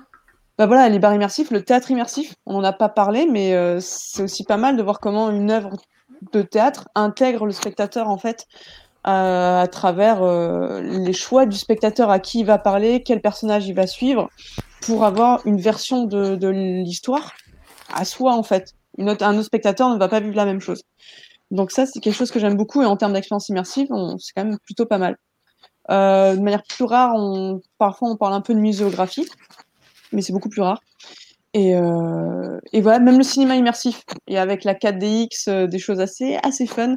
Euh, voilà, on s'ouvre un peu à tout, quoi, tout ce qui va impliquer un peu le, les joueurs, les spectateurs, en termes de corps, d'émotion et de sens. Ok. On a une petite réponse. Donc, je suis d'accord avec toi, Alex. Moi aussi, euh, je trouve que quand, quand une enseigne euh, qui n'a pas beaucoup de moyens euh, fait un truc extra, ça vaut la peine d'être mis en avant. Mais effectivement, Fred a raison aussi. quand, Mm. quand tu mets de l'argent et que tu prends un risque financier, et ben, ça mérite aussi d'être récompensé, effectivement. Je, je pense qu'on est tous d'accord là-dessus. Mais je pense que le, le plus important pour les enseignes, c'est de, c'est de viser un résultat qui est cohérent avec les moyens qu'ils ont. Mm. Et c'est c'est le meilleur moyen de faire quelque chose de bien. Tout comme dans les jeux vidéo, un studio de 4-5 personnes ne va pas se lancer à essayer de créer euh, Assassin's Creed, par exemple. Ça pas. Et, euh, et c'est pas encore un truc qui est encore super acquis, je trouve. Il y a beaucoup de, de négociations, de, euh, de gens qui s'attendent à avoir. Euh, alors, je sais pas, ils voient, voient qu'on a fait Pandore, par exemple, et ils aimeraient qu'on fasse pareil chez eux euh, dix fois moins cher, et ils comprennent pas que c'est. Enfin, pas qu'ils comprennent pas que c'est pas possible. Ils le comprennent, mais ils vont quand même forcer pour essayer que ça le soit. Et ça, ça sera. Mhm. Alors que si on partait sur un autre projet qui est encore avec leur budget et tout, on fera un truc sûrement, sûrement très bien. Toujours. Ouais. euh, Après, moi, la, la question que je me posais, c'était, ben, on se la posait à Magritte aussi quand tu m'avais appelé, c'était, euh, euh, enfin, une salle avec un budget de 200 000 et une salle avec un budget de 100 000, mais quelqu'un qui a pris du temps, euh, puisqu'on a dit que le temps c'était de l'argent aussi, donc quelqu'un qui passe pas du temps à développer son business, euh, à développer son business, sa communication à côté, euh, mais qui du coup passe du temps à créer son énigme lui-même. euh, Enfin, c'est en fait c'est compliqué parce que les deux les deux sont louables. mais Oui, oui, c'est, c'est- mais c'est pour ça que moi, je parle plus de moyens que de que d'argent. En Oui, fait, c'est, les moyens que tu as à y mettre qui, qui, qui veulent des moyens humains, des moyens de temps, des moyens. euh, Ouais, bien sûr. Et en effet, quelqu'un qui, passe euh, énormément de temps et qui a peu d'argent va faire un truc tout aussi bien que quelqu'un qui a beaucoup d'argent et qui va y passer euh, très peu de temps. Mais euh, non, ce que je voulais dire par là, c'est qu'en fait, par rapport à, à la manière de juger une salle, euh, par rapport à son budget, euh, tout ça, c'est vrai que c'est assez compliqué, puisque effectivement, avec un budget de 200 000, euh, des salles sur vérin, des trucs comme ça, t'as pas le même effet que quand tu mets, euh, je sais pas moi, 5 000 balles, 6 000 balles dans une salle. Euh, et Ah tu oui. peux difficilement, en tant que petite salle, euh, rivaliser avec ce genre de choses. Ce qui est pas, enfin, je veux dire, Oui, c'est et pas- en même c'est temps, pas dans le grave. jeu vidéo, Ça dépend où dans le jeu vidéo, je trouve que Baba Is You, par exemple, relativise très facilement Assassin's Creed. Oui, oui, non, mais. Parce qu'ils ont fait un truc raccord avec leur budget, et que celui qui avait pas de budget, il est parti sur un. Il a pas essayé de faire, euh, de faire un truc qu'il pourrait pas faire. C'est ça, il a Et, pas essayé de faire du euh, carton-pâte euh, à Assassin's Creed pour, euh, pour donner l'air. euh, voilà. Mais, euh, mais bon, voilà. C'est pour ça que je trouve que c'est compliqué de juger une salle euh, juste par rapport au budget euh, aussi. Quoi. Mais oui, là bah, ça pense que devient c'est même pas possible intéressant, parce que les, euh, les budgets, vous les connaissez pas, de toute façon, rarement. Oui, on les connaît pas. Ouais. Non, mais on peut s'imaginer quand. euh, est important, c'est le résultat. Oui, c'est évident. mais après, on peut se Après, qu'il y ait une euh, forme de tolérance euh, sur ceux qui ont vraiment des petits budgets et qui, qui s'en sortent vachement bien, je trouve ça cool aussi. Mm. Ouais, ouais. Mais souvent, ce sera parce que justement, ils ont trouvé un, ils ont eu un petit coup de génie, et ils ont trouvé un truc euh, Ah oui, oui, tu qui va un peu changer, fait, changer le game. Mais absolument. Au niveau du prix pour le joueur, Mm. euh, la salle qui a coûté 14 000 euros ou celle qui a coûté euh, 50 000 ou 60 va coûter la même chose. Et c'est là que ça devient euh, intéressant. Même, je pense pas que ce soit un problème. Ouais, mais le, cinéma, c'est pareil. Un ticket, un, un ticket d'un film, c'est un Bien ticket d'un film, et il y a des films qui C'est moins, d'autres qui. Euh, c'est- Ouais, c'est ça me paraît normal, moi, ça. Mais on avait Enfin, pensé ce à, serait difficile de faire différemment. On a pensé à une émission justement sur le prix juste de l'escape en tant que euh, et en tant que créateur d'escape, mais aussi en tant que joueur. On verra si on reviendra dessus ou pas. Et, euh, et voilà. Euh, le prochain sujet, c'est qu'est-ce qui brise l'immersion? Mais avant cela, on, on va me faire une petite lumière euh, sur Bruno.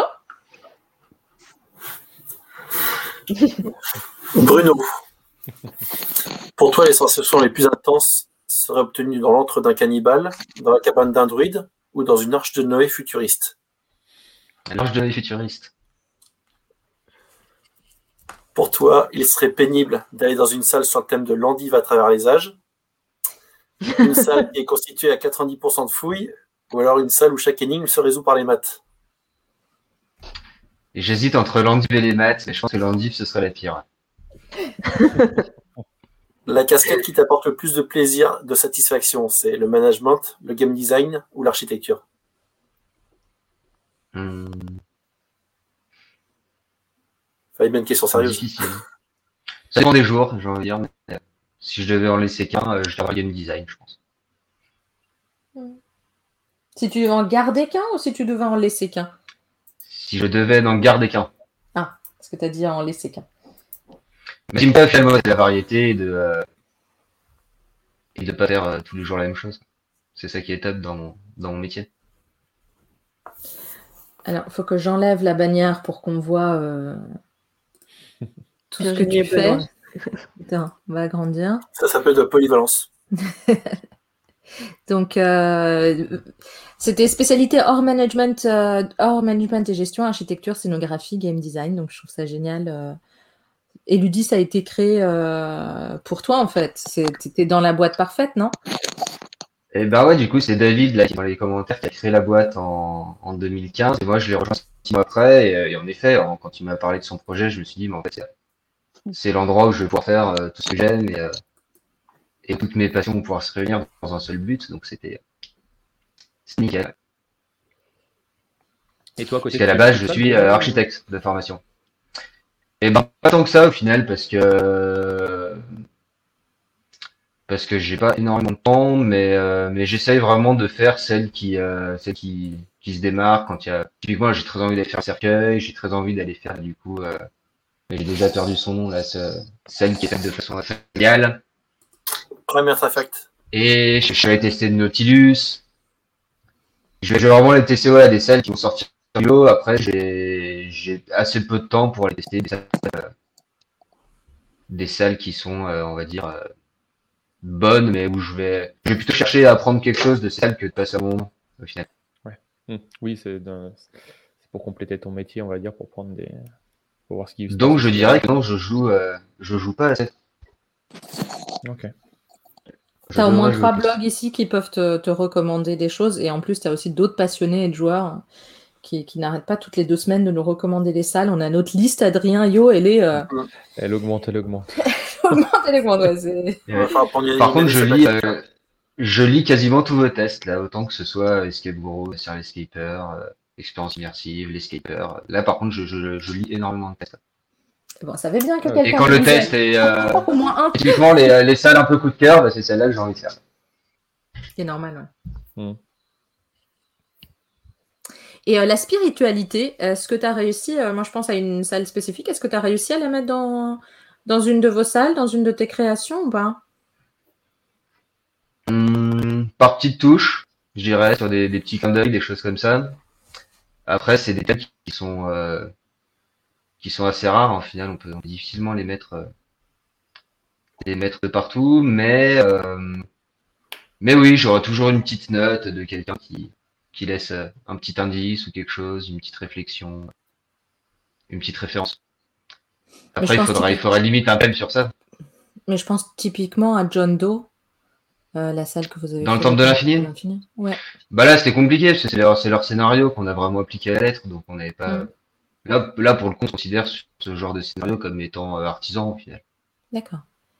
Donc on fait, on a un cahier des charges et on applique le cahier des charges à la lettre. Ok. Et euh, du coup, euh, ta caractéristique de euh, la vision d'ensemble, c'est vrai que, que ça colle nickel dans ton rôle chez Ludis. D'ailleurs, tu veux nous parler un peu des Ludis? Parce que là aussi, la fiche était longue à faire. hein. Ouais, et ben, et ben rapidement, bah, du coup, on est une société de création d'escape game à la base, maintenant de globalement de jeux. On est 28 en tout, salariés, et séparés en, en différents pôles, donc atelier, construction, euh, décoration. Ensuite, on a les électroniciens et les développeurs, et euh, toute la partie euh, design, graphisme, euh, scénario. Et on crée du coup des, des jeux, majoritairement des escape games, mais tout ce qui va toucher à l'espace et aux jeux qui soient euh, réels ou virtuels. Donc on fait aussi des parties virtuelles, on fait aussi des jeux vidéo. On fait pas mal de formations, de consulting. Et ça nous arrive de faire de la déco euh, de type bar ou, euh, des choses comme ça, mais euh, beaucoup moins quand même. On aime bien qu'il y ait un, ait un côté interactif avec tout ça et un côté ludique. Et là, bah, en 5 ans, on a fait euh, un peu plus de 250 projets. Donc pas, pas forcément que des salles, il y a aussi des escape box, des, euh, des choses comme ça. Et ce qui est rigolo, c'est que plus ça avance, plus on se positionne au final comme une boîte à outils avec euh, des savoir-faire divers et variés. Et les gens viennent nous contacter pour euh, plus pour ce savoir-faire que, euh, que spécialement parce qu'on fait de l'escape. Donc on se retrouve avec des demandes très bizarres. Parfois on avait une, euh, un maître nageur qui voulait faire une borne, euh, une borne un peu sympa pour euh, compter le temps des, euh, des gens qui font de la natation. On a Ah oui. eu, euh, on a eu des projets de, de muséographie aussi, le Donjon de Rouen notamment, où ils voulaient qu'on fasse. euh, Là, c'était sympa aussi niveau euh, immersion. Le but, c'était de faire un, un escape game, mais qui puisse aussi être un musée, qui puisse être ouvert sous forme de musée. Donc en fait, on a, on a fait de la muséographie, et dans la muséographie, il y a un escape game. Donc on peut visiter le musée et passer totalement à côté du fait que c'est un escape game. Ok. Et le thème Et du donc musée, là, on se. Et le thème du musée, c'est sur euh, le donjon de Rouen et toute la période avec Jeanne d'Arc. Ah oui, c'est ça. Hmm, ok. Je pensais bien que c'était celui-là, mais j'étais pas. Je voulais m'en assurer. Et du coup, bah, la boîte, elle se stabilise à peu près à ce nombre-là. En fait, c'est compliqué parce que plus, euh, bah, si on a trop de demandes, on embauche, après on grossit, et puis, euh, et puis on se stabilise, et, euh, en même temps, on aurait bien rester à humaine, donc là, on est, on est déjà pas mal.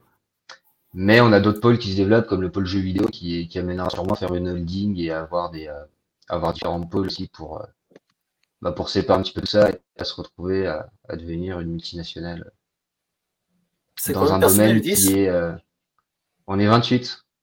D'accord. 28 à temps plein. Et, euh, et c'est un domaine, mine de rien, qui était où on a besoin d'être super proche de nos clients, d'être très, euh, très passionné, et ainsi de suite. Et je trouve qu'il y, a il y a une taille. Je sais pas si vous connaissez Indestroom, par exemple, qui sont, Oui. qui sont en Russie, ils sont, ils sont 80, 90. eux, c'est... Après, il y a une logique presque industrielle qui est obligée de se mettre en place et qui est assez peu, euh, qui est assez adaptée au final. Ce qui est bien, mais c'est pas, c'est pas ce qu'on veut non plus. Prochaine euh, étape, jeu de société. Et ben, jeu de société, on en a fait Il y travaille. On, est- on répond à des appels d'offres. Et on aimerait beaucoup en faire, ouais.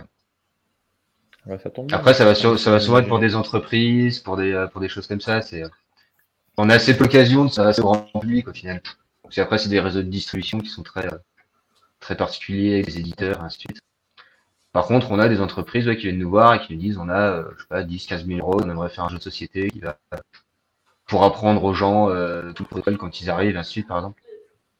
Et là, dans ce cas-là, on peut faire des trucs. ouais. Et tu veux nous parler de ton dernier projet euh, de jeu vidéo euh, Infinity Key Et ben Infinity Keys, ouais, que vous avez déjà peut-être certains à l'avoir testé. Et ben là, c'était le, but, c'était de se dire qu'on avait des clients qui étaient vraiment, euh, qui étaient vraiment pas au top pendant cette période, de pas pouvoir tourner, qui n'avaient pas d'aide non plus. Et du coup, on s'est dit qu'est-ce qu'on pourrait faire euh, pour eux. Et euh, il y avait les escapes en visio qui existaient déjà. Il y avait des, chasses au trésor sur Internet. Et on s'est on toujours voulu faire des jeux vidéo. On s'est dit, bon, on va faire un, jeu vidéo dans lequel le Game Master sera un, PNG vivant, du coup, puisqu'il aime la session. Et donc le but de ce jeu-là, c'est d'avoir une salle, euh, une salle quasiment par mois, pour avoir un, catalogue assez rapide et de le mettre à la disposition des, euh, des exploitants. Donc ça leur fait un nouveau truc à, à exploiter sans investissement, parce que du coup on prend, on prend une, euh, on vend des clés en fait qui permettent d'accéder aux parties. Donc c'est comme si on prenait une com sur euh, sur chaque partie. Donc s'il ne s'il ne gagne rien, on ne gagne rien non plus. Et s'il gagne quelque chose, on gagne quelque chose aussi. C'est euh, c'est super gagnant-gagnant.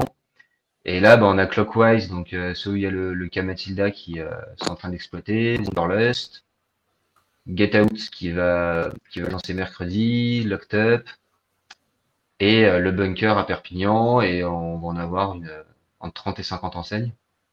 Et d'ailleurs, s'il y a des enseignes qui sont intéressées, euh, pas hésiter à, à nous le dire, on vous le présentera. Et, euh, et ce qui est sympa, c'est que des retours qu'on a, bah là, les joueurs sont, sont quand même très contents. Et il y a beaucoup d'enseignes qui, eux, se voient bien l'exploiter aussi, même en période hors, hors confinement, hors Covid. Du coup, c'est plutôt chouette. Voilà, on, Donc c'est un truc qu'on développe pas mal. Là, pas on a- mal, ouais.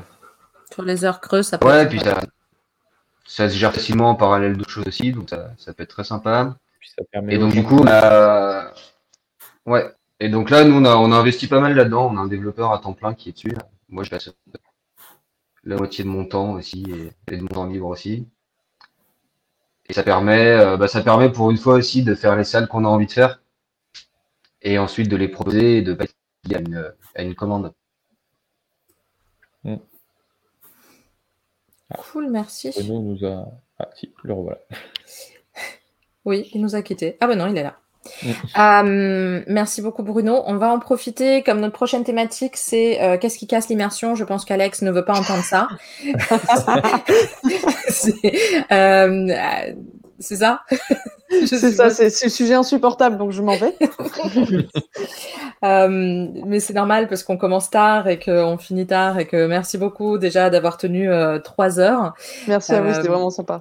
Et, euh, et euh, bah, vivement à ce qu'on joue ensemble et ce que qu'on rééchange. Et merci beaucoup à toi d'être venu avec nous. Bah, merci, et puis merci euh, beaucoup, bonne ouais. réponse à cette question très difficile. hein. Qu'est-ce qui casse l'immersion À bientôt! Merci Salut, beaucoup, Alex. Alex. Au revoir. Salut Alex, Salut. merci beaucoup. Salut, salut. Voilà, donc allons-y. Cassons du sucre sur le dos des, des enseignes qui font n'importe quoi. Non, c'est très méchant ce que je viens de dire. non c'est pas grave, j'assume. Alors, qu'est-ce qui euh, qui peut complètement vous casser l'immersion? Genre un gobelet Starbucks dans Game of Thrones. Je l'ai pas vu moi, hein, mais euh, perso, euh, je dois avoir une vue toute pourrie. Non, mais je l'ai mis dans ma, dans ma fiche. Je, je vois rien. Mais, T'as pas vu le euh, gobelet ou t'as pas vu la série? Que- J'ai vu la série, j'ai pas vu le gobelet. Ah. Sauf quand on m'a fait un petit rond rouge autour. Mais, euh, Pareil. ouais. Moi, je, je suis très bon public. Du coup, j'ai pas. euh, Vraiment, ce qui me gêne, c'est quand je ne sais pas ce que je fais là et, et pourquoi je suis en train de le faire. Après, j'ai tendance à, quelque part, ne pas euh, m'en faire une idée euh, préconçue et, euh, et du coup, j'aime les escapes, même les, même les plus. Je le premier que j'avais fait, bon, je le citerai pas, il était, il était catastrophique maintenant quand je le regarde avec du recul. Mais en fait, j'adorais, j'ai passé un super bon moment. Rien que le concept de l'escape était cool. Donc, ce qui casse l'immersion, ouais, ce serait vraiment le fait que les énigmes soient totalement déconnectées de l'histoire. Après, tout le reste, je pense que j'arrive à passer suffisamment outre si c'est cool, si je me dis bien. Même les anachronismes? Même les anachronismes. Ah ouais. Après, il y a- il y, a anachronisme et anachronisme, je trouve, parce que déjà, ty- typiquement, l'exemple que tu donnais, euh, Magri, tout à l'heure, euh, genre, t'es, euh, je sais pas, t'es au 17e et t'as un tableau qui date du 15e. Tu t'en En, fous. en tant que concepteur, c'est un, truc qui va vachement me gêner et que je vais pas faire et que, euh, je vais beaucoup me flageller si je le fais, et ainsi de suite. Par contre, en tant que joueur, euh, ouais, je m'en fous un peu. Et l'interface. Si par exemple j'ai un. Bah là non, parce que c'est plus cohérent. Ça, ça marche plus, mais si par exemple, je sais pas, je suis sur une salle euh, en 1810, je dis des dates au pif et euh, le téléphone a été inventé en 1815 et j'ai un téléphone dans la salle, ça va pas me traumatiser. Quoi. Mais est-ce que dans une salle médiévale, de trouver un téléphone, est-ce que là, ça te traumatise déjà plus? Mais là, c'est plus un anachronisme pour moi, c'est un- problème. Bah, ben, c'est juste par rapport aux sensibilités. Moi qui suis historien d'art, un tableau de 1800, eh ben, ça me gêne en 1600. Tu vois, C'est aussi grave pour moi. Oui, mais c'est comme là, par exemple, il y a, il y a Lupin qui est sorti, il la série Lupin là, il y a, c'était Decathlon, je crois, qui a envoyé un petit tweet à, parce qu'ils ont mis des chaussures euh, qui étaient de sorties. basket. qui Ouais, pas. de- Bah ça, j'ai envie de dire, on s'en fout quoi. Oui, qu'il faut être connaisseur pour le euh, Enfin, il y a- l'anachronisme qui vient totalement te, te choquer parce qu'il a rien à faire là. Et il y a le truc où vraiment, oui, il faut vraiment être super connaisseur et c'est limite un truc d'historien de se dire, attention, ça était pas là. Je suis d'accord, mais Par contre, en tant concepteur, clim- ouais, en, en tant que concepteur, je vais vraiment vérifier. Mais la grosse clim ou le chauffage ou le truc euh, pas du tout caché, placé là en plein milieu, ça, on est d'accord que ça fait bizarre quoi pour tout le monde. hein. Je sais Ah pas. bah oui. euh, C'est sûr que c'est pas top. Euh, les, les clims, les prises électriques, tout ça, c'est vrai que c'est pas top. euh, mais bon, alors il y a des salles qui n'ont pas les moyens de les camoufler. Euh, moi, je sais que comme euh, j'ai créé toute la salle en fait au- autour de la salle, bah, j'ai pas de prise euh, visible, j'ai rien. euh, tout ce qui est mécanique et tout ça, c'est euh, c'est caché dans les euh, caché. dans les limbes de- du backstage. Mais mais ouais, c'est vrai vrai que ça casse. Les systèmes de communication avec les Game Masters aussi. Ça, ça Avec peut la sortir, télé, ouais. par exemple. Mm. Ah, par exemple, l'écran euh, l'écran systématique et tout, ça, l'écran, j'y- ouais. je m'y fais pas. Ça, je m'y fais pas. Ça, ça j'arrive. Autant voir une caméra, voir une enceinte, voir une clim, c'est. En effet, c'est pas terrible, mais ça me choque pas trop. Autant l'écran dans la salle médiévale, par exemple, ça c'est dur. Ouais, c'est clair. ça c'est c'est pas possible. Je pense que ça se fait de moins en moins aussi. Enfin, j'ose espérer que ça se Oui. fasse de moins en moins et qu'on était sur ces. c'est plus réfléchi, régulièrement. Ouais. Qu'on est c'est plus réfléchi, qu'on est sur ces salles de première génération où, euh, Ouais. Où c'était beaucoup géré comme ça et, et que maintenant on essaie de l'intégrer beaucoup plus. Quoi. L'annonce du temps aussi, ça peut être euh, très gênant, je trouve. J'ai fait des Oui. salles où euh, Mm. c'était un bip ou une sonnette qui arrive comme ça, et euh, on est dedans, on est pris, et puis d'un seul coup, on est déconnecté par son qui arrive et qui n'a pas du tout sa place dans l'histoire. Donc, euh, ouais, le son et l'écran, je trouve que quand on est joueur, ça peut vite nous déconnecter. Mm. Bah, Sauf si le son est bien intégré dans le, dans le jeu. À. Oui, s'il est bien intégré, ouais. Sauf si- Ouais. sauf si bien intégré. Je vais faire un test parce que normalement c'est Yo qui gère les écrans partagés. Euh, je ne sais pas si vous voyez là, c'est par rapport, euh, c'est Errol et Lumir, j'avais déjà utilisé ça en 2019, avait fait euh, un questionnement par rapport aux, aux joueurs euh, de tout le monde et là c'est par rapport aux, aux indices euh, qu'on peut donner. donner. Euh, et en fonction de, pour tout le monde, Amérique du Nord, Europe de l'Est, Europe de l'Ouest, Chine et euh, toute l'Asie à part la Chine, euh, quel est le, le meilleur moyen euh, ou le moyen préféré pour donner des indices et je trouve que ça rentre dans ce que vous disiez tout à l'heure euh, sur euh, et quelqu'un nous avait mis ça justement euh, Fred le GM qui rentre dans la salle qui est effectivement le, le, le, le pire pour tout le monde Ah ben bien Mm. sûr. alors que le Mm. préféré ça va être bizarrement pour euh, beaucoup ça va être soit euh, un, un écran mais je trouve que là il faut qu'il soit caché que moi j'ai un peu un souci avec les Oui, ou alors, ou alors je, moi aussi, mais je trouve que euh, l'écran, tout, tout comme la caméra ou l'enceinte, peut aussi ne pas faire partie du cercle. Et, euh, et je, je suis pas pour du tout, hein, mais je comprends que l'écran choque vachement moins que le GM qui rentre dans la salle. Parce que tu Oui. peux dire il est là et tu vas l'oublier, alors que le GM qui dans la salle, ça fait un événement. Et... Et bizarrement, regardez, en, Europe, en Amérique du Nord et en Europe de l'Est, en troisième préférence, c'est un acteur qui rentre, euh, qui est en rôle et qui rentre dans la salle, alors que en Chine, ça va faire partie des moins aimés, alors que dans le reste de l'Asie, ça va être le préféré. Donc c'est vrai que c'est, moi je trouve ça toujours très intéressant de regarder ça euh, en fonction des, des préférences des gens et, et des Mm. pays Mm. finalement. Après, ça va Ouais, évoluer aussi, je pense, au fur et à mesure. hein. Mm. On voit de plus en plus où, Mm. euh, où c'est que de l'audio, où c'est euh, où c'est le game master qui joue un rôle rien qu'en audio, etc. Donc ça te, voilà. Sur la première escape que j'avais fait à Lyon, c'était dans un sous-marin et euh, le système euh, de guidage, d'indices, etc. Et euh, t'es donné sous forme de, de petits télégrammes qu'on recevait, euh, voilà. Et je Mm. trouvais que c'était mais parfait en fait, vu l'univers, vu le Ouais. milieu dans lequel on est, etc. C'était vraiment en, en adéquation avec l'univers dans lequel on était. C'est- C'est peut-être le système que j'avais trouvé le plus adapté. euh. Ouais, elle est super cette salle. Ah, elle est géniale. Mm. The Amazing Game. Et je vais faire une deuxième petite euh, euh, présentation de. C'est pour la motivation en fait. On aurait dû commencer avec ça, mais on est toujours assez désordonné visiblement. Je j'arrive toujours pas. Euh, la motivation pour jouer, euh, donc de, de la même statistique. Et euh, effectivement, l'immersion est le deuxième, si vous voyez bien. Donc c'est quand même quelque chose qui est juste après le accomplishment, qui veut dire le, la, la satisfaction de, de réussir des choses. Donc ça, ça, ça, ça peut toujours être intéressant. Et puis après, les éléments, s'ils sont plus ou moins intéressants, mais, mais c'est vraiment l'immersion qui compte pour beaucoup, beaucoup de monde. Mhm. Voilà. D'où Et l'émission d'autres sur l'immersion. Une émission sur l'immersion, c'est ça. Après, il va falloir qu'on en fasse un sur le accomplishment, sur la réussite, euh, comment donner euh, de la satisfaction aux joueurs, peut-être. Et euh, effectivement, donc, est-ce qu'il y a d'autres choses qui vous cassent totalement l'immersion? Ou Le, alors ça peut être parfois des, des game masters qui sont euh, qui sont euh, qui ont des difficultés soit à, être acteur puisque c'est un métier en soi en fait hein. Euh, mais des fois des salles qui nécessiteraient euh, quelqu'un qui a qui a un jeu d'acteur euh, euh, correct c'est qu'ils l'ont pas ça peut être en, emmerdant euh. Tu tombes dans la, dans la récitation, oui. c'est ça. Après, Dans euh, moi j'avais fait une salle aussi, c'était les GM, enfin un GM qui était vraiment trop présent. Ouais. Ça, euh, j'avais eu, un- j'avais eu un peu de mal. Alors que la salle était, elle était très bien. Et en fait, euh, le GM intervenait trop souvent. c'est- en fait, il, il apparaissait comme étant un de nos coéquipiers, en fait. Et ça, ça m'avait un petit peu dérangé et ça avait été un petit peu mal amené, en fait. Et du coup, euh, une salle qui, je pense, m'aurait beaucoup plus plu euh, sans cette intervention euh, qui était même un peu gênante parfois. Oui, mais c'est pour ça que ouais, le Game Master, même s'il est trop là ou pas assez, il y a, Oui, Après, c'est ouais, un juste milieu. C'est, il faut Ouais. vraiment jauger son intervention. Quand elle arrive aussi à propos, euh, faut pas qu'elle arrive trop tôt, trop tard. Enfin, c'est c'est pas facile non plus à, à C'est gérer.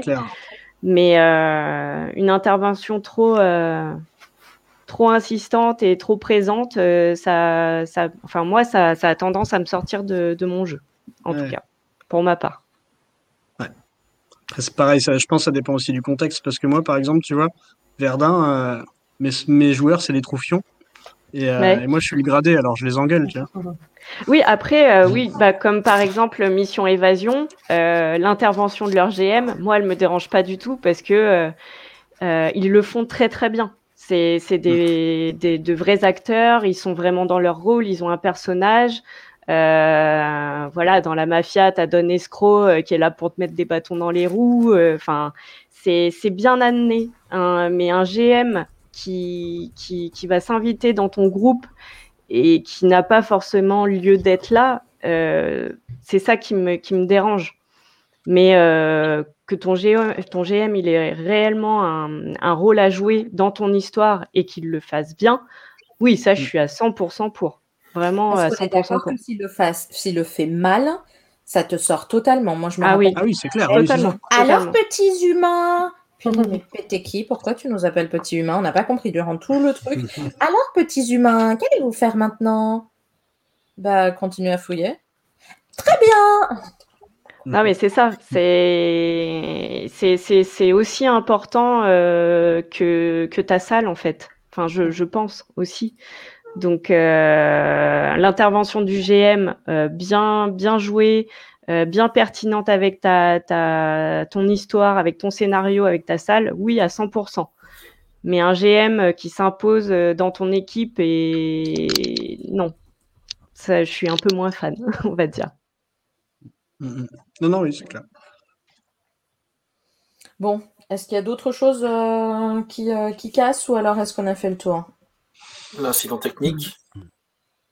Ah oui, ça, technique, bah ouais. ça malheureusement, euh, ouais. Ça peut arriver. Ou la salle mal rangée, Ça, des fois, ça te brise euh, la continuité de la salle. Aussi. Un snow.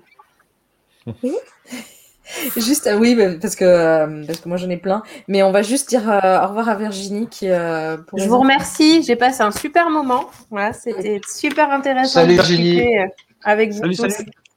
Bonne continuation à tous. À très bientôt et on Allez, t'invitera sur un messenger euh, entre nous. euh, à très Ouais, bientôt. ça marche. Au revoir. Au revoir. Merci. Au revoir. Euh, pardon. Oui, c'est parce que moi j'ai le talent en fait de toujours avoir euh, des bugs. Je suis, je suis la reine du bug technique. euh, je, je Non, mais moi, j'avais calculé au tout début, là, quand j'avais fait une soixantaine de salles, euh, sur combien de salles j'avais eu des bugs finalement? Tu vois, sur. euh, Et et euh, et ben, il y en avait plus de 10% au final. J'étais entre 10 et Mhm. 15% de salles avec un bug d'un cadenas mal fermé, d'un GM qui rentre, d'un d'un mécanisme qui s'ouvre pas. Et, euh, et je trouvais que finalement, ça- c'était assez important le nombre de fois où euh, 10-15%, je trouve que c'est euh, c'est énorme quand tu payes Mm. une session et que. Euh, euh, alors après, il y a, il y a des- il y a des bugs qui sont plus pardonnables que d'autres et l'erreur est humaine, ça, il n'y a pas de, y a pas de souci avec Mhm. ça. Mais quand tu calcules finalement sur toutes les sessions, je trouve que ça fait, euh, ça fait un petit, un, un petit paquet d'erreurs qui arrivent très régulièrement. Après, tu travailles avec, euh, Ah bah, c'est sûr. avec de l'humain. Et après, euh, l'escape, c'est aussi du, du sur-mesure. hein. Oui, C'est pas, il y a très peu de systèmes industriels. Et ce qui fait que, euh, il y a quand même un côté, euh, À la carte. bah, un côté su- sur-mesure, quoi, où on, on est tout le temps en train de faire des protos. Oui, Ah puis oui. plus tu as d'électronique, de toute façon, plus tu es Ouais. susceptible d'avoir de panne. Plus le risque, ouais. euh, Ça, c'est vrai ça. dans, enfin, pour Mm. tout le monde et pour tout. Quoi. Mm. Ouais, Plus c'est complexe, plus c'est chaud. Moi, et après, il y a l'erreur humaine, effectivement. Mais Mm. bon. Mais j'ai Mm. toujours dit que c'est pour ça que je préfère les cadenas au mécanisme, parce qu'un cadenas, ça marche. Jusqu'au jour où je me suis retrouvée avec un cadenas avec du sable dedans. Et ça marche.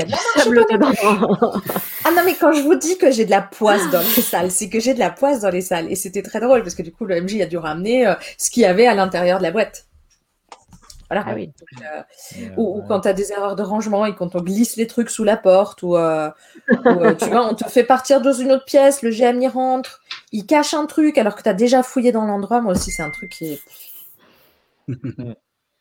mais, euh, mais oui, c'est toujours. Je, je pense que pour moi, une erreur de rangement, par exemple, ou des choses comme ça, assumée, ça me pose pas de problème. C'est quand il y a de la mauvaise foi dans le jeu Oui, que je sors totalement.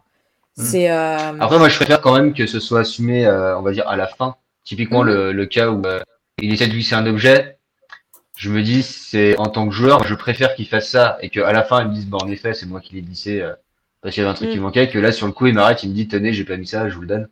Là, ça se trouve total. Dans l'autre cas, t'as quand même une chance sur deux que, euh, que ça passe presque inaperçu. Ouais, bien sûr.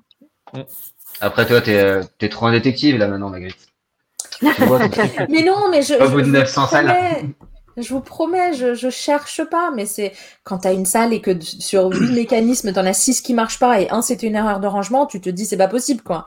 C'est je touche plus au truc, je m'assois dans un coin et j'attends que ça passe quoi. Et c'est vrai Ah que non, je et, et, et là où ça nous a totalement gâché le jeu, c'est parce qu'on s'est fait engueuler tout au long parce que c'est nous qui étions soi-disant trop nuls quoi. Je dis, mais non, on me dit de marcher là, je marche là, ça marche pas, c'est que c'est pas moi quoi. C'est à un moment donné, euh, voilà, tous les mécanismes qui s'ouvrent, euh, ça arrive. Tu me dis, on est désolé, euh, fermez le mécanisme. Mais tu m'engueules pas en disant qu'est-ce que vous avez fait? Ben rien, je suis à Ah 3 ouais, mètres du mécanisme. Tu vois bien que j'ai rien fait. Tu vois?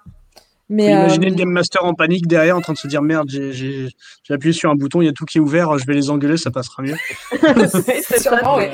La taxe, la- mais ça nous était arrivé dans une super enseigne à Paris où euh, il y a eu une erreur de rangement, un papier qui devait pas être là. Je vais jamais oublier, on n'a rien compris. Le MJ, il est rentré en courant, mais speed. Il a arraché le, le papier, il nous a regardé, il nous a fait, vous n'avez pas vu, hein? On a dit non. Il est parti en courant en nous disant, euh, en nous disant rien, et quand on est sorti, on avait déjà sur notre boîte mail un bon de réduction de 50% sur une autre salle. Où tu te dis, c'est cool Ouais, parce que oui, effectivement, c'était anticipé. Ouais. J'ai pas besoin de lutter. J'ai pas besoin forcément. Bon, on avait déjà, euh, comme d'habitude, déjà joué toutes les salles de l'enseigne, donc ça servait à rien. Mais euh, mais je trouve ça cool parce que tu assumes, parce que Ouais, tu mais vas. c'est et assumé, que, ouais. euh, Mm, Oui, voilà, ouais. Tout à fait. Bon, ça y est. En fait, je suis en train de me faire fermer les portes dans les enseignes pour pas pouvoir y aller. J'aurais pas dû le dire. Mais euh, je pense que je suis la Finalement, meilleure sûre testeuse pour ça. tu... Finalement, je suis pas sûre que... Non, je veux pas que tu viennes chez moi. Mais je vais Elle changer a, elle a toutes d'identité. les ondes négatives. Elle a C'est tout ça, le mécanisme, il a, il a marché trois minutes de suite, il plante. c'est ça. Mais par contre, euh, pour, en tant que bêta testeuse, c'est top parce que je pense que là, euh, je vous fais le test. euh, Ah bah oui, à ce moment-là, bêta testeuse sur la troisième salle. Comme ça, au moins.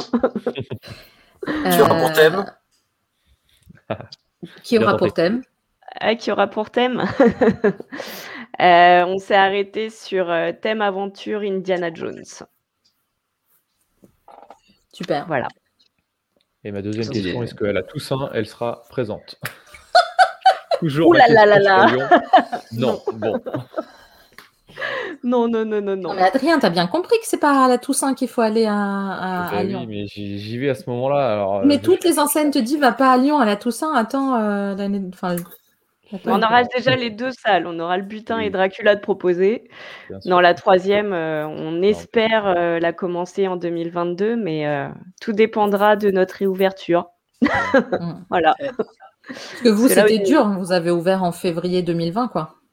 Oui. C'est dur.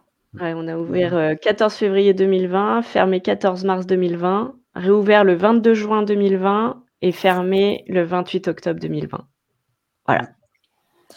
Donc, le but principal de notre compliqué. émotion, c'est de vous donner à tous envie de euh, d'aller jouer. Non, mais c'est vrai. c'est- On est parti sur ça. Euh, notre but principal, c'était de vous donner à tous envie euh, d'aller défoncer les portes des enseignes dès qu'elles ouvrent, euh, réserver tout, euh, aider C'est les. pas trop euh, fort quand même, hein. défoncez pas les Non, des- Pas trop tout ça dépend ouais. parce que la part que tu as derrière Derrière toi, toi. euh, On n'est pas prêt de la défoncer. oui, ça donne envie quand même de venir avec le bélier.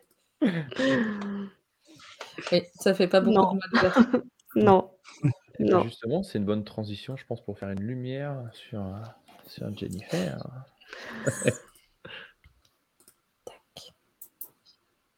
Mais j'enlève le. Qu'est-ce qui brise l'immersion Ouais. Donc, tu préfères une salle sur le thème Moyen-Âge, sacré, sacré Graal des Monty Python, Serial Killer, La Cité de la Peur, ou une salle Feel Good avec Please Be Kind Rewind? Ah. Euh, non, la cité de la peur, quand même. Un classique.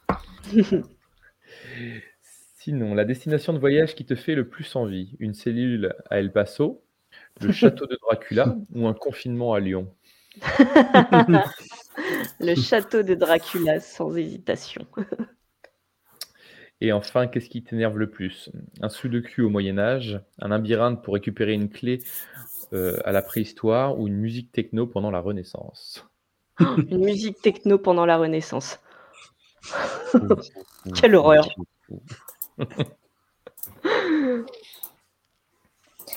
J'ai eu euh, une salle. euh, C'était un bunker avec de la musique techno pendant une heure. Ah ouais. Ah, mais c'était. euh, Parlons-en. Jennifer, super photo. Oui, t'as vu ça Ouais, elle j'ai- est top. J'étais inspirée. Bon, t'as vu, Ah, t'en as déjà super. quelqu'un qui réserve euh, chez Super. super, super. Et en plus, vous pourrez leur passer, parler de l'émission. Comme ça, ça nous fait un peu de pub. Ah, bien sûr. Alors, les univers fantastiques et décalés. T'aimes ça? Le cinéma, c'est étonnant. Oui, Ouais. étonnant. Euh, vous- tu as joué à combien de salles à peu près? Parce que j'ai pas demandé aux autres. Euh, alors moi, je suis une toute petite hein, à côté de toi, hein, mais euh, je Mais- dois être à 100, une, 100 Arrêtez. 120 à peu près. Arrêtez de vous comparer Pas à mal, quand même. je- Mais je suis une tarée, moi. Laissez ne vous comparez pas avec moi. Rien qu'aujourd'hui, Ouais. j'en avais quatre. Oui, j'en ai joué. Ouais, mais il y avait un, c'était un jeu, un jeu en ligne. Mais euh, ouais, 100, 120 à peu près. euh, Mais là, c'est vrai que depuis qu'on a lancé l'activité, on joue un peu moins et ça, ça manque, ça manque, ça manque. Même si euh, on va jouer chez les copains, euh, c'est cool, mais euh, c'est vrai qu'il y a plein de d'enseignes à Paris que j'ai pas encore faites et que et que j'aimerais faire. Et c'est vrai que quand on quand on bosse, et ben c'est c'est plus compliqué quoi. C'est plus compliqué. Si tu passes, tu nous dis, on ira les jouer ensemble. Ah bah oui, Nous, on est toujours preneurs sur Paris quand, quand on y a- j'arrive avec grand grand plaisir. Moi aussi. Il y a encore des salles que j'ai pas Là, j'ai plus de doutes. Non, mais. Ouais, je suis pas sûre. Si, si, si, si. Et puis, euh, et puis c'est compliqué, je trouve, euh, quand on joue beaucoup, beaucoup, beaucoup, de trouver du monde qui joue beaucoup, beaucoup, beaucoup aussi. Mm. C'est toujours compliqué de trouver un groupe pour pas changer en milieu de journée. euh, Non, mais c'est bon, après 6, je m'arrête. Ah Non, il y a encore à m'aller. Mais euh, bon, 100 120 salles, comme disait euh, Arcandias, c'est déjà, C'est déjà beaucoup, ouais. c'est déjà énorme. beaucoup. Hein, c'est, euh. Ouais, c'est, c'est, euh, Après, c'est vrai que bah, avec, euh, avec Joris, euh, en général, on choisissait nos lieux de vacances en fonction des escapes qu'il y avait dans la ville, en fait. Donc, on a fait beaucoup ça euh, avant de, de lancer Clap. Et euh, c'est vrai qu'on a pu, euh, on a pu faire quelques salles euh, très sympathiques. Des salles un peu moins sympas, mais des salles aussi très sympathiques. Et ça manque, ça manque beaucoup, beaucoup, beaucoup. Et j'arrive pas encore à faire les escapes en visio. Je, je j'arrive pas à franchir cette frontière et je, il faudrait que j'en fasse au moins un pour, pour voir, mais c'est vrai que c'est compliqué. Mais tu donnes envie quand même, Snow. Nous en parler comme mon ça, but euh, premier. ça, ça donne bien envie quand même. On t'en conseillera. c'est de donner C'est envie. différent. Ouais, avec faut- grand, grand plaisir. faut le prendre avec un peu de différence, c'est tout. Et après, ça se passe très bien. Nous, on a eu du mal aussi au début. hein. Ouais. Et puis, mm. au, final, euh, au final, on y a pris goût parce que ça permet de jouer quand même pendant, ce- Bah pendant oui. cette période. Et Après, moi, on j'arrête pas de le dire. Moi, c'est ma, c'était mon équilibre psychologique. Moi, je suis isolée depuis novembre. euh, mes seuls contacts, euh, bah, c'est ça, quoi. Et euh, et il y a des choses euh, qui, ont été faites en visio qui sont juste incroyables. Oui, bah oui, c'est ce que tu nous disais la dernière fois. Donc, euh, je pense qu'il faut qu'on saute le pas. Après, on est des gros joueurs de société aussi, donc euh, on, aime bien, et puis moi j'aime bien toucher, j'aime bien sentir, j'aime bien. c'est ça, moi, qui me manque surtout. Mais et là, en ce moment, c'est très compliqué de sentir, toucher les gens, c'est très compliqué. Ouais. voilà. Sinon, tu vas chez Benoît, tu touches les murs chez lui, tu c'est ça. dans un je château conseille de toucher sa porte et tout. En revanche, je te conseille de pas me sentir parce que euh, en ce moment, je, je, je côtoie personne, alors. Euh. les, économies en savon qu'on fait. Et en eau. Et en eau. Et en eau. Pour la planète. Pour la planète. C'est important. Mais euh, ouais, et donc si tu nous parles un peu euh, de ton enseigne de Clap Escape, parce qu'on a ça aussi. Et donc du coup, bah, Clap Escape, euh, c'est c'est un peu notre bébé à, Joris et à moi, donc qui est mon conjoint et associé. On s'est lancé dans l'aventure donc en, en 2000, fin 2018 en fait. on a décidé de, de se lancer dans l'aventure et euh, création de la société en 2019 et euh, bah, ouverture avec la première salle euh, le 14 février 2020, donc avec le butin d'El Paso, donc qui est une, une thématique western. donc on s'est inspiré d'un film de Sergio Leone, qui est donc pour quelques dollars de plus pour pour effectivement euh, récupérer un butin euh, qu'une bande rivale euh, vous avait dérobé. En fait, il va falloir vous introduire dans leur saloon pendant qu'ils sont chez, le shérif et récupérer votre dû. et ensuite, donc, on a eu on va dire trois, quatre mois d'exploitation sur le butin et Dracula, donc euh, notre deuxième salle euh, qu'on a ouvert euh, au public le 10 octobre de l'année dernière, donc avec trois petites semaines d'exploitation. donc pareil, on s'est inspiré donc du film de, de Coppola et de Bram Stoker, forcément, euh, et donc, il y a plein de petites, euh, anecdotes euh, par rapport au film, par rapport au livre, que vous pouvez retrouver dans chacune des deux salles, en fait. On a essayé d'intégrer un petit peu des clins d'œil pour nos amis cinéphiles dans chacune des deux salles. Donc voilà, et puis bah, donc en projet, on a donc cette troisième salle avec sur la thématique d'Indiana Jones, pardon, et euh, on a aussi euh, la capacité, donc au niveau de notre local, de faire une quatrième salle. Et euh, donc là, on, se tâte encore pour le thème. Mais moi, j'aimerais bien un univers complètement déjanté, un peu à la Tim Burton. Et, j'aimerais bien, enfin, le, thème Alice est revenu assez régulièrement avec le, côté vraiment totalement décalé de, du livre hein, de Lewis, Carroll. Voilà, et euh, ça, c'est une thématique euh, qui me plairait bien. Après, euh, je sais qu'à Lyon, il y a déjà Escape Yourself qui a une salle Alice, c'est l'autre côté du miroir, qu'on est allé jouer.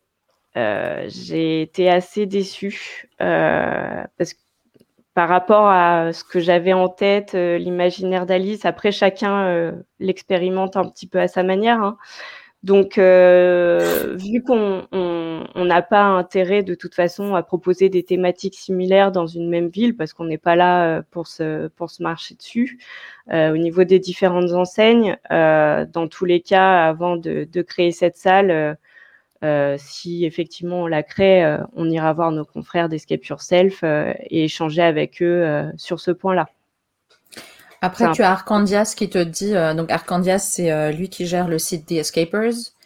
Et qui du coup a une statistique à peu près sur les pourcentages. Oui, je sais que Alice est bien bien représentée sur le territoire national. C'est euh, ouais, c'est pas évident de se différencier. Je sais que bah, il y a une salle à Paris justement, j'aimerais bien faire. Euh, Phobia.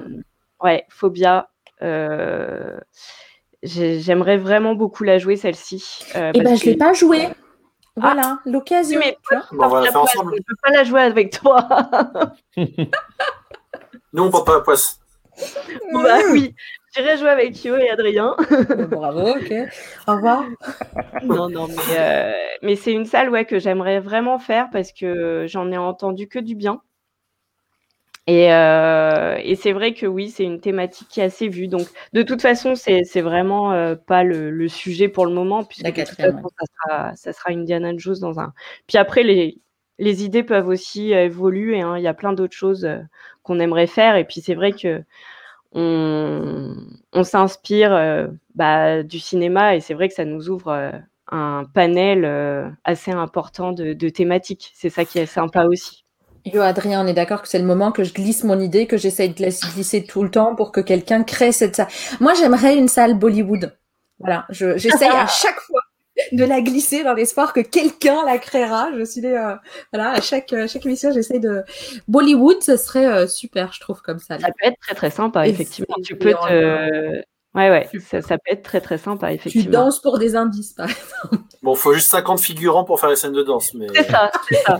Après, euh, Non, faut, parce que faut tu peux au niveau avoir, du budget si ça, si ça rentre. Mais non, c'est tellement bling bling, tellement euh, coloré. Je suis... Et là, pour Un Tim Burton, c'est très cool. Ouais, mais ça, en j'aimerais beaucoup, bien, hein. ouais. Ça, il n'y en a pas beaucoup. Ouais. ouais.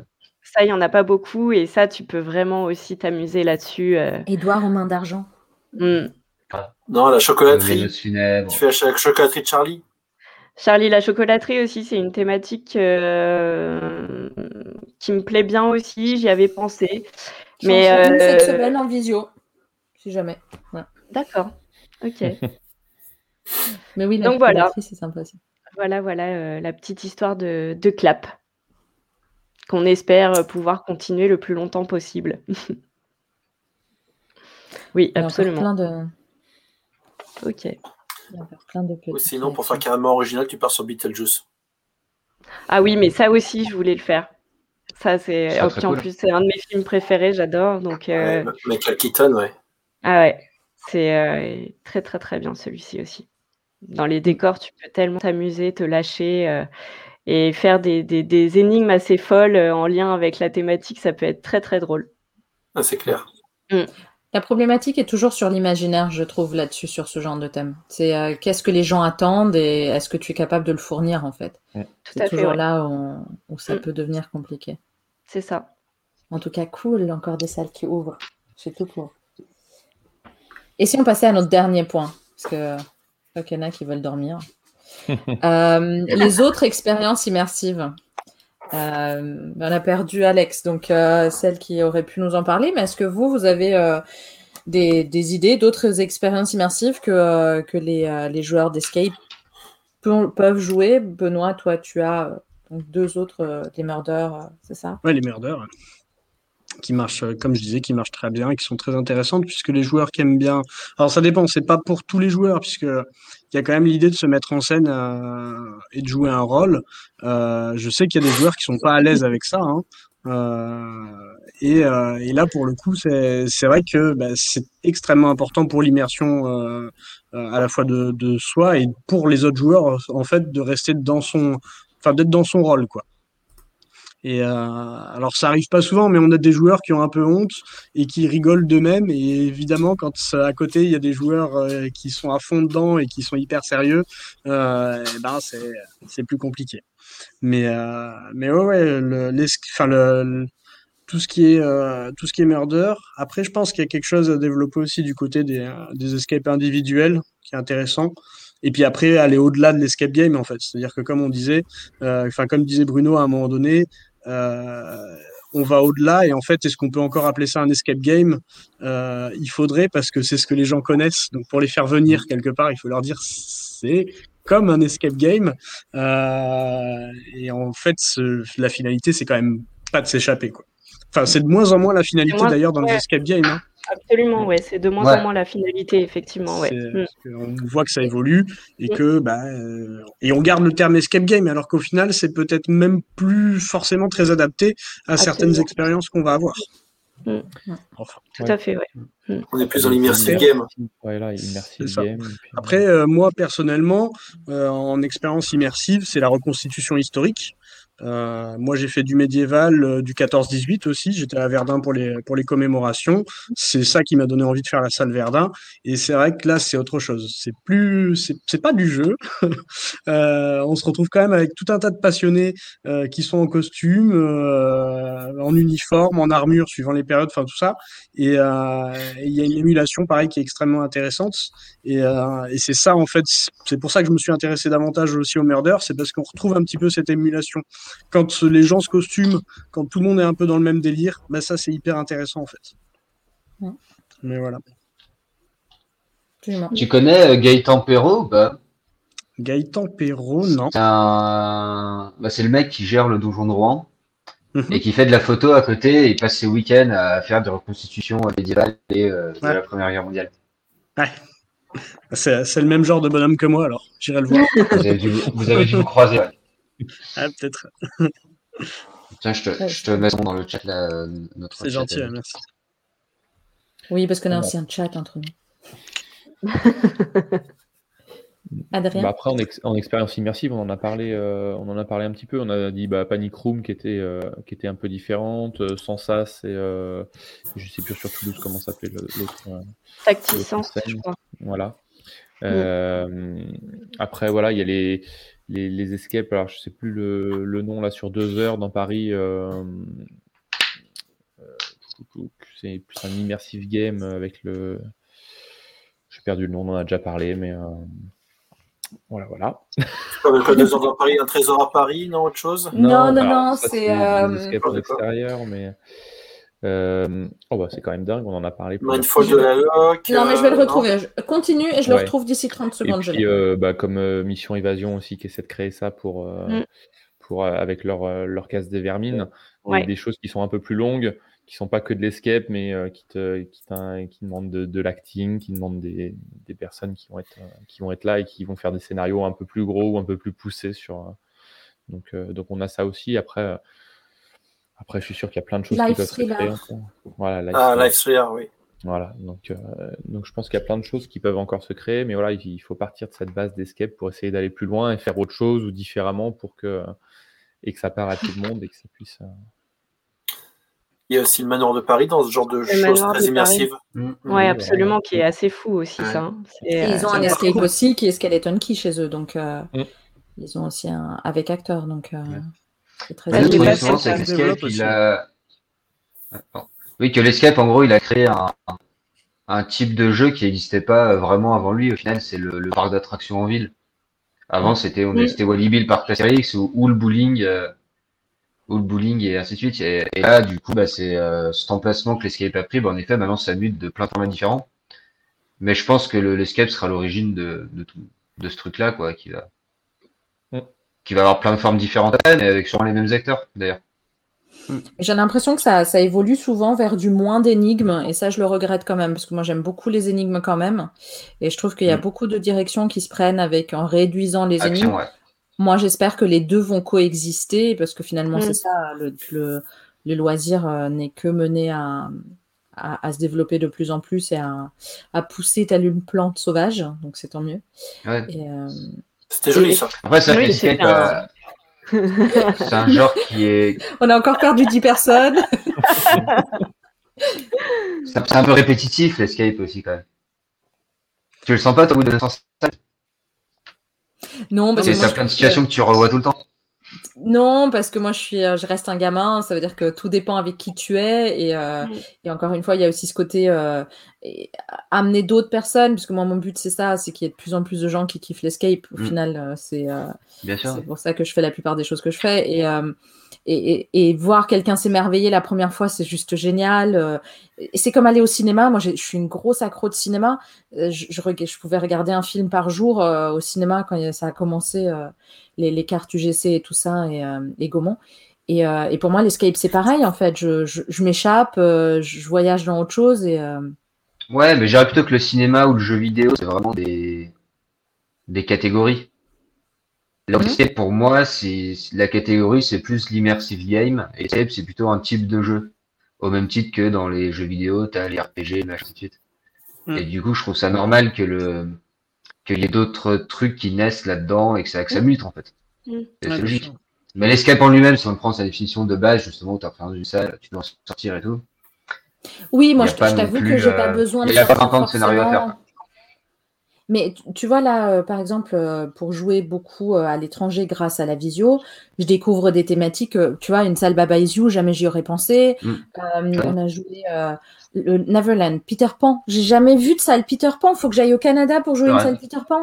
Ouais, Et c'est juste- pourtant. Et c'est tellement génial. Les, les, euh, les freak shows, j'en ai joué qu'un en France. Euh, j'en ai joué d'autres. Je trouve qu'il y a des thématiques que- qu'on n'a pas forcément. Euh, et et c'est super de voir euh, que d'autres pays les font. C'est sûr. Donc, euh, Après, moi, je suis super content. Enfin, en tant que joueur d'escape, quand je vais à Panic Room, par exemple, je, je sens que je suis euh, le public euh, de, de l'escape aussi. Ça, ça marche bien, je trouve. Mm. D'avoir Oui. des choses un peu différentes, mais avec les, avec les mêmes codes au final. absolument. Donc, Tu vois, Pan- euh, Pandore, par exemple, on est presque, c'est presque plus d'escape au final. Il y a un côté très, euh, très presque. je l'ai pas joué. On l'a pas fait, on l'a pas fait. Ah, J'avais la réservation aïe. le, le dimanche du reconfinement Ouais, euh, des salles. Et pourtant, le Yakuza joueur et d'escape euh, associés. le joueur d'escape sera quand même en territoire connu au même titre qu'il l'est dans Panic Room. Euh, alors oui, la salle euh, Freak Show, parce que Joris demande, c'est à Artimus et euh, elle est très sympa. Ouais. Ouais, elle est très sympa. Mm. Beaucoup aimé aussi, ouais. Mais Joris la connaît pas si toi tu l'as joué? Ah, mais Joris c'est pas. Non, c'est pas mon Joris. c'est pas le mien, celui-là. non, Oh, Joris, on est suivi par des... Ok, pardon, je, je, comprenais plus rien. c'est pas lui. Ok. Bon, moi je pense qu'on a fait le tour. Mm. D'autres thématiques? Et ben ouais. Oui. Ok. euh, notre prochaine émission d'ici deux semaines, donc notre dixième, on, on peut souffler des bougies, euh, Yo Adrien, on, on commence à avancer. Déjà.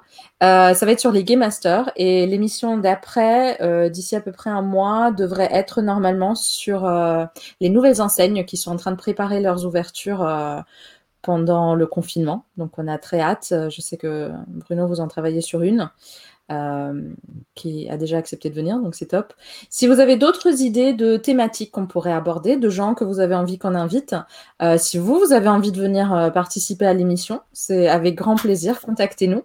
On est visible partout, Insta, Facebook, j'en sais rien, on est, on est un peu partout.